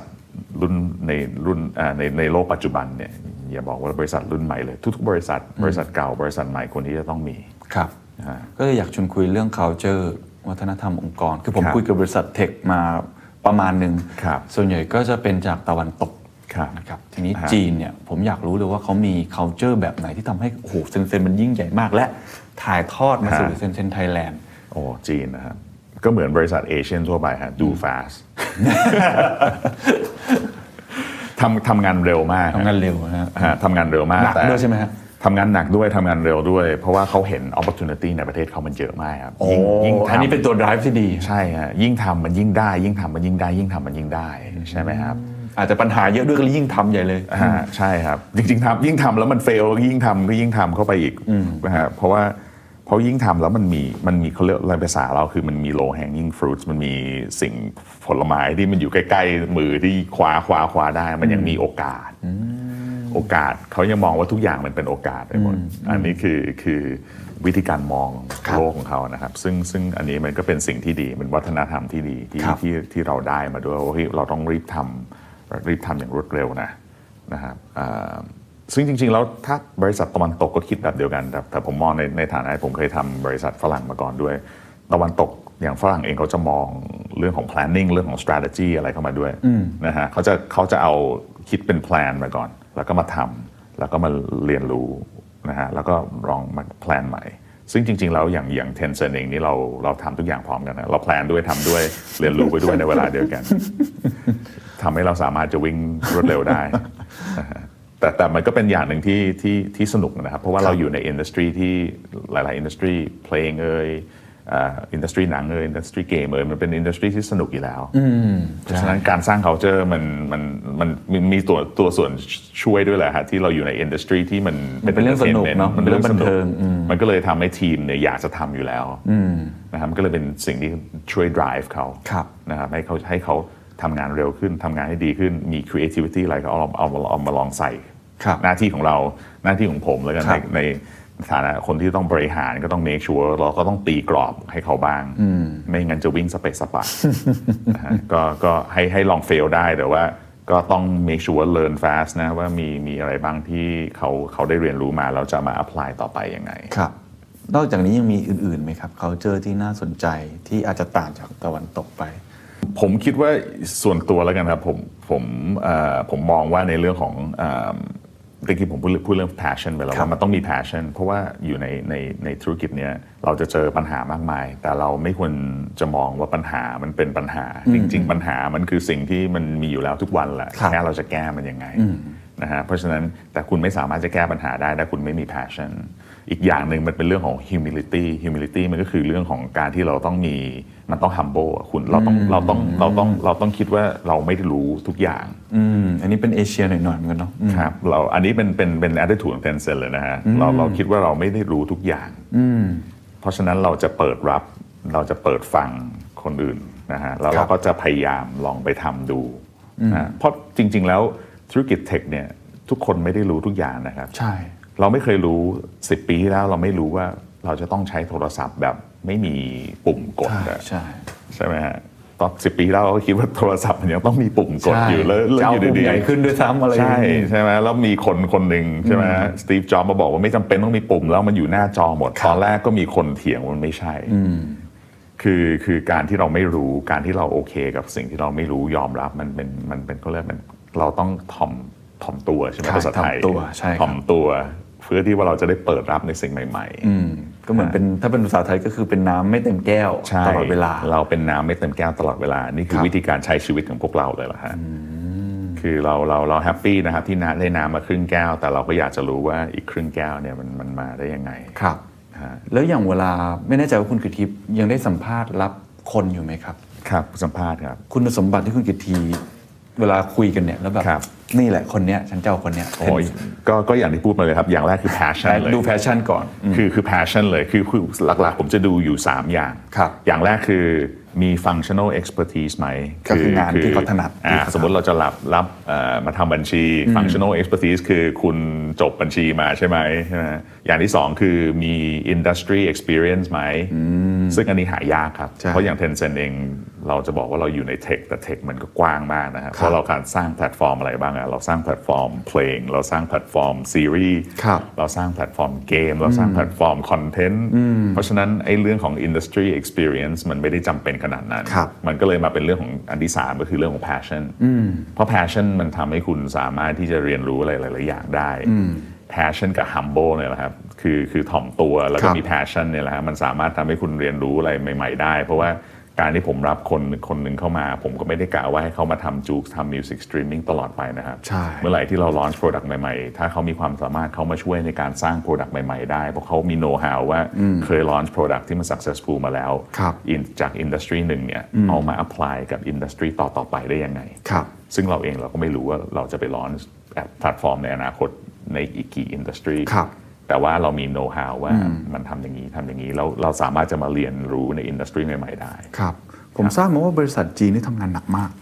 เคยได้คุยกับคนหนึ่งเขาบอกว่าเอ่อผมจำคำไม่ได้นายทูนายทูซิกถ้าผมจำไม่ผิดนะครับ คือประมาณว่าทำงาน 6 วันวันละ 9 ชั่วโมงอะไรประมาณเนี้ยคือ ครับ คือได้ยินว่าทำงานหนักมาก ครับ แล้วก็ ฮะ แข่งขันกันสูงมากค่อนข้างกดดันระดับ ครับ หนึ่ง ฮะ มันมันเป็นอย่างนั้นไหมฮะในประเทศไทยหรือว่ามันมันมี คือคือ culture ของ Tencent น่ะนะครับไม่ไม่ใช่แค่ Tencent ในประเทศไทยด้วย Tencent ที่จีนด้วยคือเราเป็น culture ที่ค่อนข้างจะเปิดค่อนข้างจะ liberal นะครับเรื่องของงานเนี่ยเราไม่ได้ดูที่ว่าคุณจะมาอยู่ที่ออฟฟิศกี่ชั่วโมง ครับ เพราะฉะนั้นหลายๆครั้งเลยจะบอกว่าพวกเราจริง ๆ เราก็ใช้ WeChat ในการคุยเรื่องงานกันตลอดเวลา แต่ไม่ได้จำเป็นต้องมาอยู่ที่ออฟฟิศ เป็น performance base มากกว่า ใช่ฮะเราดูมากกว่าว่า สิ่งที่เราต้องการจะ achieve มันถูก achieve หรือยัง ครับ เราไม่ได้มาดูว่าคุณต้องมาไม่ได้มาวัดว่าคนคนนี้ต้องทำงานกี่ชั่วโมง ครับ แต่บริษัทในเมืองไทยไม่มีแนะฮะที่จะทำงานวันเสาร์ ใช่ไหมฮะผิดกฎหมายด้วยใช่ไหมฮะ แล้วก็แล้วแต่จังหวะที่ ใช่ มันอ่ะ ฮะ ถ้ามันตอนนี้มันงานมันด่วนก็ต้องทำอะไรแบบนี้มากกว่า คือแต่กลับไปเรื่องเดิมนะครับ แต่งานของเรามันสนุกนะฮะ อ่าเข้าใจ คือ ฮะ คือจัด Thailand Top 100 Concert เงี้ยมันถือว่าเป็นงานมาฮะก็ทีมผมก็อยู่ 50กว่าคนที่คอนเสิร์ตแต่สุดท้ายเขาก็ได้ดูคอนเสิร์ตไปด้วยเขาก็ได้ปาร์ตี้ไปด้วยผมก็เลยไม่แน่ใจว่ามั ันเหมือนทำกิจกรรมกับเพื่อนด้วยนะผมรู้ ใช่ สึก ไหมฮะ เอ อย่าง อ อย่างการที่ต้องเทสเกมอย่างเงี้ยผมก็เอาเกมมานั่งเทสที่บ้าน ภรรยาผมก็ถามที่คุณทำงานอยู่เหรอ เนี่ยใช่ไหมครับมันก็ เราต้องสนุกกับงานด้ มั วย นต้องสนุกกับงานถึงกลับไปเรื่องเดิมเรื่อง passion เนี่ยฮะ ครับ คือคุณมี passion เรื่องพวกอย่างนี้คุณไม่ได้คิดว่ามันเป็นงานอยู่แล้วอะเพราะฉะเพราะฉะนั้นเมื่อไหร่ที่คุณเจอปัญหาอะไร คุณก็ไม่ได้คิดว่ามันเป็นปัญหามันก็เป็นสิ่งที่คุณต้องไปแก้แค่นั้นเอง ก็อาจจะคิดว่ามาอยู่ในอินดัสทรีนี้แล้วมันมันมันมันอ่าอาจจะเป็นคนที่โชคดีที่ได้ไม่อยู่ในอินดัสทรีอินดัสทรีพวกนี้ แล้วเพลินชอบอ่าในในอินดัสทรีอยู่แล้วนะ ครับ คนทำงานในยุคอ ครับ นาคต ฮะ หรือตอนนี้แหละที่ต้อ ครั ง บ ทำเนี่ย ครับ ถ้าสมมติคุณกิตทีมีโอกาสได้ไปพูด ครับ หรือว่าแนะนำอะไรแล้วกันในฐานะ ฮะ ที่ทำบริษัทเทคที่ผมคิดว่า ครับ เห็นเทคโนโลยีอยู่ ฮะ ทุกวันเนี่ย ครับ คิดว่าอะไรที่เป็นสิ่งที่เขาต้องรีบปรับตัวมากที่สุดครับ คือผมคิดว่าอย่างอย่างอย่างคนไทยเองอะนะครับพวกเราจะจะพูดอยู่เสมอเสมอว่าเราถูกสอนมาให้จำจากหนังสืออซึ่งโลกปัจจุบันหนังสือตำรามันไม่มีให้จำอีกต่อไปแล้ว มันล้าสมัยตลอดด้วย สมัยนี้เด็กไม่ต้องมานั่งจำสูตรคูณแล้วฮะคุณก็เปิดโทรศัพท์คุณขึ้นมาแล้วก็ใช้เครื่องคิดเลขเอาใช่ไหมฮะสมัยนี้เราไม่ต้องมาจำแล้วว่าคำศัพท์มันสะกดยังไงเพราะคุณพิมพ์เข้าไปใน Microsoft Word มันก็ออโต้คอร์เรกให้คุณแล้ว เพราะฉะนั้นไอ้สิ่งที่เราอยากจะมาจำจำนี่สมัยก่อนเราถูกเทสตลอดเวลาสองคูณสองเป็นสี่ใช่ไหมฮะคำศัพท์ทั้งหลายเนี่ยต้องท่องให้ได้นะเขียนยังไงอ่ะจริง ๆ คือสมัยนี้มันไม่จำเป็นแล้วอะ เพราะฉะนั้นอ่าสิ่งที่มันจำเป็นมากกว่านั้นคือ เราต้องมาเข้าใจวิธีการคิด เราต้องเป็นคนที่จะมาบอก AI มันเป็นคนที่จะมาโปรแกรม AI ว่าจะต้องทำยังไงเราจะช่วยเราคิดยังไงต่อไป เพราะว่า AI สมองมันจะวิ่งรวดมันจะสมองมันวิ่งเร็วกว่าพวกเราอีกหลายร้อยล้านเท่า แล้วมันไม่เหนื่อยด้วย มันไม่เหนื่อยด้วย เพราะฉะนั้นหน้าที่ของเราคือการโปรแกรม AI หน้าที่เราไม่ได้ต้องมาจำแล้วครับเพราะจำมันมีคอมพิวเตอร์ให้เราจำเดี๋ยวมันจำแทนเราได้อยู่แล้ว ครับ เพราะฉะนั้นเราต้องเข้าใจแต่การเข้าใจมันคง มันมันคำพูดที่กว้างมากๆว่าจะเข้าใจอะไร คุณก็ต้องกลับไปดูว่า การที่คุณจะแก้ปัญหานะฮะต้องแก้ปัญหาให้เป็นระบบ การที่เราจะสร้าง คิดสร้างสรรค์ สร้างใช่คิดสร้างสารรค์ขึ้นมา มันก็ต้องคิดให้เป็นระบบ เพราะว่าเราต้องเอาพวกเนี้ยสิ่งพวกเนี้ยไปบอกกับ AI มันตลอด เพื่อมันจะช่วยเราได้ในอนาคต ผมว่าอันนี้ผมเห็นด้วยเลยครับ ครับ ว่ามันเป็นสกิลที่ต้องฝึกด้วยนะฮะ มันเป็นสกิลที่ต้องฝึกแล้วมันมันสอนกันไม่ค่อยได้ด้ ใช่ วย ใช่ ตอนนี้ก็เลยเป็นสิ่งที่ทำให้หลาย ๆ สถาบันการศึกษาต้องปรับตัว ใช่ครับ กันเยอะพอสมควร ฮะ นะครับ ครับ ส่วนตัวบ้างครับอย่างคุณ คกิรับ ตทีเข้ามารับตำแหน่งตรงนี้จนถึงปัจจุบันนี้คิดว่า ครับ อะไรคือความสนุกของตัวเองนะครับ อะไรที่ทำให้เราตื่นมาทำงานทุกเช้า ครับ ทั้งที่ต้องวิ่งเร็วสักขนาดนี้ คือคงเป็นเรื่องของการที่เราได้เรียนรู้ในสิ่งสิ่งใหม่ๆอยู่ตลอดเวลาครับคือตั้งแต่วันแรกที่ผมเข้ามาผมมาบริหารสนุก .com ตอนนั้นคือ Tencent เข้ามาเข้ามาถือสนุกใหม่ ๆ ตอนนั้น จนปัจจุบันเรามี Product อื่นๆ ที่เราเราเพิ่มขึ้นมาในพอร์ตโฟลิโอเราจูกเองอ่า Tencent Game เองนะครับ VTV นะครับ Cloud การขายมีเดียบน WeChat ครับ เนี่ยให้กับแบรนด์ที่ต้องการจะ target คนจีน ครับ นะฮะมันมีสิ่งใหม่ ๆ เข้ามาอยู่ตลอดเวลาเพิ่มเข้ามาอยู่ตลอดเวลา ผมผมมองว่ามันเป็นสิ่งที่ช่วยสร้างทำให้เรามีแบบมีแรงในการทำงาน เพราะเรารู้สึกว่ามันมีชาเลนจ์หลาย ๆ อย่างที่มันที่เราต้องต้องคิดนะครับเอ่อเรื่องที่สองก็เป็นเรื่องของการที่เราช่วยในเรื่องของการสร้างแพลตฟอร์มพวกเนี้ยขึ้นมาให้กับสังคมไทย ครับ นะฮะทำยังไงที่จะช่วยทำให้ค่ายเพลงเขาและก็ศิลปินด้วยนะสามารถที่จะมีรายได้บนออนไลน์อ่าแบบเดียวกันกับ VTV ทำยังไงที่จะช่วยคอนเทนต์โอเนอร์คอนเทนต์โปรดิวเซอร์เขามีอ่ารายได้จากแพลตฟอร์มออนไลน์ยังทำยังไงให้ผู้เล่นเกมที่มันไม่มีไม่ได้มีเป็นอินดัสทรียสามารถที่จะสร้างรายได้จากการการที่เขาเล่นเกมเหล่านี้ขึ้นมาเนี่ยครับมันมันเป็นสิ่งที่เราช่วยในการหาสร้างงานสร้าง opportunity นะครับ แล้วก็สร้างแพลตฟอร์มสำหรับอนาคตให้กับประเทศ ผมมองว่ามันมันก็เป็นสิ่งที่เราทำประโยชน์ให้กับประเทศนะครับ ครับ อ่าสามก็คงเป็นเรื่องของการที่เราสร้างคนตรงนี้ คนที่มาอยู่กับพวกเราตรงเนี้ยที่เขาได้เดินทางไปกับกับเรา ในการที่สร้างแพลตฟอร์มใหม่ๆพวกนี้ การที่เขาได้เดินทางไปกับเรา ในการที่จะไปสร้างแพลตฟอร์มในต่างประเทศด้วยนะฮะก็ทำให้คนไทยเองเนี่ยสามารถที่จะมีโน้ตฮาวทำให้เพิ่มคุณภาพของทรัพยากรมนุษย์ของประเทศเราด้วย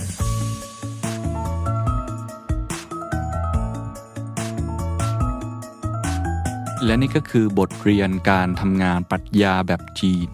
จาก Tencent Thailand นะครับ ต้องบอกว่าผมก็เรียนรู้อะไรหลาย ๆ อย่าง แต่ถอดรหัสมามาเป็นประมาณ 3 ข้อด้วยกันนะครับ ข้อทีหนึ่1 ครับ คุณกริตทีพูดคำนี้แล้วผมจดทันทีครับ ยุคนี้แน่นอนทุกคนรู้ว่าต้องเก็บ Data ของลูกค้าให้ได้มากที่สุด แต่คำถามหลักที่สำคัญที่สุดก็คือ เราจะแปลง Data นั้น ไปเป็นอินไซต์ของคนได้ยังไง เพื่อพัฒนา Product หรือ Service ของเรา ให้ตอบโจทย์ผู้บริโภคมากที่สุด ยกตัวอย่างเช่นอย่างของ Tencent เองเนี่ยครับจู๊กเขาก็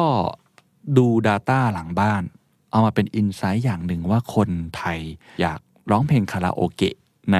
แอป ที่เป็น Music Streaming นะครับเขาก็เลยเพิ่มเติมตรงนี้ขึ้นมา หรืออย่างในแอปพลิเคชันอันใหม่ที่เขาเพิ่งทำมาของสนุกเนี่ย ที่เป็น Portal เว็บไซต์ที่ใหญ่มากๆ เขาก็ใช้วิธีการใช้ AI ในการ Personalize ข้อมูลให้คนได้เห็นข่าวที่ตรงกับความต้องการมากที่สุด เพราะฉะนั้นการมี Data อาจจะไม่พอ คุณต้องแปลง Data นั้นเป็น Insight ให้ได้ครับ ข้อที่ 2 ครับ เป็นการถ่ายทอดวัฒนธรรมจีนมาสู่ประเทศไทย นอกจากจะทำงานเร็วทำงานหนักแล้ว คุณกริตทีบอกว่า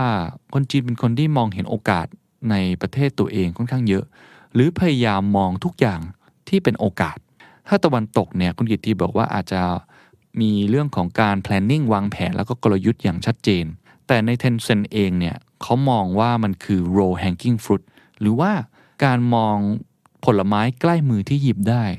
มองทุกอย่างเป็นโอกาสทั้งหมด แล้วก็ทำทุกๆอย่างไปพร้อมกัน แล้วก็วางแผนไปด้วย เรียนรู้ไปพร้อมๆ กันด้วย ก็เลยทำให้วิ่งได้ค่อนข้างเร็วนะครับ row hanging fruit น่าสนใจครับแนวคิดนี้ ข้อที่ 3 ครับ humble คือการมองว่าตัวเองไม่ได้รู้ทุกอย่าง คือคือเทนเซนเนี่ยเป็นบริษัทเทคโนโลยีใช่ไหมครับ แล้วก็เป็นบริษัทที่จะต้องพัฒนานวัตกรรม อยู่ตลอดเวลาห้ามหยุดเลย คุณกิตทีก็เลยบอกว่า หัวใจที่สำคัญที่สุดก็คือ ต้องคิดว่าตัวเองไม่ได้รู้ทุกอย่าง ต้องถ่อมตัวยอมรับครับว่าเราไม่รู้เปิดรับสิ่งใหม่ๆ เหมือนเป็นน้ำไม่เต็มแก้วตลอดเวลา แล้วคุณกิตทีก็พูดคีย์เวิร์ดสำคัญ ซึ่งผมชอบมาก คือเราได้ยินบ่อยนะครับว่าเอ่อ fail fast ใช่ไหมครับ ก็คือการที่เราต้องล้มให้เร็ว แล้วก็ลุกให้เร็ว แต่แค่นี้มันไม่พอในโลกยุคนี้ครับ มันต้องเรียนรู้เร็วด้วย ทักษะการล้มเร็ว ทักษะการลุกเร็ว ผมว่าก็ยากแล้วนะครับในยุคนี้กล้าที่จะล้มเหลวเนี่ย แต่ของเทนเซ n เขามีไปมากกว่านั้นคือ คุณต้องเรียนรู้บทเรียนที่ผิดพลาดอย่างรวดเร็วเพื่อพัฒนาตัวเองต่อไปด้วย เพราะฉะนั้นหลังจากนี้นะครับ ล้มเร็วลุกเร็วอาจจะไม่พอ คุณต้องเรียนรู้เร็วด้วย สวัสดีครับ And that's the secret sauce.